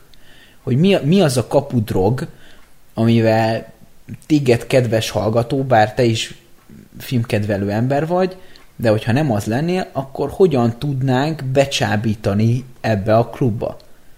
Hogyan lehetnél te is tag? És ebben meg inkább a Király visszatérről van szó, ahol minden filmes eszköz ugyanúgy tökéletesen funkcionál, mint az Őrület határában. Tehát ugyanúgy gyönyörűen felvett jeleneteket látunk, ugyanúgy kiváló atmoszféra van mind a kettő filmben. Most az Őrület határának a zenei aláfestéséről nem tudok nyilatkozni, de az Gyűrűk urái egészen elképesztően jó. Mind a kettő film abban a valójában, ahogyan létezik, teljesen rendben van. És én nekem sincs bajom egyáltalán egy pillanatig se a Gyűrűk ura 60 lezárásával. Mármint a Király visszatér 60 lezárásával. Úgyhogy nem tudom, hogy most ezzel mennyire köpöm magam szemen, de én megpróbálom most a Király visszatért, pedig nem akartam, és őszintén mondom, hogy nem akartam, gondolati síkon egyenrangúra emelni az Őrület határánál, és még pedig azért, mert az Őrület határán az elmondja, hogy a háború rossz dolog, oké. Ezt kiválóan és nagyon érzékeltetően alátámasztja képekkel, ez az ő előnye, és ez a csodálatos benne. Érzékelteti az elesettségünket, szintén teljesen rendben van, és gyönyörűen teszi. Viszont mindemellett azért az árnyaltsági szinten nálam már kicsit bukdácsolt. Tehát, hogy egy kicsit azért ott van a szájbarágosság, és ebben viszont meg a Gyűrűk ura is nagyjából az alaptanulságait beépíti az emberi agyba. Szintén nem egy elvont történet. Egyik sem mond a maga 3-4 gondolatánál többet és fontosabbat, és hogyha most én merem ezt a kettőt egy szintre hozni, és most leszek olyan bátor és merem, akkor szerintem a nagyobb kapudrog az a Király visszatér. Jó, hát akkor 3 ceruzás szavazattal vezet a Király. Zámbó Jimmy. Ha meg tudtok ingatni ebben az érvelésemben, én tudok változtatni, mert mondom, én nagyon furcsálom ezt, mert a Király visszatértől én mindig is tartok olyan értelemben, hogy ez a verseny, meg ez a játék, ez nem rólam szól, meg az én kedvenc filmjeimről, Jó. Meg arról, hogy én mit szeretnék tovább juttatni, hanem arról, hogy próbálok a két film között magamat kizárva véleményt mondani. Én úgy látom kívülről ezt, hogy a Király visszatér, most ez így hülye hangzik, de nem fogja megnyerni ezt a játékot. De most nem kapott egy elég erős ellenfelet szerintem, ami megingathatná. Tehát lehet, hogy kiesne simán, hogyha kapna itt a náderészszíményt, vagy dogvét, vagy akármit. De az Őrület határán szerintem nem az a film, ami kiejteni. Én úgy érzem. Hát, nem tudom. Én most tényleg úgy érzem, hogy így levágtam mind a két kezem, mind a két lábam. Én is abszolút, tehát basszus. Tehát az Őrület határáról írtam a szakdolgozatomat, tehát valami közöm csak van ez a kurva filmhez, de hát mégse arra szavazok. Mégse arra szavazok, mert szerintem nem az a jobb film. Egy paraszt hajszállal, de... Azt kéne egyébként mostantól, nem ez a hülye szavazás, hanem hogy mint a fekete párhuzban, hogy verekedjen össze a két beküldő, és aki legyőzte a másikat, az ő filmje jut tovább. Meg közvetítjük, mi? Igen. Ez egész jó érted. Csak hogy a harcosok klubja vonalra tovább vigyük. Ja. Ja, igen. Na hát akkor meséljen a két kimaradt fél. Egyszerre. Jó, egyszerre mondjuk rajta. Inkább a parfümnek a végét valósítanám meg, akkor már nem a harcosok klubját. Melyiket a konkrétan a legvégét? Hát, ugye, tudjuk, miről beszélünk. Szóval, szerintem amúgy erős ellenfél, mindenképp az őrület határán. Előjelőben annyit, hogy a Gyűrűk ura a király visszatér, nem a kedvencem a trilógiából. Az őrület határán meg szerintem a legjobb háborús film ever.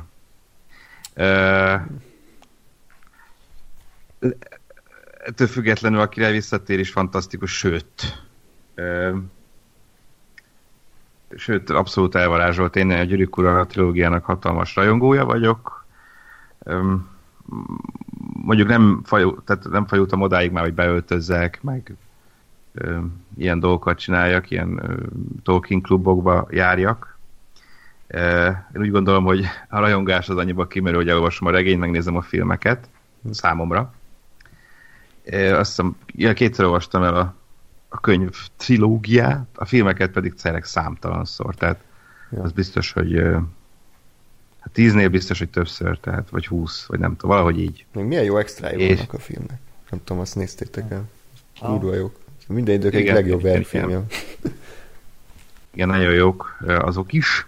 Szóval tényleg sokat jelentenek nekem, és az elején mondtam szerintem, hogy a Gyűrű Szövetsége az jobb ennél. A király visszatérnél. Nekem az a kedvencem az első rész. A trilógiából imádom annak a hangulatát, meg a történéseit, meg a karakterek közti kapcsolatot, ugye ott alakul ki az egész, ez a maga a szövetség, és ugye ott a Boromirnak a szála, meg szóval tényleg a Mória, meg tényleg annyi király jelenet van benne. Talán csak a vége az, ami ugye hát valahogy be kell fejezni valami küzdelemmel ugye a első részt, és akkor ott az Uruk-hájt kiemelték ilyen első rész főellenségének, az talán már annyira nem volt erős, de azt is erősítették végül. Igen, igen. De aztán erőssé tették végül is a Boromir halálával. Az nagyon jó volt.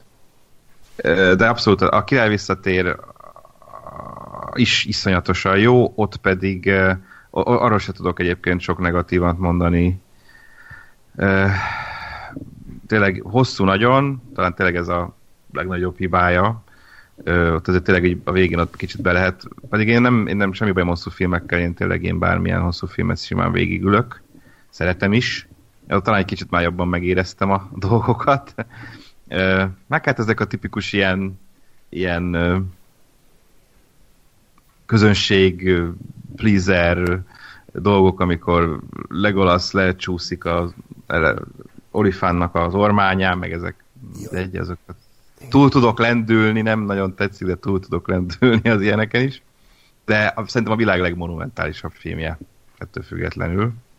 De tényleg nem tudok ennél monumentálisabb, epikus filmet mondani, mert ebbe tényleg akkora csaták, akkora terepek, akkora annyi minden van benne. Hát ezt épp az, hogy ennél durvábbat vártam az 5 sereg csatájától, mert tényleg 5 sereg csatájáról van szó, és ilyen harmad ennyi nem volt, vagy nem tudom. 5 pixel csatája. 3 ember harcolt. Igen, igen. De tényleg az meg se közelítette ezt. A banyapók jelenet zseniális. Talán az volt az akciókból a kedvencem, de tényleg maga a csata is iszonyatosan jó, és hosszú, és sokrétű, és mindig tartogat valami újat.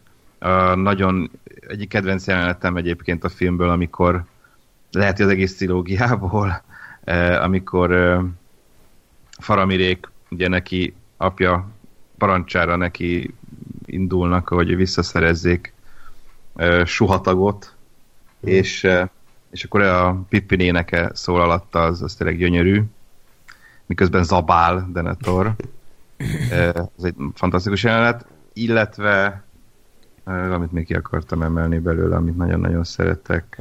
Hát, igen, persze, természetesen a jelenet, amikor én mindig elbögöm magam. Amikor Samu a vállára veszi, ugye, Frodót, és akkor ő viszi föl, az a rész, az ott valahogy mindig eltörik a mécses. Abszolút. Mert én meg a Samu rajongó vagyok, én a Frodót annyira nem bírom egyébként. A karaktert magát, ez már a regényekben is így volt, én abszolút Samu fan voltam, és annyira jó volt látni, és annyira jól megcsinálták, vagy megcsinálta Jackson ebben a filmben, hogy az igazi hősiessége, ami úgy az egész filmben ott van, de ott tükröződik igazán, és az annyira erős, ott tényleg ott mindig elbőgöm magam, és amikor először néztem, a moziból is kijöttem, és egy kolléginával összeborulva ott így pityeregti. Folyosó közepén. Kijött a Csaba is, és akkor a Tóth Csaba, és akkor ott, hogy hát, mit csináltok itt? Mi a poszol? Hideg realitás gyakorlatilag. Igen. Szóval tényleg nagy hatással volt rám, vannak szerintem negatívumai ettől függetlenül, de nagyon-nagyon erős film, és tényleg egyik legjobb fantasy. Gyűrű szövetsége mellett a fantasy. Az örület határán pedig, ahogy mondtam, a kedvenc háborús filmem, tényleg más, mint a többiek, nagyon szeretem a Ryan közlegényt is, meg tényleg sok van, amit szeretek, ezt ezért, azt azért, Kelly hősei, stb. De az örület határánál engem nagyon megfogott ez egyébként, ami nem szokott, ez a kicsit filozofálgatós, már-már egyébként Coelho-i bölcselkedős, de valahogy ebben mégis működőképes éle. Engem ez nagyon elkapott, és nagyon el tud gondolkodtatni, és egyszerűen szép, ha lehet ezt mondani egy háborús filmre, amiben tényleg megmutatják a borzalmakat a maguk módján, és hogy az amerikaiak természetesen ők se voltak jobbak az ellenségnél.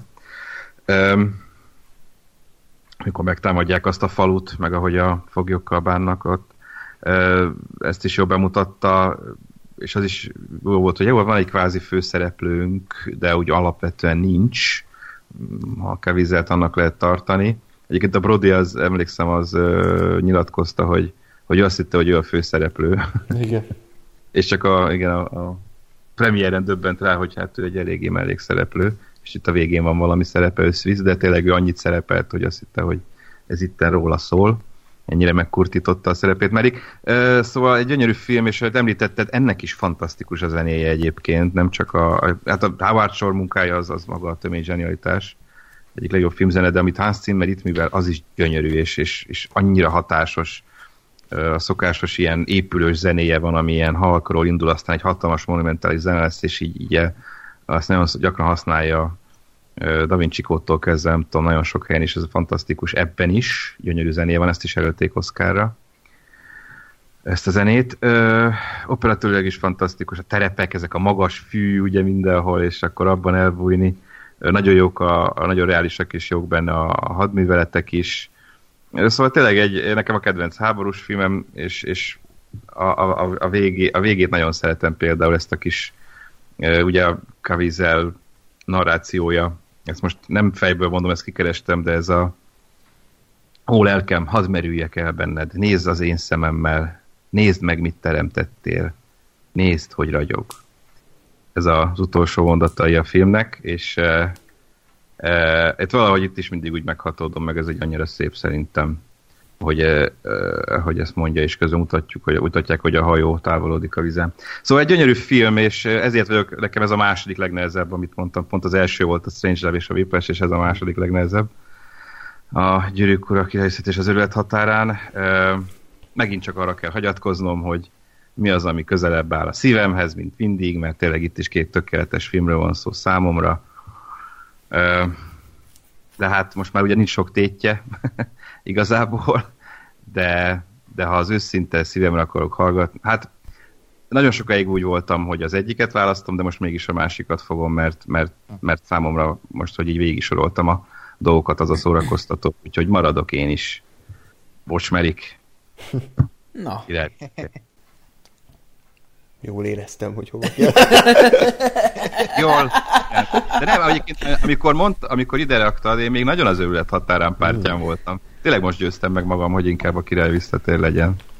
Igen. Még egy jelenetet említenék, amit számomra egy nagyon kimagasló, mert ilyet ilyen hollywoodi blockbusterben nem nagyon láttunk mostanában, hogyha igen, akkor segítsetek, amikor meggyújtják a jelzőfényeket a gondolat. Tehát ilyet nem látunk, hogy percekig csak a zene szól, és szavak nélkül követjük az útját, és az olyan, mint valami elképesztő epikus koncert, és hogy a zene így a fő téma kimagaslik, hát az mindig beszarok az örömtől. Nem szó szerint. Ki, hogyha Lórinál nézzük. Tehát, hogy az egy fantasztikus jelenet szintén. Igen, valóban. Akkor maradt a Gáspár, aki még megfordíthatja a szavazást. Igen, egyedül kis hobbitként megválthatja a világot. Matematikai esély még van. Mi az állás, hogy én is értsem a poénben? 4-0. Oké. Tehát akkor lehet, hogy én mondok valamit, és mindenki meg fogja gondolni magát, és... Igen. Hogy csak az a baj, hogy én is így küzdöttem, vagy gondolkodtam azért egy kicsit, hogy itt most mire szavazzak, de igazából arra jutottam, hogy jó, oké, hogy milyen erényei és milyen fontos gondolatai vannak az őrület határának, de azért úgy emlékszem, hogy azért hát elég hosszadalmas, meg lassú, ami nyilván olyan, hogy ha az ember olyan hangulatban van, akkor ez semmi gond nincs, csak ha nem, akkor meg azért egy kicsit nehézkesebb nézni a filmet. Emiatt, míg a király visszatér, meg tényleg az a film, amit akármikor, akárhol simán képes vagyok megnézni.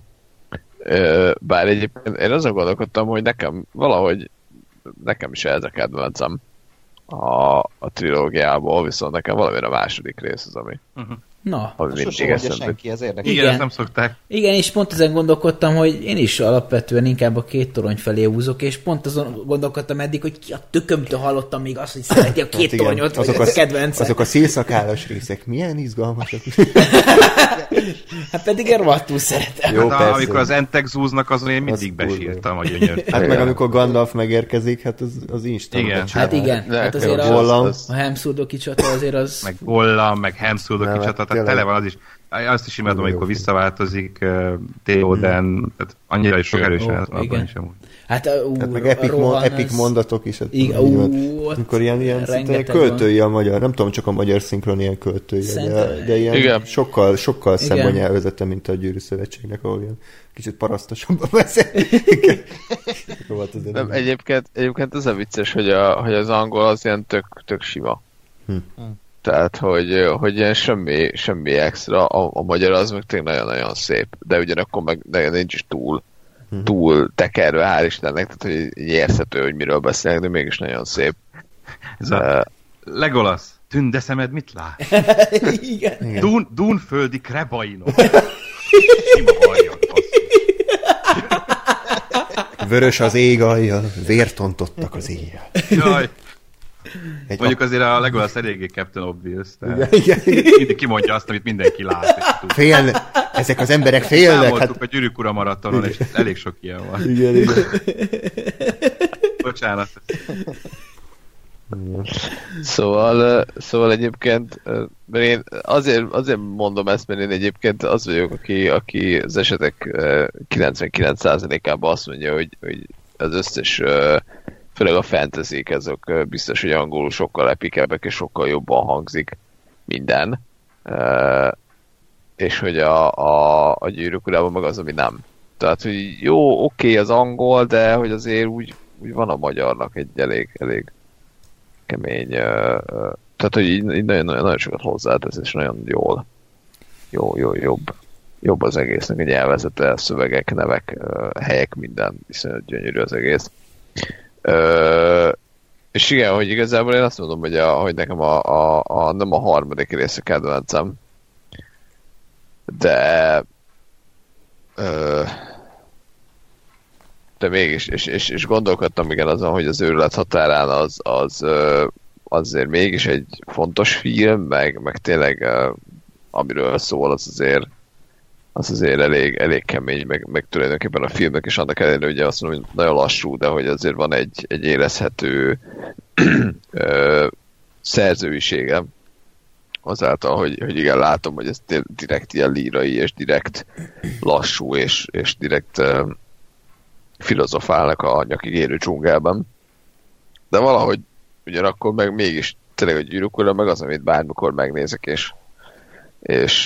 és jó, és élvezem, és ott vagyok, és beránt, és az is tényleg, hogy technikailag is iszonyatosan jó megvalósítás, tehát jó megvalósítása, és nagyon-nagyon jól öregszik, vagy inkább nem öregszik, vagy nem igazán öregszik ez a film, és én is azt mondom, hogy én erre a filmre mondom, hogy nem gondolom, hogy ennek kéne megnyernie, mert azért tehát egyrészt szerintem kell azért az, hogy az első két részt láss, tehát hogy azért a mellett sem menjünk el, hogy tulajdonképpen egy trilógia harmadik részéről van szó, tehát kell bizonyos előismeret, tehát ha most csak megnézed csak a harmadik részt, akkor fingod nem lesz arról, hogy itt mi történik és kik ezek.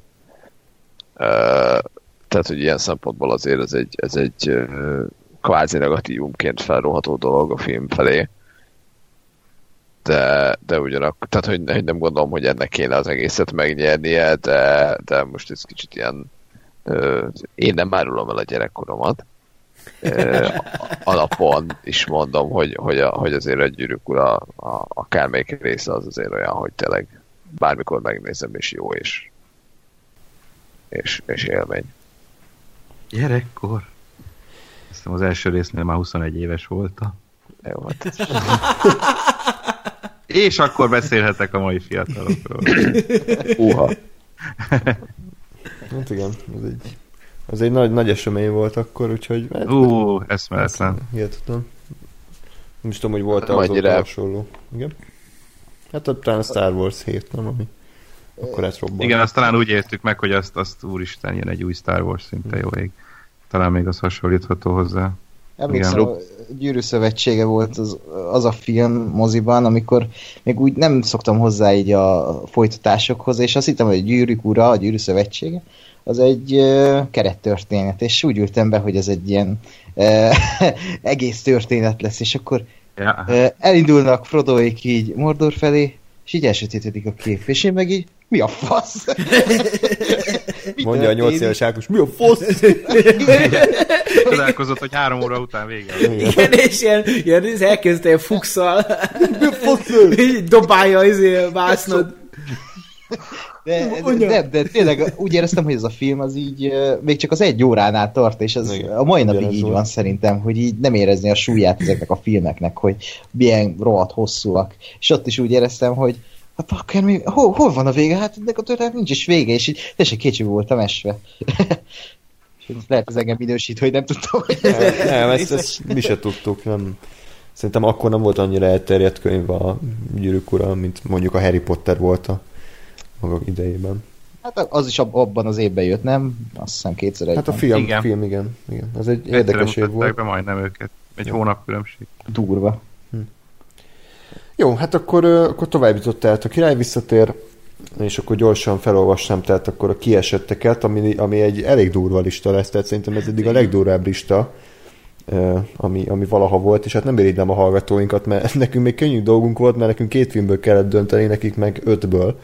Ugye sajnos a Whiplash akkor az végleg eltávozott soraiból, úgyhogy béka poraira, tök jó, hogy ideig eljutott, de hát eddig tudtuk bent tartani, de ami közül szavazhattuk, az a Mechanikus Narancs, a Parfüm, a Dogville, a Náder és Simin, és az Őrület határán.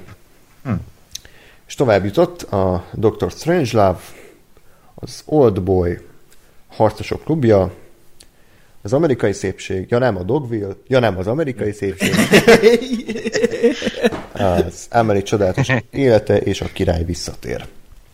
Hát komoly volt szerintem 3 olyan forduló is, amikor így legszívesebben kitéptem volna az ereimet. Voltam úgy olyan már, hogy 2 átállás, vagy szavazat? Nem, úgyhogy... Ez történelmi. Igen. És eddig csak, várjál, az András meg én produkáltunk ilyet talán? Igen. Úgyhogy podcast történelem. Úgyhogy most már a maradék két tag is több az áruló, aláásta magát. Ez mindenki gerinctelen, juhé! Igen. Ahogy a Bödös mondaná, a mi gerincünket is a Haribo gyártja.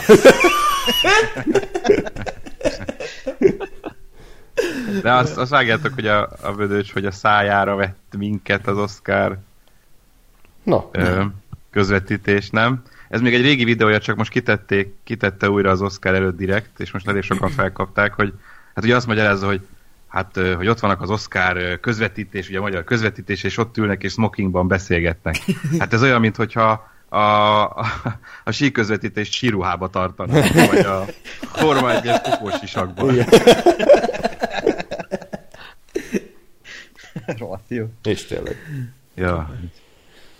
Egyébként kötelező az a smoking dolog? Mert olyan... Igen, hát ezt állták ki, hogy akkor mi is adjuk meg a módját, és legyen ünnepélyes maga a közvetítés. Jó, nem Hawaii-ba menjünk.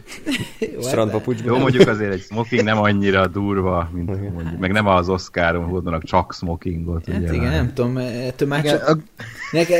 Akkor ennyiben már fragba is lehetett volna sétapálcával. Igen, azért mondom. Zongora versenyt kell közvetíteni a kupakban. Monoklival. Monoklival. Pipával, egy kis pipával. Hintaszékben. Akkor már leforgatjuk a Monopolit is. Okay. Megmaradt agysejteimmel. Szeretném megköszönni elsősorban Gábornak, hogy velünk tartottál ezen a kis kirövidke adáson. Köszönöm én is újra. Epic csaták voltak. És akkor a hallgatókat...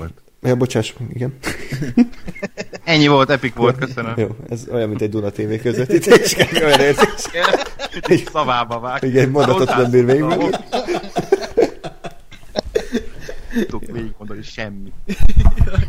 Na igen, és akkor a hallgatókat szeretném tehát még egyszer felkérni arra, hogy hamarosan látható szavazáson, ahol ugye egyrészt most nem a filmek visszaszavazásáról beszélek, hanem ugye a 100. adások kapcsolatban tényleg mindenki szavazzon, sőt, mindenki hozzon még egy embert. Szeretnénk tudni, hogy hány emberrel számolhatunk az élő adás tekintetében, mekkora helyet béreljünk ki. Nyilván az lenne jobb, hogyha minél többen jönnétek, úgyhogy tényleg még egyszer május végén, június elején, péntek, szombat este valószínűleg egy 3-4 órás bulira készüljetek, és szeretnénk, ha ott lennétek, tök jó lesz, úgyhogy majd nézzétek a Facebook oldalunkat. Tehát... Fontos, hogy ne tervezzük se alul, se felül a dolgot, tehát nem jó, hogyha az utcán átsorogtok, mert jönnétek még, de az se jó, hogyha a terem fele üresen kong, mert minek? Igen, úgyhogy... Tehát és ugye volt a Facebookon mostanában egy kis variálás, úgyhogy tényleg nem biztos, hogy feldobja a posztjainkat elsőre, ahogy eddig tette, úgyhogy tényleg kérek mindenkit, hogy az elkövetkezendő napokban látogassatok a Facebook oldalunkra. Lehet, hogy csinálunk majd egy külön podcastet is ennek kapcsolatban, majd meglátjuk, de minden esetre kövessetek minket facebook.com/radiotonop, Twitteren pedig az @radiotonop néven találtok meg minket. Gábor, téged esetleg hol lehet megtalálni? Twitteren, YouTube-on? Twitteren az echte G, Instagramon is elérhető vagyok, ott meg Szolgab, és hát ugye remélhetőleg már nem sokára egy Vox Rádióban is megtalálható leszek. Szurkolunk. Más nem, egyedül fölveszek egyet, komolyan nem.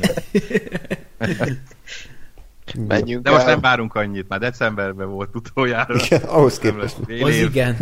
Az igen. Menjünk el vendégnek. Segít. Lehet,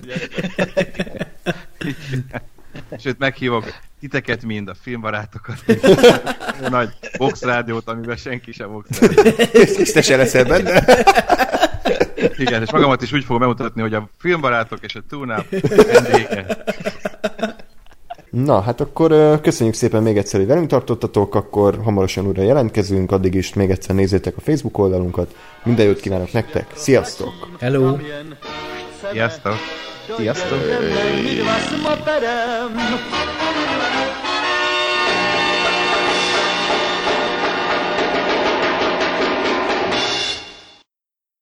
Kiszállhatok már a kádba?